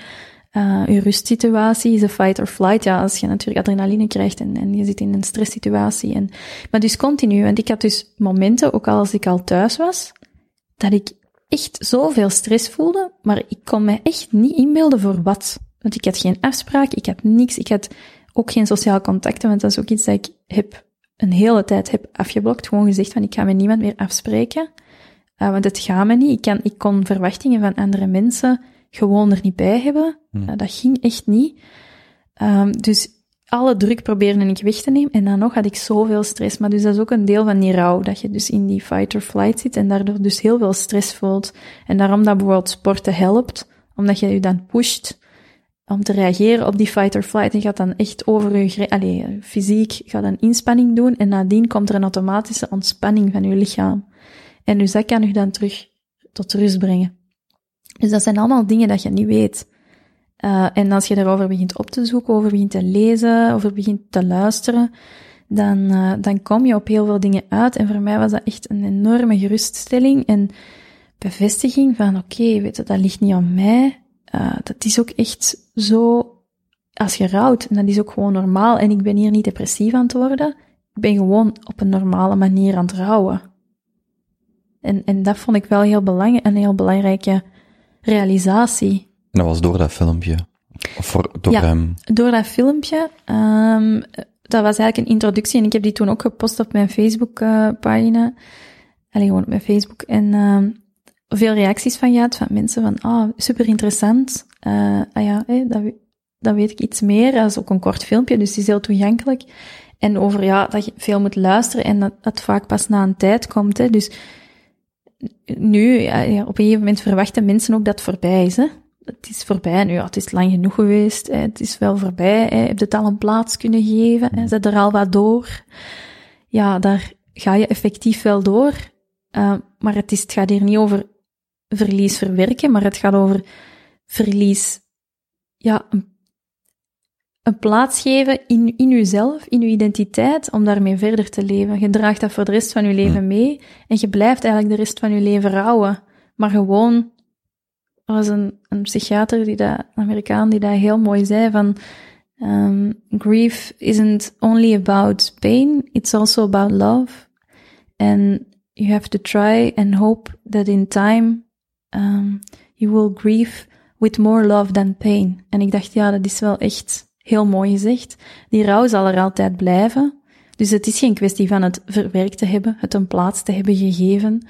Het blijft altijd, het is nu een deel van mijn Om identiteit. het, om het deel te laten uitmaken, maar op een liefdevolle, meer dan een Ja. pijnlijke manier. Inderdaad. Hmm. Dus dat je, dat je eigenlijk gewoon ja, op een andere manier leren, leren vasthouden hè? Aan, in de herinnering, in plaats van in, in fysieke aanwezigheid van iemand.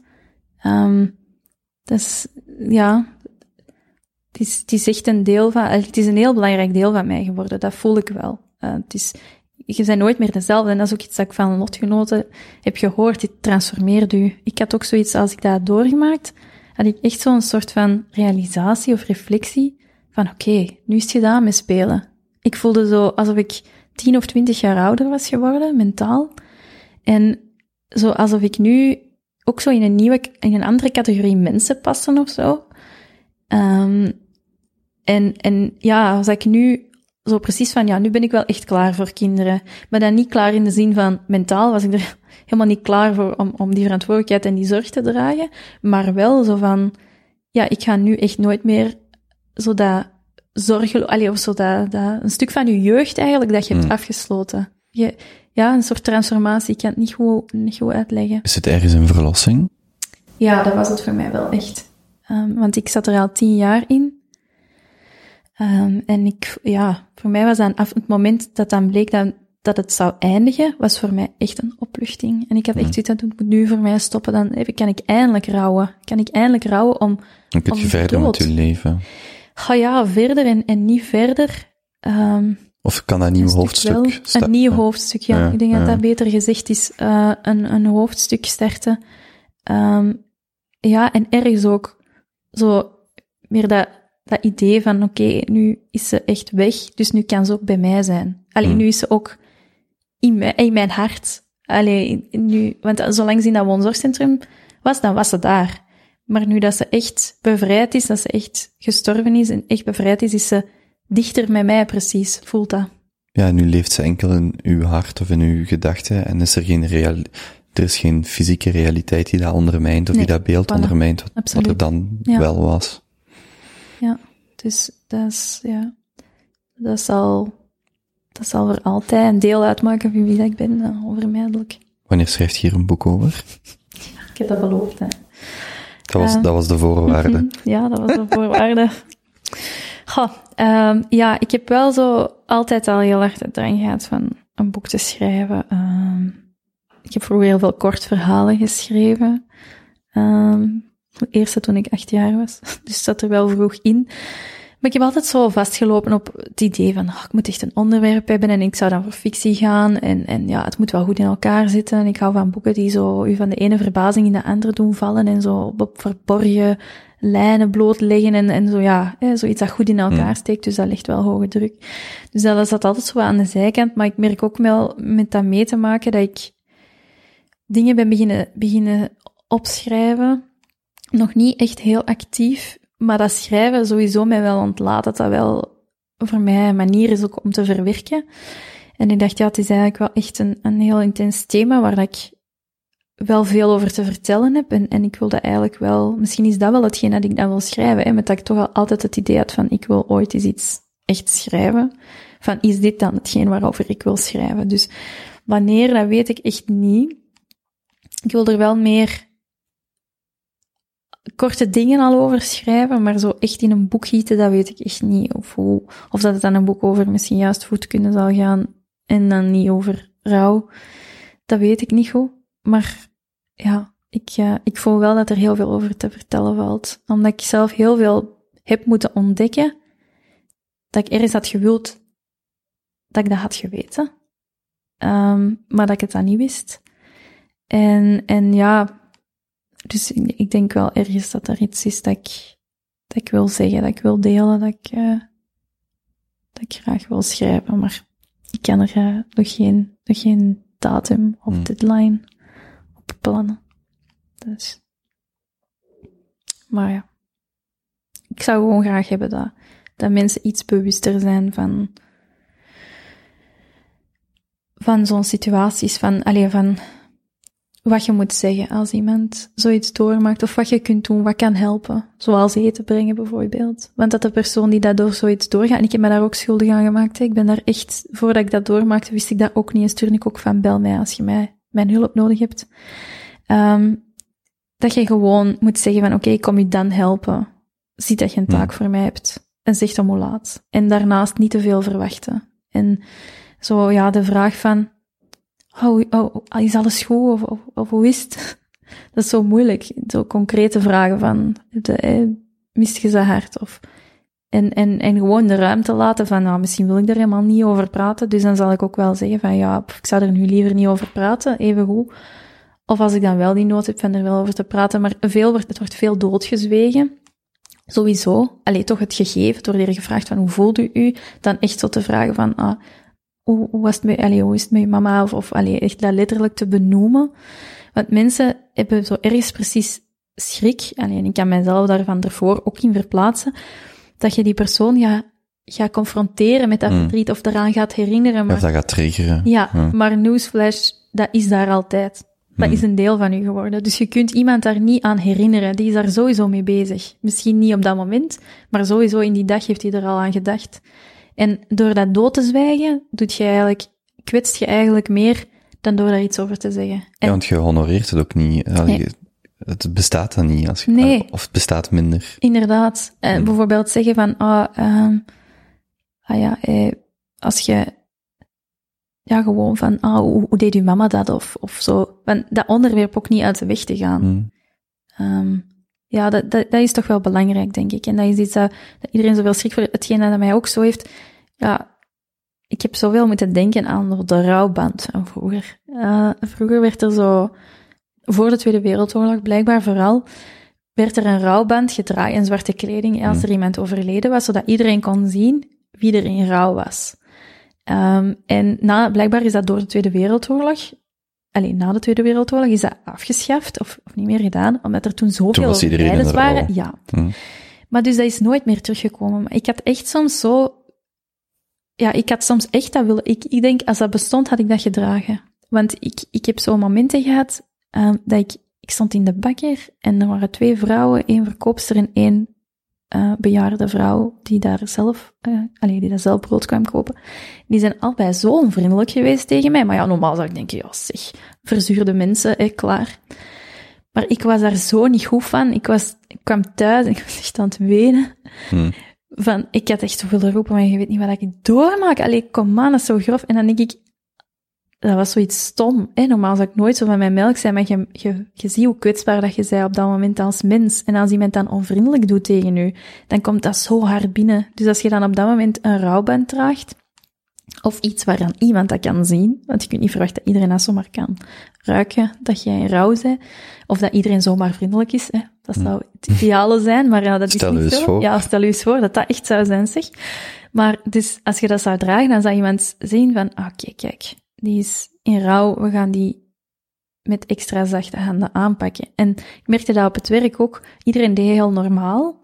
En dat was heel lief bedoeld, want ik heb heel empathische collega's, dus ze vroegen ook aan mij, hoe- allee, ça va een beetje, en, en, en dat. Maar iedereen deed op werkvlak normaal tegen mij. Dus, dus het was geen voorkeursbehandeling of iets. En ik maakte mij ook sterk van, ah, ik zou dat zeker niet, eh allee, daardoor zou ik mij zeker niet, ehm veroorloven om mijn werk minder, om minder werk te doen of, of dat, hè, dat zou mij niet tekenen, maar ergens diep van binnen was er zo precies een, een soort gefrustreerd kwaad kind dat zo diep zegt, en waar is mijn voorkeursbehandeling? Ik ga hier wel door iets door en ik, allee, je kunt niet gewoon maar normaal tegen mij doen en verwachten dat alles normaal is. Net thuis is het ook voor een stukje niet honoreren, is het gewoon wegschuiven alsof het alsof is... alles normaal is, ja. maar dat is uit liefde gedaan, omdat je denkt, ja, als, Natuurlijk, ja. als je die, ja, als, als ze mij met, allee, met meer zorg zouden aanpakken van, ah, oh, jij moet vandaag niet te veel werken, ja, dan zou dat betuttelend kunnen zijn, waardoor dat ik mij minder waardig zou voelen. hè? Dus dat is vanuit dat oogpunt. Maar eigenlijk had ik daar zoveel nood aan. En in dat filmpje van Manu Kers is, schetst hij ook een heel mooi voorbeeld. Mensen moeten dat maar eens zien.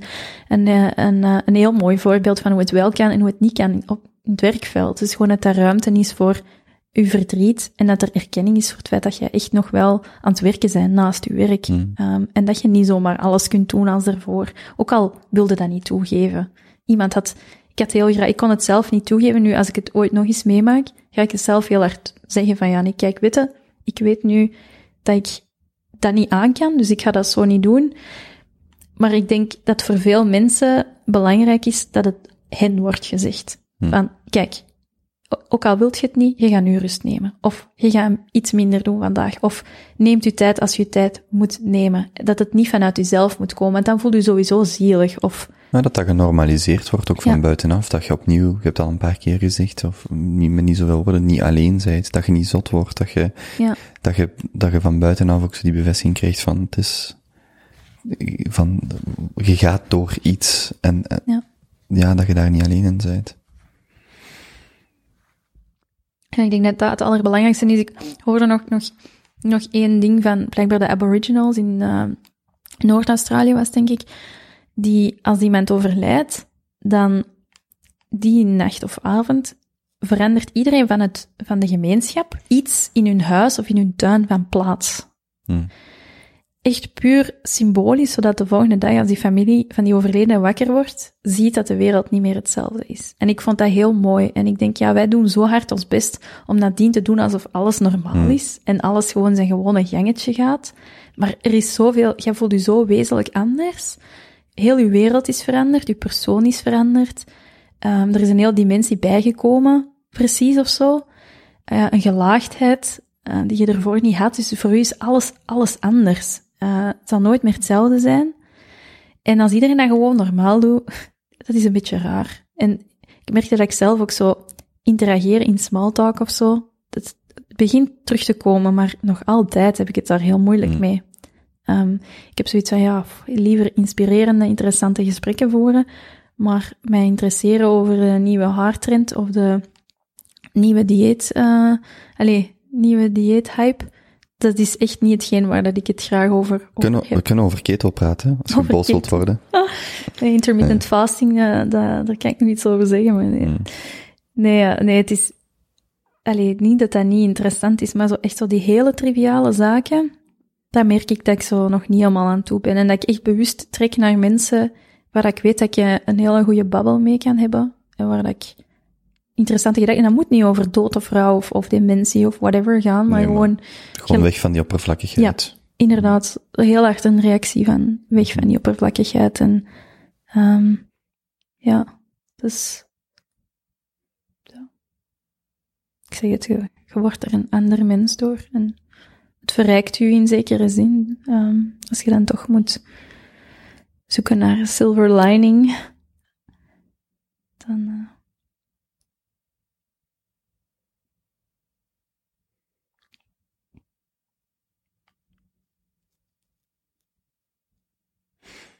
Is er iets wat we nog moeten vertellen? er is zoveel gezegd geweest. Ik durf straks niet naar de klok te kijken, denk ik. Ik zou dat ook niet doen. Eh, gewoon nee, ik denk eh, dat, de, dat de oren al zullen tuten tegen u. van, van de overlever die tot hier heeft kunnen luisteren. Hmm. Ehm, nee, dus ik denk ja, dat, we, dat we met een eh, gerust hart en geweten kunnen, kunnen afronden. Waar kunnen mensen u contacteren of u vinden als ze erover willen praten of als ze zelf door zo'n proces gaan of er gewoon meer over willen weten? Heb je ergens een website of ergens Nee. iets? Ik heb echt nog niks, eh, ik heb er eigenlijk totaal nog niks mee gedaan, want ik ben eigenlijk echt nog maar net ben nog sinds deze maand terug beginnen werken. Dus ik ben echt nog maar net terug onder de levende, om het zo te zeggen. De maand, de maand is ook paar dagen oud. Ja, ja, het, is, Hmm. het is echt, echt nog maar net. Ik heb nog maar Hmm. drie dagen gewerkt of zo. Dus eh, het is- echt nog heel, nog heel vers. Dus ik ben, ook, ik ben ook nog heel makkelijk overprikkeld en zo. Want ik kom uit isolatie. Niet alleen door de corona, maar zelfisolatie bijna. Dus eh, ik ben nog heel, heel eh, ontvankelijk voor prikkels en alles. Ehm, dus nee, ik, ik heb er nog niks mee gedaan of zo. Ehm, mensen kunnen mij natuurlijk in Sint-Vincentius vinden als ze als, voor een mooie bevalervaring Hm. eh, bij ons willen komen. Eh, dan, eh, dan loop ik daar zeker rond. Ehm, en ja, ik heb wel een Instagram-profiel, maar het is niet dat ik daar iets op deel dat echt, ehm, dat echt gaat over rouw of over deze thema. Ik kan Mhm. eerder andere mensen aanraden ehm, om naar te luisteren of boeken om te lezen, dan dat ik er echt zelf al, echt voor mij is het te vers om echt al iets te hebben kunnen doen. Ik wil gerust wel met gelijkgestemde zielen praten, allee, of mensen die door zoiets doorgaan, om, om die erkenning en zo te, te vinden bij elkaar. Dus dat zeker wel, dat kan ik wel bieden, maar ik kan nog niks concreet Mhm. praktisch eh Hoeft ook niet. Als dat verandert, kan ik dat nog altijd zo in die show notes of zo erbij Ja. schrijven. Dan kan daar nog naar eh, verwezen worden als dat verandert, maar dat hoeft ook helemaal niet te veranderen. Of het zal veranderen als het eh, moment er is. Het is dat, ik laat het wel op zijn verloop en ik zie wel waar dat pad eh, mij leidt. En dan eh, stap voor stap, hè, want het is niet dat ik nu al, al dat het klaar is, echt. Ik zeg het, ik ben er eh, nog lang niet. Het is niet omdat ik nu terug werk dat het, dat het oké is en dat ik helemaal terug op mijn plooi ben. Dat is echt verre van. Het is echt, echt baby steps en het is Mhm. eh, hoe naar je lichaam leren luisteren en naar wat je nodig hebt op dat moment en naar je gevoel. En dat is voor mij een complete shift van mindset. Dus dat is iets dat ik echt heel hard aan het leren ben en heel hard probeer te eren ook. En te doen en je eigen grenzen bepalen, ook iets, iets heel belangrijk. Dus het is echt stapje voor stapje. Ehm, het zal nog wel een heel proces zijn, maar er is terug veel meer energie. Dus eh, dat is al een hele goede eerste stap. En eh, dan zien we wel verder waar dat, waar dat naartoe gaat. Dank wel om helemaal tot hier te komen en om je verhaal te delen. Ik kan me voorstellen dat je daar misschien lang over getwijfeld of over, Ja. of over nagedacht hebt, maar ik zei dat nog voor we begonnen opnemen, super moedig ook dat je, dat, dat je die stap al zet, of dat nu in dit format is, of in welke mate je dat ook daarover wilt communiceren. Het is gelijk je zelf zei, al helpt je er maar één persoon mee. Ja. Dat is al meer dan, eh, Ja, als ik kijk naar mezelf en hoeveel deugd dat ik ervan heb, van zo'n dingen te horen of te lezen. ehm, ja, ik voelde dat ik, dat ik dit wel moest delen en, en ja, dan hoop ik daar één ziel mee te kunnen, mee te kunnen verlichten of zo, ik weet het niet. ehm, maar ja, merci om, eh, om mij te ontvangen en voor eh, zo goed te luisteren. Dat was heel fijn. laat maar weten als je boek klaar is. Moet je het maar eens komen presenteren. Ja, Goed? dat is heel goed. Zal ik doen. Of als de vroedvrouwgeleide zorg is georganiseerd. Of als ik, eh ja, ja ook. Ik wou juist zeggen, of als ik met mijn vriendin kon bevallen, maar ik zeg het, ik denk dat dat boek er eerder, Of, Er misschien eerder zal zijn. nooit, nooit. Maar altijd welkom voor meer info of eh rond de bevalling, eh, alles wat je wilt weten. Alright. Goed. Ja, goed. Aan Katrien, dikke merci. Jij ook, merci.